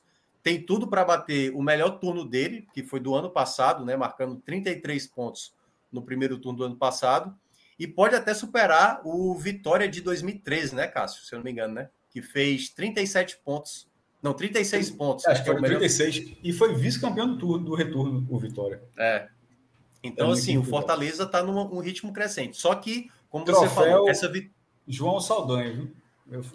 Fortaleza se ganhar, se ganhar, tem um troféu oferecido pelo muito bonitinho, Diário Lance, desde que começou os pontos corridos, é, Osmar Santos, no troféu Osmar Santos no primeiro turno. É, lembra apertura e clausura, Minhoca, como tem na Argentina? Sim, sim, Só que sim. lá era campeonato mesmo, né? É, tipo, o cara ganhar o clausura era campeão, ganhar o apertura campeão. No Brasil tem não, mas essa ideia do troféu eu acho muito legal. Eu trabalho com taça, né? E, e no caso, a taça do retorno é essa daí. João Sol. Pois é, e enfim, e esse segundo turno do Fortaleza, Fred, como você mencionou, essa vitória sobre o América Mineiro, né? Aí de fato coloca o Fortaleza na briga, nessa ascensão que ele está tendo, né? Os últimos seis jogos do Fortaleza foram dois empates e quatro vitórias, sendo duas delas muito importantes, né? Essa, e vai ter o duelo direto contra o Atlético Mineiro na próxima segunda-feira, daqui a uma semana, que é uma vitória que faz Olha que loucura, né? Quem fosse falar no final do primeiro turno que o Fortaleza ia chegar na trigésima terceira, né? Que é a próxima trigésima terceira rodada, para vencer e passar o Atlético Mineiro e entrar na zona da Libertadores, seria uma loucura falar um negócio desse. E o Fortaleza vai ter essa possibilidade. Se o Ceará vai ter nos seis jogos finais, quatro jogos fora e dois em casa, o Fortaleza vai ter dois seis que tem quatro jogos em casa. Quatro jogos dentro de casa. Então vai enfrentar primeiramente o Atlético Mineiro, depois enfrenta o Curitiba, sai para enfrentar o Palmeiras, depois dentro de casa o Atlético Goianiense é, e o Red Bull Bragantino e fecha com o Santos fora de casa.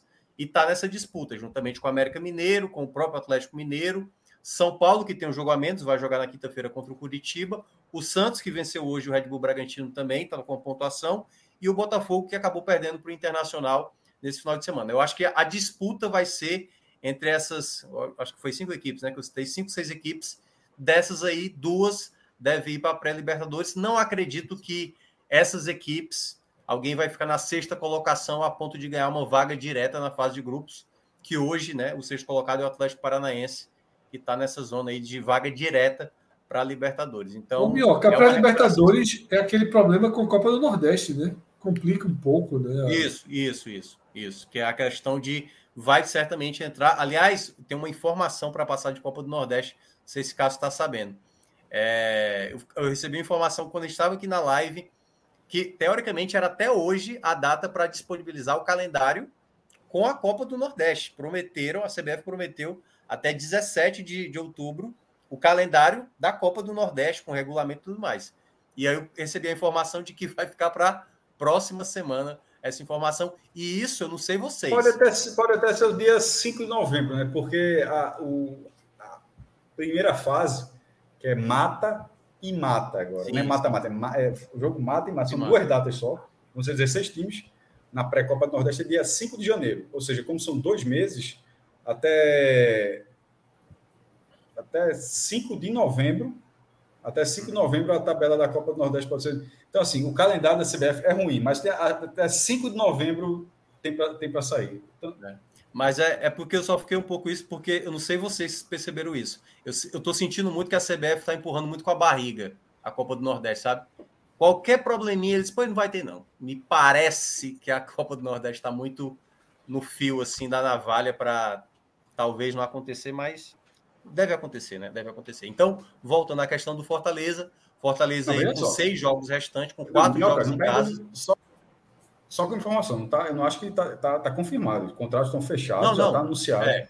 Ela pode ser nas coxas, assim. fechadas, mas é porque está tão assim, meio vago, que às vezes me não, parece... Mas veja só, a Copa do Nordeste, ela apareceu no calendário da CBF. É só, ela tem lá, Copa, as datas da Copa do Nordeste, como você falou, vão sair até o, o dia tal e, e o mata-mata era esse dia. Tipo, o próprio calendário da CBF já confirmava. Pode, pode ser no, nas coxas, mas vai ter. Ó, só só para a galera que perguntou aqui no comentário, será que esse troféu existe e tal? É, é, esse são os dois, né? O da esquerda é o Osmar Santos, do primeiro turno, e o da direita, João Saldanha. O troféu é mais ou menos desse tamanho aqui. É pequenininho. Agora, é, o que eu não entendo, o que eu não entendo, e a gente não vai abrir esse debate aqui, eu só vou ler, é a gente falando tudo isso do Fortaleza e Emerson Penha dizer que histórico mesmo é o Penta no que vem que vai parar a cidade.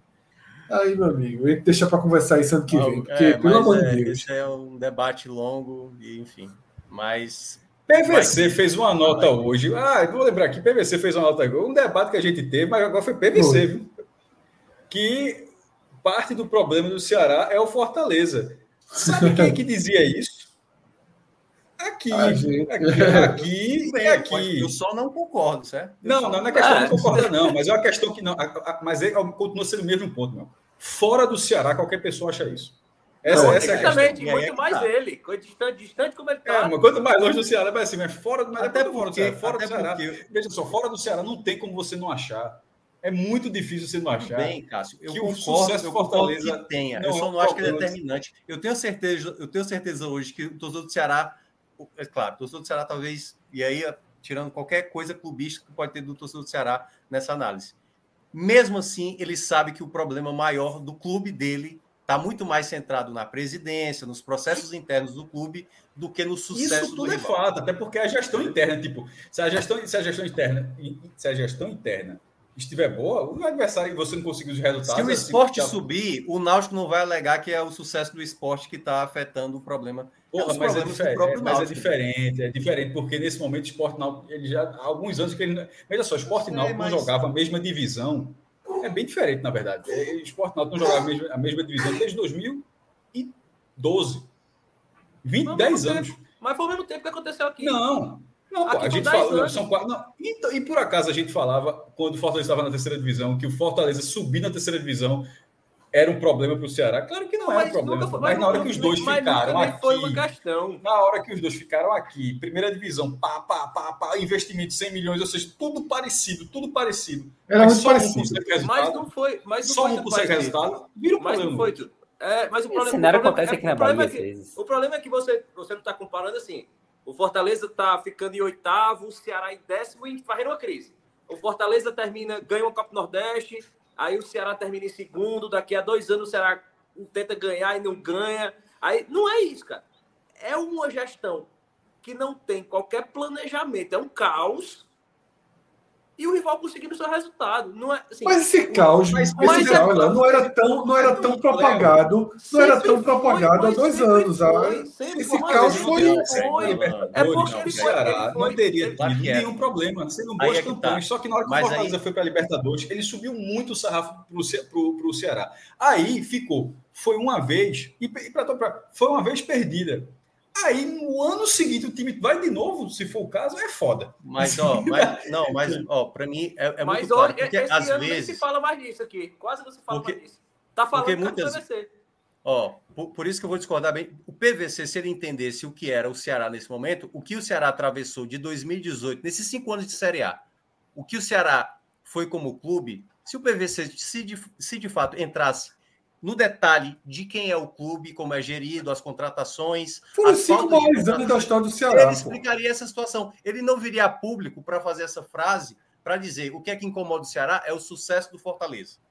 Não é isso. Mas não é. Mas eu, acho, o que eu acho muito louco, não, o que eu acho muito louco é o seguinte: é que a gente está diante dos maiores anos da história do Ceará de Fortaleza. É, e às vezes pintam que o Ceará está vivendo um momento terrível da sua história. Não Quando é o Ceará isso, nunca né? teve tanto sócio, não, nunca é fez tanto dinheiro, mas nunca, é, nunca ficou tanto tempo na Série A. Mais dinheiro que o Fortaleza. Agora, se o Ceará tendo tudo isso e o Fortaleza com um pouco menos de dinheiro ainda, consegue tanto a mais como é que o torcedor do Ceará fala, porra? Eu vou tirar por, isso, por isso que eu falo, por isso que eu falo que o comparativo do esporte com o Náutico não cabia muito, porque o esporte está 10 anos ganhando muito. Eu vou tirar muito, o Fortaleza da equação, certo? Bahia só Vitória, de Deus. Eu vou tirar o Fortaleza da equação, só para explicar. O Atlético Goianiense terminou na frente do Ceará no passado. O Atlético Goianiense. O América Mineiro foi para uma Libertadores. O Goiás está na frente do Ceará.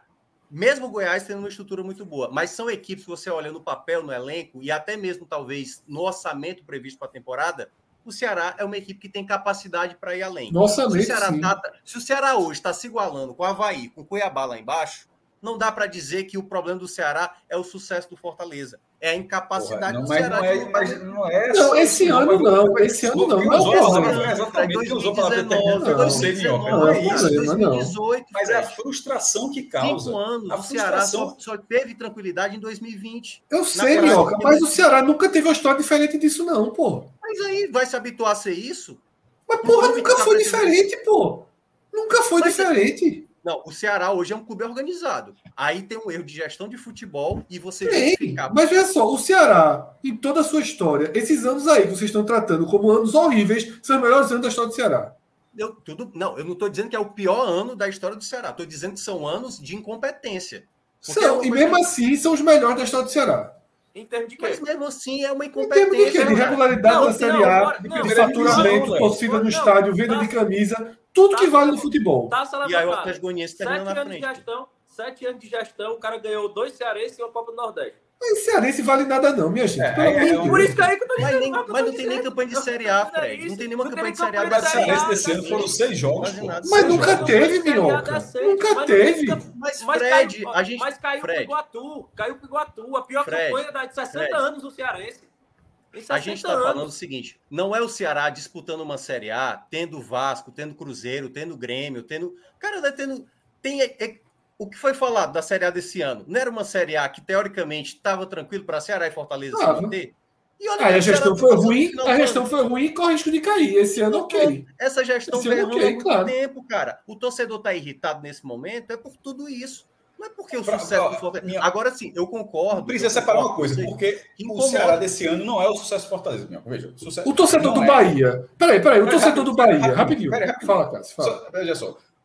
Não, inclusive, eu concordei com o meu na primeira frase e com o Fred, até para ficar aqui, para não ficar uma, uma linha cruzada não o sucesso Fortaleza, até porque o sucesso Fortaleza é do retorno. Fortaleza, o primeiro turno foi uma merda. Então, assim, mas o retorno, o sucesso agora é, é, é um super retorno que o Fortaleza está fazendo. Não é determinante para a crise do Ceará, para o X na tabela, não é não isso. É não. Determinante. Não, não, é. não é. Não é, não é nem, não é nem o segundo ou terceiro questão de determinante. É o acúmulo. Veja o meu raciocínio, pelo menos o meu raciocínio. É o acúmulo nesses anos. Nesses anos, onde, nos, nos quatro anos do, do Ceará, do Fortaleza na primeira divisão, eu não vou, não vou nem entrar naquela questão da, da de 2018, do título do, do Fortaleza, né, do, que já teve essa discussão, é muito, já está muito datado. Já estou dizendo até hoje, eu prefiro ser. Se, se um está sendo ganhando a segunda divisão, está sendo 16, eu prefiro estar tá sendo 16. Eu prefiro estar tá na primeira divisão. Isso é, isso, é, isso é minha opinião. Mas no momento que os dois ficaram na primeira divisão, ou seja, de 19 para frente, certo? De 19 para frente, o Fortaleza, o Fortaleza ganha duas Copas do Nordeste, Fortaleza chega é, na semifinal da Copa do Brasil, elimina duas vezes o Ceará na Copa do Brasil, é, disputa a Libertadores, chega nas oitavas de final da Libertadores, faz jogo com o River Plate. É, e aí, no, aí num outro ano que de repente poderia ser um cometa, de repente já, larga no retorno, de repente acabar tudo, e já está começando a brigar, vislumbrando a possibilidade real. Claro que, for, que como o Mielka falou, que não tem três clubes de ponta que estão ali, mas facilitou para todo mundo, não é para Fortaleza, é para qualquer outro, inclusive para o Ceará, para vai para qualquer outro adversário, o fato do, de ser a final nacional da Libertadores, ou seja, virou G8, mas virou G8 bom para o Fortaleza, tá ali, pode, pode pegar vaga. E o Ceará está nesses quatro anos tendo mais dinheiro do que, Fortaleza, do que o Fortaleza. Não, é assim, mas o Fortaleza já tem dinheiro também. E nesses quatro anos, o Fortaleza ganhou os campeonatos. O campeonato estadual, três deles em cima do Ceará, aí o só desse ano que não foi. O cara do Ceará fica dizendo assim, não é. Por isso que eu estou falando que é só essa campanha que é determinante, mas nesses quatro anos, assim, tipo, porra, como é que os caras. Assim, é tão parecido aqui um bota 40 mil, outro bota 40 mil. Um vende 50 mil camisas, outro vende 150 mil camisas. Assim, fica essa gangorra, essa disputa tão grande, mas na hora do resultado, como é que pode ter os dois juntos na primeira divisão? Porque não na terceira, outro na primeira, como chegou a acontecer, é, é, é, junto, é, na primeira divisão, como é que pode ser uma disparidade tão grande? Aí, aí, a questão é, a disparidade não influencia o Ceará, mas como é que não dizer que não causa uma frustração Aí, não, mas desculpa, eu não acredito. Eu não acredito, eu não acredito que o torcedor do Ceará não fique puto e achar. Mas ele fica puto. Mas, mas, é, pelo, mas é o que eu estou dizendo, eu não estava falando que, eu sei. o resultado do Fortaleza fala do Ceará. Mas eu acho que, que o torcedor do Ceará ele se sente frustrado. Porque claro, eu a diferença. É a diferença é como o Léo sempre cita, a diferença é que o Robson de Castro perto do Marcelo Paes. Sabe o 7x1 da, da, Alemanha no Brasil? É exatamente isso, é humilhação, cara. O que faz a diferença de um foi, presidente. E foi o que eu falei, eu falei na live ontem. Eu falei na live ontem. Eu não queria estar tá na cabeça do Robson de Castro quando ele bota travesseiro de noite. Porque ele é, eu falei, eu, eu sempre repito essa frase: Robson de Castro é o maior tricolor vivo em serviços prestados ao Fortaleza. O Robson de Castro é um, é, é um, é um, um diretor que eu acredito que torça Ceará que ele presidiu seu clube de coração, pegou seu clube de coração acima do rival e praticamente tudo, e ele vai entregar abaixo em tudo. Ele é o Mas em relação ao rival, Léo, e é o ponto que, que Fred falou, veja só, não, é, é isso, é, é, veja só como você é sem perceber, você fala, exclua o Fortaleza, tira o Fortaleza, mas é, risca o Fortaleza, ou faz o Fortaleza não, ser de Belém do Pará. O Fortaleza é o rival. Exatamente. Não, mas só para concluir, é esse o ponto do meu raciocínio. Isso vai causar um incômodo, isso é evidente. Ok. Isso é evidente. Que vai causar um incômodo, é evidente. O problema é que isso é colocado como um fator determinante a partir do momento que ele é sempre citado. Ontem o jogo do Ceará rolando. Mas o nome é rivalidade. Não, mas, mas é, é não, mas, se o Fortaleza aí, fosse aí, do, de Belém, fosse, fosse o trio de Fortaleza, mesmo com essa Fortaleza, o Fortaleza nunca seria comparado com o Ceará, e o Ceará seria, mesmo tendo resultados aquém do investimento, na capacidade financeira do clube, mas o Ceará seria visto. Tipo, só existe o Ceará. É, como era o Goiás durante muito tempo. Só existe, o, o, único time grande do Ceará é o Ceará. Não existe o Fortaleza e o Ferroviário do tamanho que é hoje. O Ceará seria visto lá, porra, é o, é o único time do Nordeste na primeira divisão, cinco anos na primeira divisão, ganhou a Copa do Nordeste, está ali lutando para ficar, para de repente para o sexto ano, que pode ser a primeira vez. Detalhe, se o Ceará não cair, se o Ceará não cair, será o primeiro nordestino a ficar seis anos seguidos nos pontos corridos na primeira divisão. Então será, na verdade, mesmo essa crise. ligando para isso, cara. Exatamente, assim, porque. Mas, mas seria um porque feito. Existe o Fortaleza, só por isso. Porque existe o Fortaleza, cara. É não, é não. Não é, é não. Fred. Pelo... É foda. Era, era, era, era, o, era o Atlético Mineiro antes, era o Santos. Não, mas não é, não, não é isso. Aí, Porra, é eu cresci vendo o Ceará jogando Série B todo santo não. ano, e agora que joga Série A é ruim. Mas se você todo ano está disputando um rebaixamento com o orçamento que você tem e você. Deixa eu fazer uma pergunta aqui a Pedro. Deixa eu fazer uma pergunta, Pedro. Pedro. Os últimos cinco anos do Bahia foram piores do que o do Ceará. É fato para todo mundo, né? Sim. Brigou para não cair todos eles. Caiu. Caiu, né? A crise moral estrutural do Bahia hoje é menor do que o do Ceará. Fazendo Mas, menos dinheiro, Fazendo menos não... dinheiro, um time. Detalhe, eu estou falando, o Bahia é muito maior que o Ceará. Me desculpe quem está ouvindo. O Bahia é anos-luz maior que o Ceará. Não. Quem tá discutindo então, assim, o Bahia, que é um clube é que já foi campeão é brasileiro, que já foi campeão brasileiro, que já disputou coisas maiores que o Ceará, viveu cinco anos pior do que o Ceará e não tem o inferno que o Ceará vive. O Ceará que está vivendo o melhor momento da sua história. Agora, um bota o Vitória. Se o Vitória tivesse. Se o Vitória. Agora, se o Vitória tivesse lá em cima, eu queria ver a confusão. Pelo amor de Não, Deus. Cara, mas deixa, deixa eu dizer uma coisa. É... Militando já tinha sido deposto. O Vitória ali, mas... ó, Vitória Libertadores. Já turma não aguentava, não, meu irmão. Cascador estava aqui, estava nem fazendo política. Estava aqui embaixo, aqui. É, e vou dizer uma coisa. É, o sucesso, o sucesso do, do Fortaleza, ele reverbera até no Bahia, tá?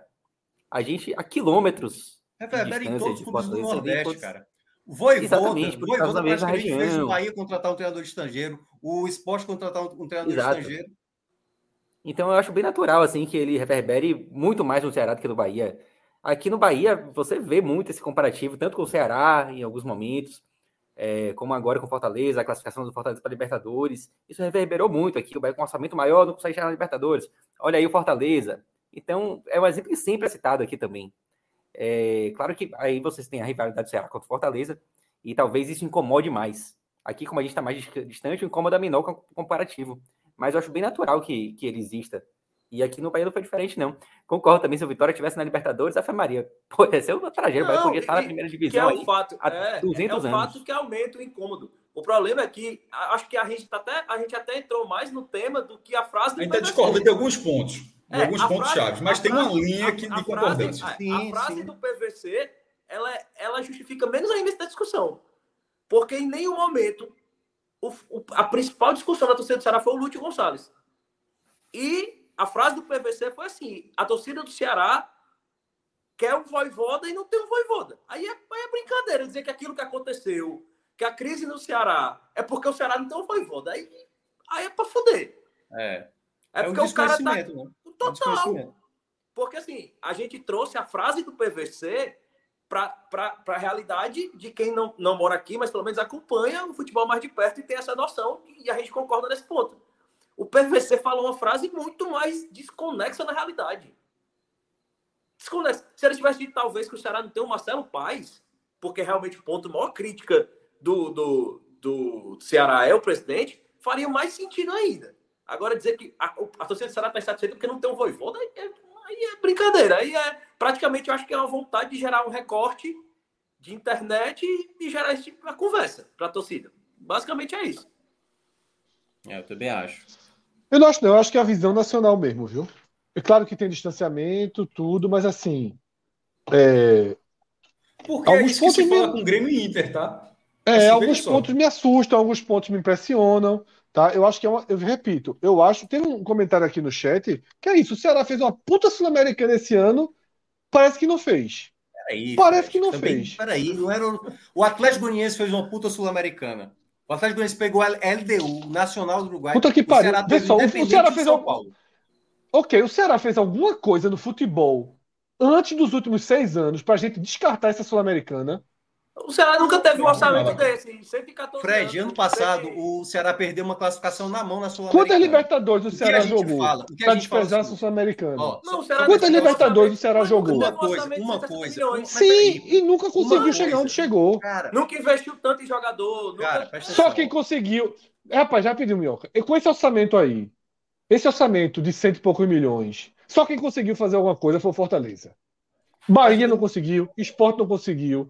Só quem conseguiu foi o Fortaleza. O América Mineiro conseguiu. 2020, América Mineiro conseguiu. América Mas a rivalidade é aqui, pô. Não, Fora mas, é, é.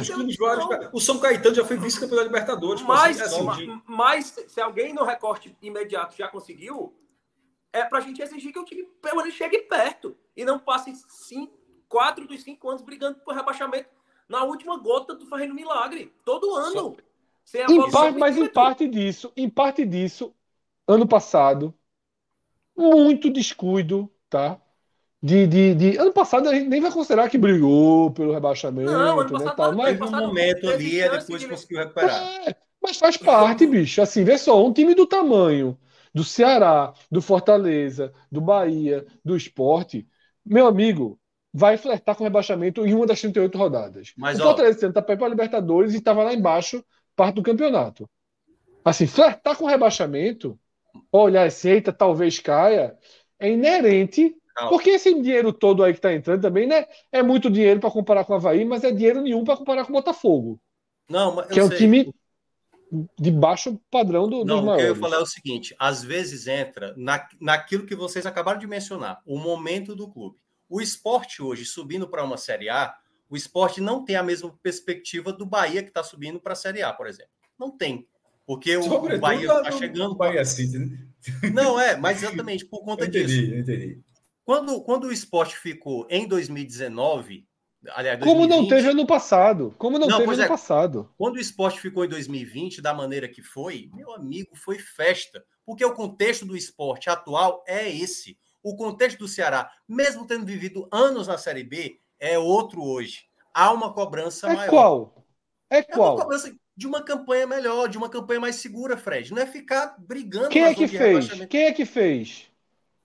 Quem é que América fez? O Atlético Goianiense, não fez o Ceará citei. América Mineiro. O próprio Fortaleza. Fez um, e fez, fez um no ano e brigou pelo rebaixamento no outro. Eu sei, mas, mas é exatamente uma, o Ceará. Só uma, o Ceará não fez nenhuma. O Ceará, o Ceará tá indo pro sexto ano dele e não tem nem perspectiva de que tá fazendo um trabalho desse. O Atlético Goianiense bateu numa semifinal, eliminando a LDU, eliminando Daqui a... clubes é. de muito mais peso, pô. A Sul-Americana que você citou do Ceará, a do, a do Atlético Goianiense foi muito mais relevante, pô. Muito mais relevante. Então não é uma questão apenas de uma campanha de Série A, de uma manutenção de Série A. Você pode se fazer uma manutenção de Série A, vai fazendo uma campanha decente, pô. Não dá para o Ceará ficar numa campanha dessa como a desse ano. Não dá para fazer a campanha de 2019, entendeu? Escapar em 2018 a, da maneira dá, que foi na base dá, do milagre. Dá entendeu? sim, porque em 2019 ele não era nada diferente do que o Havaí, do que o Atlético Goianiense. Claro que dá. Claro que dá.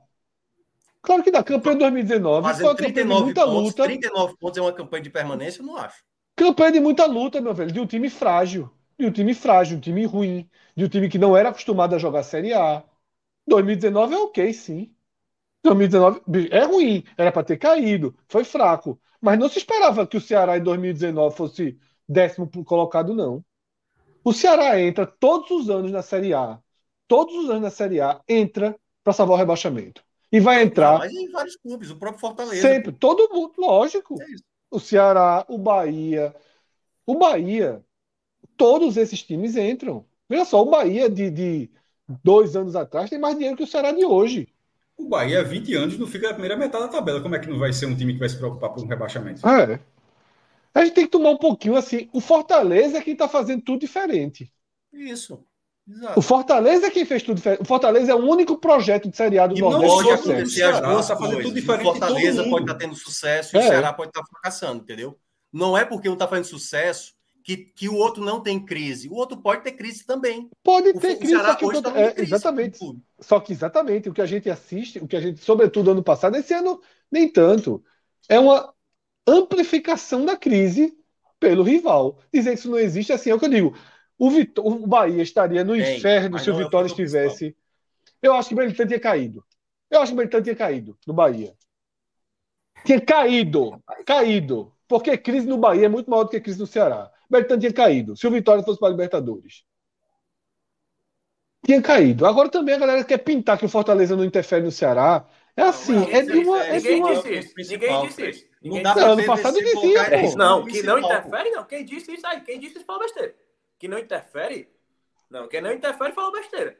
Agora que começou a discussão, crise no Ceará. Ó, o Ceará tá, já tá no quinto técnico da temporada, primeira coisa. Ah, é porque o Fortaleza. Porque não, esse ano, coisa, esse ano tá tudo é errado, pô. Esse ano tá tudo errado. Não, mas não tô falando desse ano. Ano passado era pior. Eu vou trazer a mesma frase que você disse. Ano passado era pior.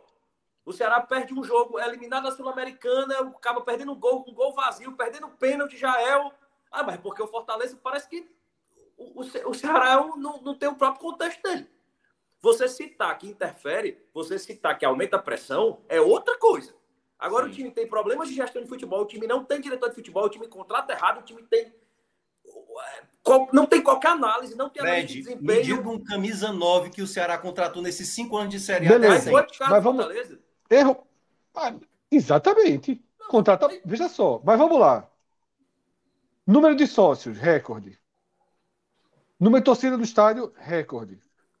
Faturamento, recorde. Ou seja, um bom marketing, né? Parte do clube funciona muito bem. Ou a torcida Concorda? que abraça pra caramba o clube, né?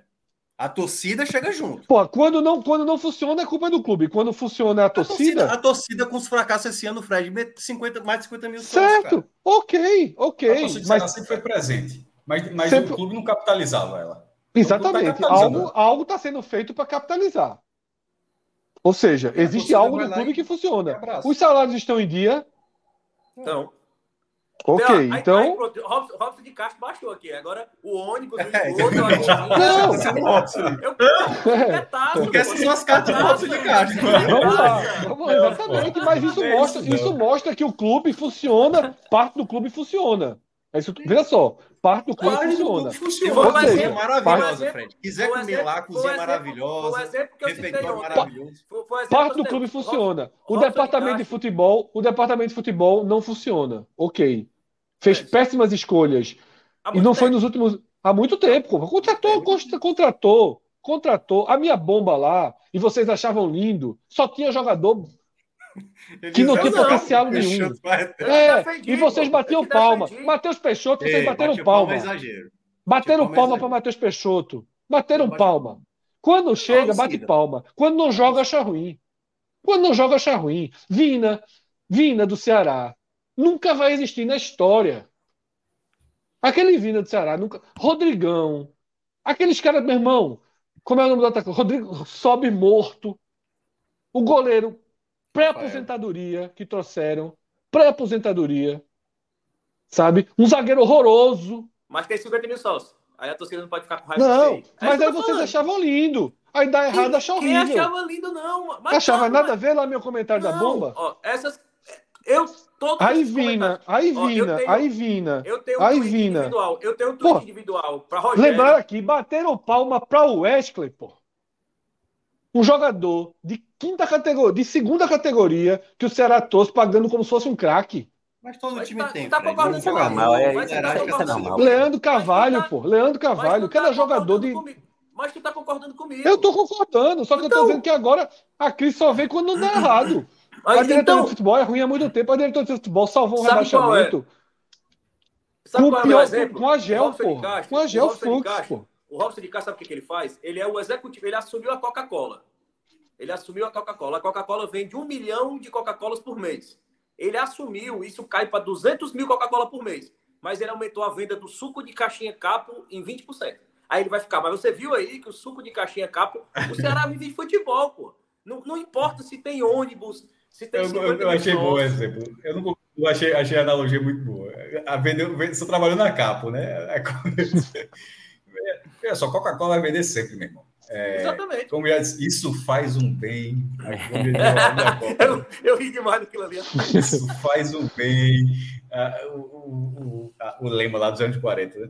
Meu irmão, eu, eu tinha esquecido do Rogério, a turma lembrou o Rogério, a turma trouxe o Rogério. eu pô. falei. Se quiser, foi tu, né? É, Rogério. Jogador.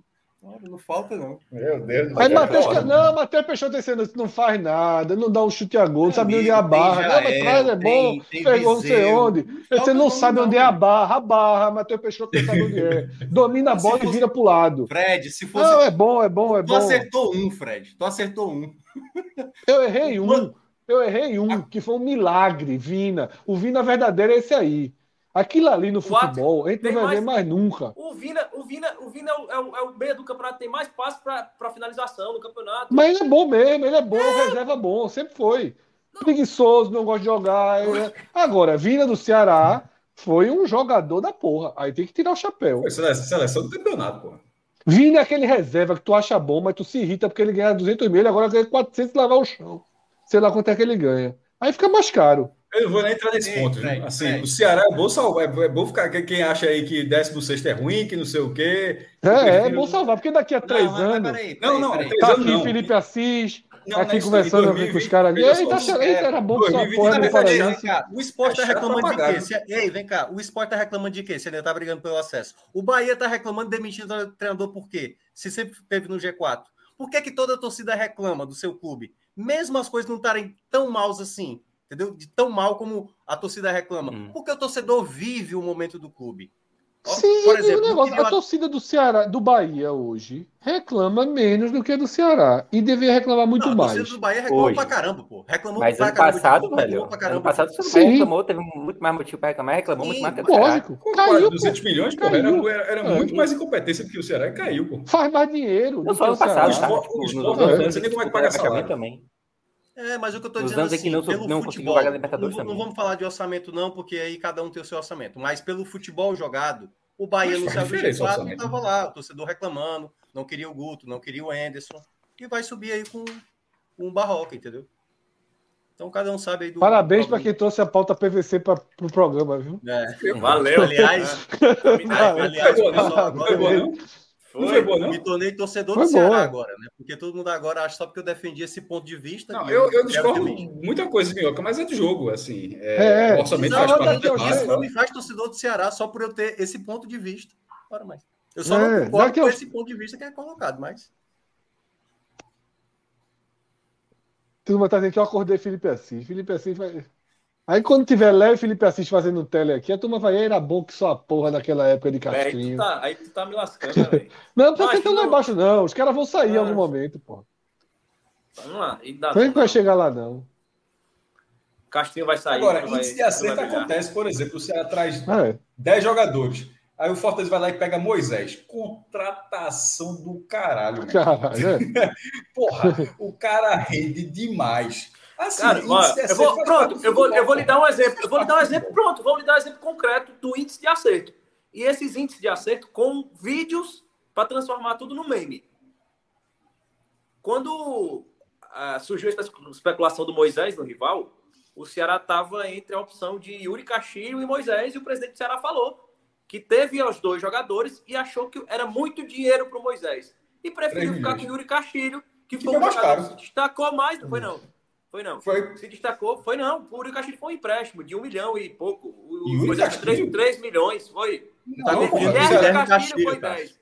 Ah, não, então, Guilherme Castilho. Ah, eu sabia. Aí, sabe, certeza que o Castilho que era pagou, E o Castilho foi do CSA. O Ceará pagou um milhão por Yuri Castilho, Moisés custou três. E o Ceará, discutindo questão de luvas contratuais e, e comissão de empresário, o presidente do Ceará deu entrevista. Eu preferi investir em Yuri Castilho, porque tinha as características que eu precisava, e Moisés era caro demais. Ele tem essa entrevista. Veja só, e se, se, as características que ele precisava, que o Ceará precisava, eram diferentes, não, beleza, é do ele, jogo. Ele não fala mas, assim, base em nada. Não, não, não, não veja só, se as características que o, que o Ceará naquele momento precisava eram diferentes, beleza, assim, é do jogo. E mas pelo futebol era um jogador que poderia ajudar, mas Moisés era uma, era uma oportunidade assim que o Ceará o Fortaleza foi lá, botou 3 milhões, era uma oportunidade muito, muito boa. Muito boa, ele, muito boa. Muito boa, e, e, e, ele poderia não responder, porque também existe isso, é isso que eu estou falando. Né? Índice, ah. Quando eu falo índice de acerto, não é. Não é o atacante, contrata... o Silvio índice Romero. de acerto não, não, é só a contratação, não. Índice de acerto não é só a assinatura do contrato, não. Quando eu falo índice de acerto, é, eu, eu incluo o rendimento do jogador. Então, quando eu, falo, quando eu estou falando índice de acerto, eu, tô, eu, também estou, eu também estou considerando a resposta que o cara deu. E a resposta que Moisés deu é foda, porra. Mas porque quem erra menos, quem erra menos, é porque tem método na contratação. Tem um, um setor de análise de desempenho, tem especialistas analisando os jogadores. Eu acho que aí o Ceará está perdendo muito tempo. É, Roger falou aqui, aí o Fortaleza errou, tá com, o errou com o Kaiser. Pagou muito caro em Kaiser, por exemplo. Pronto, é. errou em Kaiser. Pronto, errou. Mas vamos lá, o Ceará trouxe... O Ceará contratou o melhor goleiro que havia disponível no país esse ano. O melhor goleiro que havia disponível pelo preço do país. João Ricardo é um puta goleiro. Não, mas João Ricardo é desde o ano é. passado. Sim, ano passado. Contratou é. o melhor possível, tá? Sim. O Ceará acertou na contratação de zagueiros. Porra, Messias quando, contra, quando contratou. Só o Messias. Agora, agora é, é, é tudo ano passado, Fred. Só contratou o Messias. Esse ano, sim, só Messias. Sim, esse ano, veja só. Maré negativa vem e vem varrendo. O Ceará está na maré negativa. Tá? A gente tá mais. É, é o recorrente. Trouxe bons volantes que não funcionaram. Análise. Trouxe bons volantes que não funcionaram. Mas deixa eu acrescentar só, só um detalhe também, que eu acho que é pouco falado no futebol. Futebol não se faz apenas só com trazer bons nomes também.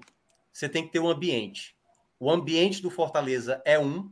Quando o cara chega, o cara se sente. eu, vou, eu não tô ouvindo Ceará... isso, não. A gente tá uma hora falando isso, porra, que o ambiente é diferente. É, mas não. é porque assim, eu lembro muito do caso do, do, Vina com o Guto Ferreira, e aí o Robson de Castro fazendo uma live ali, meio que quase usando a, a camisa da, da, reconcilia, da reconciliação ali entre os dois, sabe? Não me parece que o Ceará sabe conduzir um ambiente de trabalho. E aí fica essa coisa solta. Aí já se falou de comunicação, já se falou de diretor de futebol, já se falou de preparador físico, sempre esses probleminhas. E o problema maior, né, tá, para mim está sempre na quem gere o clube, de que não entende os processos, não coloca pessoas competentes e aí, basicamente, vai sofrendo esse momento. Porque, por exemplo, o Yuri Castilho poderia ser um jogador mais relevante. Até agora não tem um gol, assim como o Peixoto não tem um gol, assim como o Dentinho não tem nenhum gol. Isso, para mim, é um problema sério do clube. Quando um atacante vem não consegue fazer um gol na temporada. Tá falando muito aqui. Dentinho tava lá escondido, não sei o que, tem um jogador que é promissor, que tinha rendido e tal. Aí, aí, um vai no Dentinho, aí o Fortaleza vai em quem? Vai em Thiago Galhardo, porra. Que tinha rendido aqui no Brasil há pouquíssimo tempo. No próprio Ceará, que já tá, que viu a oportunidade lá no Inter de, de abrir a brecha. Assim, era, era uma contratação muito mais certa, porra. Era uma contratação muito mais certa de render aqui. Então, assim, tem algum, quando o Kaiser deu errado, mas Kaiser não foi. Kaiser foi caro. Mas ele não foi a contratação errada. Eu, eu, achei, eu achava que ele tinha feito boas partidas no Atlético Paranaense, mas é pelo eu, o preço, achei, eu achei, esse, achei o preço além. Mas o jogador se o Fortaleza estava com dinheiro, foi lá e apostou. E, e, essa, e, essa, aposta ele perdeu. Mas, é, mas era uma valha, se fosse mais barato. Que é o Galhardo, excepcional, assim, surpreendente, na verdade. E o cara já chegou respondendo também. Era o segundo então, assim, exemplo que eu ia dar. Era o segundo exemplo que eu ia dar. O Ceará negociou, ajustou, e no final o presidente foi a público dizer que o Galhardo fez comentários sobre lideranças do elenco que achava que ele ia causar um clima ruim no vestiário. E o cara é responsável por né? 50%. Hoje, o, o, tem participação tá direta, tá Ceará. Tem participação direta e mais de 50% dos gols marcados pelo Fortaleza na retomada. É, é isso que eu tô falando. Ele, ele não só comete o erro, como ele deixa o erro registrado em imagens, em comentários. E assim, e até o próprio erro do Kaiser, a forma como o erro Kaiser é tratado, Rocha, já lembrar, faz diferença. O Kaiser, o, o Kaiser criou um clima ruim no elenco, ele afastou o jogador, negociou o jogador para o empréstimo, estabeleceu uma meta baixa para obrigar, obrigar uma venda. O Ceará tem jogadores criando clima ruim desde o começo do campeonato. Jael. E, e isso, e a forma como o Jael, o Jael precisou discutir com o torcedor de forma definitiva na rede social. E ele precisou dizer que, que ele estava contando os dias para sair, porque se ele não diz, era mais uma das dezenas de discussão que ele teve com o torcedor em rede social. Eu vou pescar, tá muito bom. O golzinho dele na final da Copa do Nordeste, assim, é, já é, uma é outra contratação assim difícil. Histórico terrível aqui no Bahia, embora tenha sido o Superchat aí perdoando tu, ó, Fred.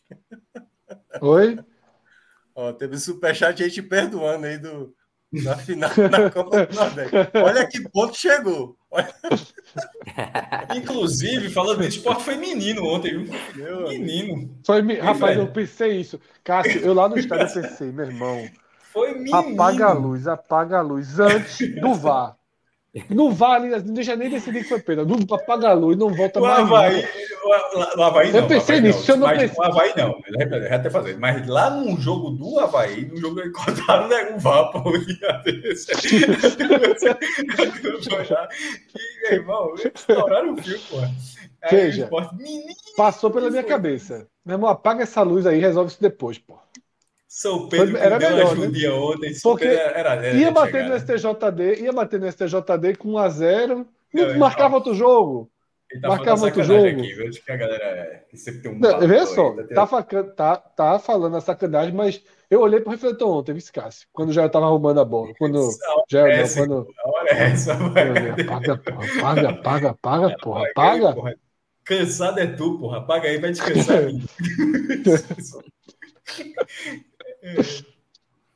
Apaga, não, apaga ah, dois quaternões do lado. Que aí tu vai dizer que faltou. No... O cara botou 10 conto pra perdoar e já volta o negócio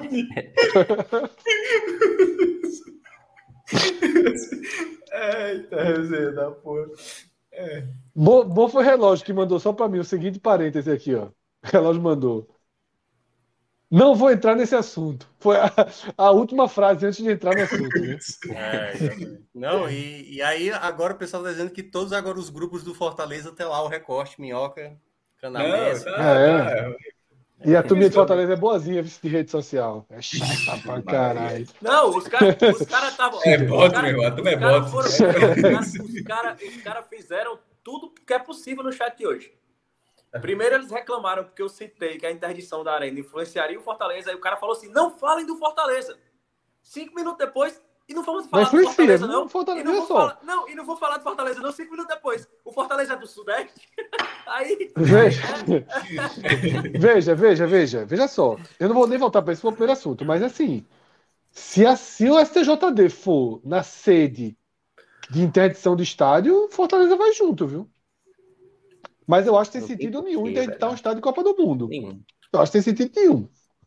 Mas, enfim, veremos, né? Eu soube que Celso Shigami está acordado. Será, que pode, será que pode interditar? Não, né? Bora fechar esse negócio. Para o Ceará. O Ceará. É foda, né? Não, veja, não é foda.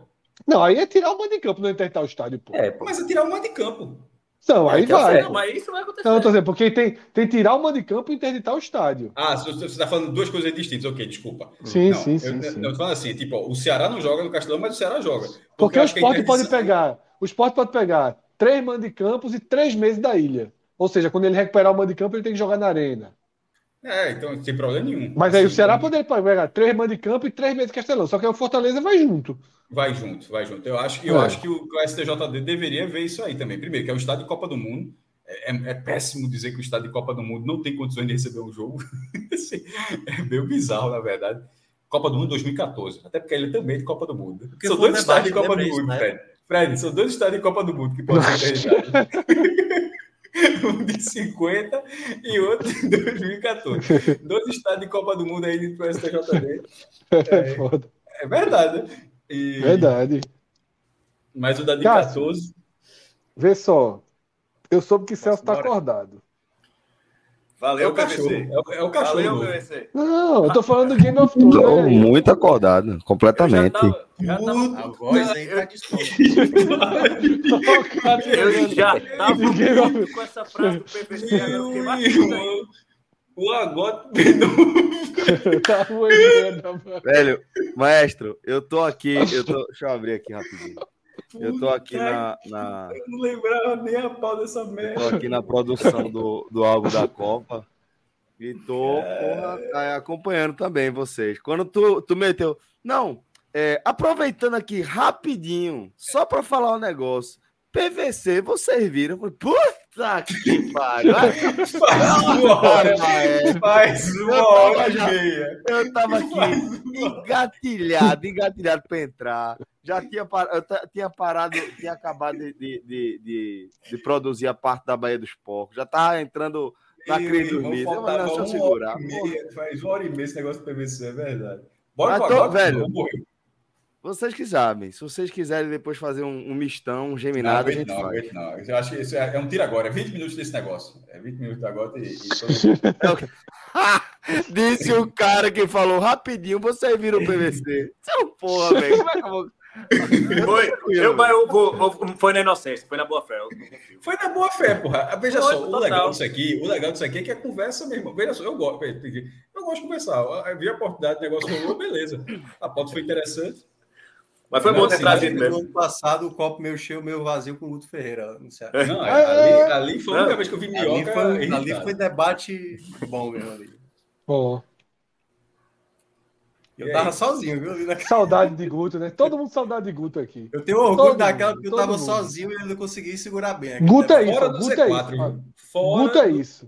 Guto é isso. Aqui na tela, aqui na tela, tem seis caras, todo mundo tem uma saudadezinha de Guto. Pior que é. Todo mundo, todo mundo. Minhoca não tem, não. Minhoca trabalha com outra coisa. É, não, eu. Ah, dizem. Queria a turma do chat tá dizendo outra coisa aqui. Pro esporte. Queria não, queria não. É, eu tô com a turma do chat. Eu tô com a turma do chat. Coisa, Fechei com o chat hoje, é. A turma tá dizendo que era Ceará, eu tô fechado com o chat. Vai, vai, sou do Ceará. Hoje eu sou Ceará. E eu vou dizer como a galera usa lá, que não é tosse pro Ceará, né? Tosse Ceará. Eu vou até usar falar. É, é, tosse é Ceará. Tosse Ceará. Minhoca tosse Ceará. É. Não, aqui, é, a, a, imprensa, a minhoca que trabalha com os caras bem antigos na imprensa, aqui o pessoal antigo usa uma expressão também que eu só escuto aqui. O cara fala assim: Magrão, quem é Magrão? Magrão que jogou esporte. Jogou esporte, mano. Mas não tem cadê é, quem é Sérgio Alves? É, tá fazendo previdência social, é, de, de, de, de palavra. Porra, meu Jogou Ceará, jogou Fortaleza. Aí aqui os caras falam direto, não, Minhoca? Os antigão. Jogou é. esporte. Jogou esporte. Jogou esporte. E aí? Agora. Celso vai? Agora, vamos embora, vamos. 20 minutinhos, 20 minutinhos, 20 minutinhos. Tô falando. Fica aí, pô. Rapaz, essa, essas horas, bicho, eu tô graças a Deus que eu não assisto. Eu não assisto. Eu não assisti nenhum, assisti Porque por uma e meia da manhã mesmo. Tá muito bom, tá muito bom, Léo. Pra esquecer rebaixamento é bom demais. A minha tática é a seguinte. Eu, no descenso, eu vou ter. É, exatamente. Eu não vou ter H menor, não, meu irmão. Eu vou ter um box capa dura de Agote Menon e uma temporada é. inteira de House of the Dragon pra assistir. Exatamente. Vai ser a estratégia. Eu, eu sou um e uma copinha do mundo logo depois. Vai ser o melhor ano pra cair, pensa nisso. Pô. Desde que o esporte caiu, eu vi Dexter, pra ter ideia. Vê quando é a temporada tem Dexter. Somente. Ai, ai. a gente ficar conversando água aqui, hein? Bora. Valeu, galera. Valeu, valeu, valeu, Léo. Valeu, valeu. valeu. Valeu, Léo também.